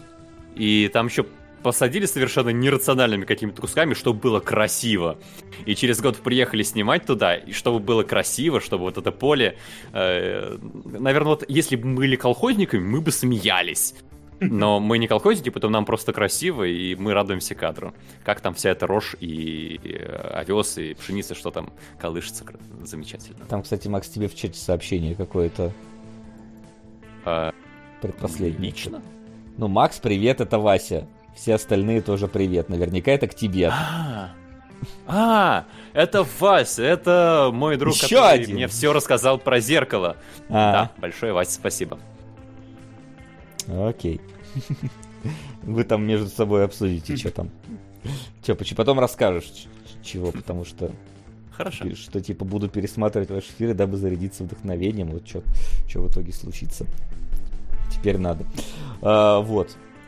Чё, чё, чё, чё. Так, и вопрос-то, что был любимый э, Любимый, любимый эпизод, да, если смотреть именно как сборник эпизодов, и, кажется, мы все перечислили. Да. И удивительно, что они не совпали. Mm-hmm. Ну что, ничего удивительного, я бы сказал. Я, как я сказал, что фильм будет индивидуальным для каждого ощущаться, вот он так и, так и есть. Поэтому все, все так, все так. Ну что же, следующий эфир у нас будет релаксационным. Я так подозреваю, после Тарковского и портрета девушки в огне. Угу. А, подводим Давайте. черту? Да, давай, я подвожу черту, ты тоже ее подводи, потому что, потому что надо. А у меня сразу... Ставки сделаны, ставок больше нет. Итак, в следующий раз а это будет через э, неделю, а не на следующий. Запни свой рот моим Оп, соском. Илюха еще. Мама и папа познакомились во Франции, в Париже. Он шаэль по улице О, и круассан. Замечательно. Она чужие франки потеряла и собиралась на себя знаю, руки наложить. Нет, Он ев кофе от Погоди, абсента попить. Через семь месяцев я родился. Что это такое? Это Даунхаус. И уже отчасти присутствует. Это да. Ну, это, это понятное дело, что это для тебя прям донат, потому что я бы не понял, что это такое. Я не смотрел Даунхаус, поэтому... Вот. Половину, половину этого слова, этого названия вообще на Твиче не надо говорить, но уж оно совместно пускай будет. А, вот. И да. У нас получается в следующий раз... Э, Че я уже забыл? Видите, Кино да, или корот... сериалы? В следующий раз короткометражки Overwatch и Рэмбо Первая Кровь. Да, это будет через неделю, потому что на следующей неделе у нас сериалоги. А, сериал. Да, в сериалоге у нас э, э, Сыны Анархии, э, список герои. смертников и герои. Да. Слушай, так. а мы же тогда, получается, провалили голосование на Boosty, нет? В смысле провалили? Э, ну, мы должны выбрать три сериала, которые мы смотрим. В смысле, мы уже а, черт побери, мы их, извини, Убираем у меня, видимо, на четвертый час эфира тоже сломался мозг. Я буду писать письмо Чацкому после этого эфира. Да, давай. Пиши письмо Чацкому. Да, все, все. На следующем эфире, да, мы определим сериалы. Да, на следующем. Да, голосование будет на следующем. Э, во время следующего эфира в Boosty. Э, вот, так что не забывайте переходить на Boosty. Ссылочка вон там вот под э, чатиком. Думаю, сможете на клавиатурке вбить эти буковки. Они несложные, находятся очень все просто. Вот, на сегодня у нас все. Спасибо большое, что пришли. Спасибо, что смотрели. Спасибо огромнейшее тем, кто поддерживает кинологов и обеспечивает нам нам э, еду на стол, а вам интересное обсуждение фильмов. Э, вот. Надеюсь, что сегодняшнее обсуждение вам понравилось. Я, я очень боялся, на самом деле, сегодняшних фильмов, потому что вдруг мы их не поймем, неправильно раскроем, и будет вообще плохо. Но сегодня у нас, мне кажется, получилось плотно, здорово и интересно. И в следующий раз отдохнем. Рэмбо Первая кровь, короткометражки Overwatch. Более лайтовый, лайтовее, чем Зеркало Тарковского, поэтому да, будет, я думаю, более лайтово, тем не менее интересно. Я, кстати, в Overwatch не видел толком никаких короткометражек, поэтому... А, ну, одну видел про эту самую девочку с роботом. Вот захочешь себе после короткометражек поиграть в Overwatch, а не получится а уже. Вот, а вот, к сожалению, смотри, да, перед тем, как прощаться. Вот это случай, блин, как с Аркейн. Ты такой, блин, смотришь на короткометражки Overwatch, смотришь на Аркейн, м-м, как красиво сделано, какие клевые, ну, я подозреваю, что Overwatch клевые короткометражки, м-м, заходишь в игру, а там ничего этого нету. А вот Киберпанк ты смотришь, заходишь в Киберпанк, и там все это есть. Вот, поэтому э, там, там, та, тут и сработало. Я после просмотра аниме установил Киберпанк, а после просмотра Аркейна ты нахрен не хочешь устанавливать LoL, потому что LoL там не про то, что ты смотрел только что. И на этой замечательной ноте мы на сегодня заканчиваем. Ждем вас на следующей неделе в сериалогах. Увидимся. Всем спасибо. Всем пока. Пока-пока-пока. Пока. Счастливо.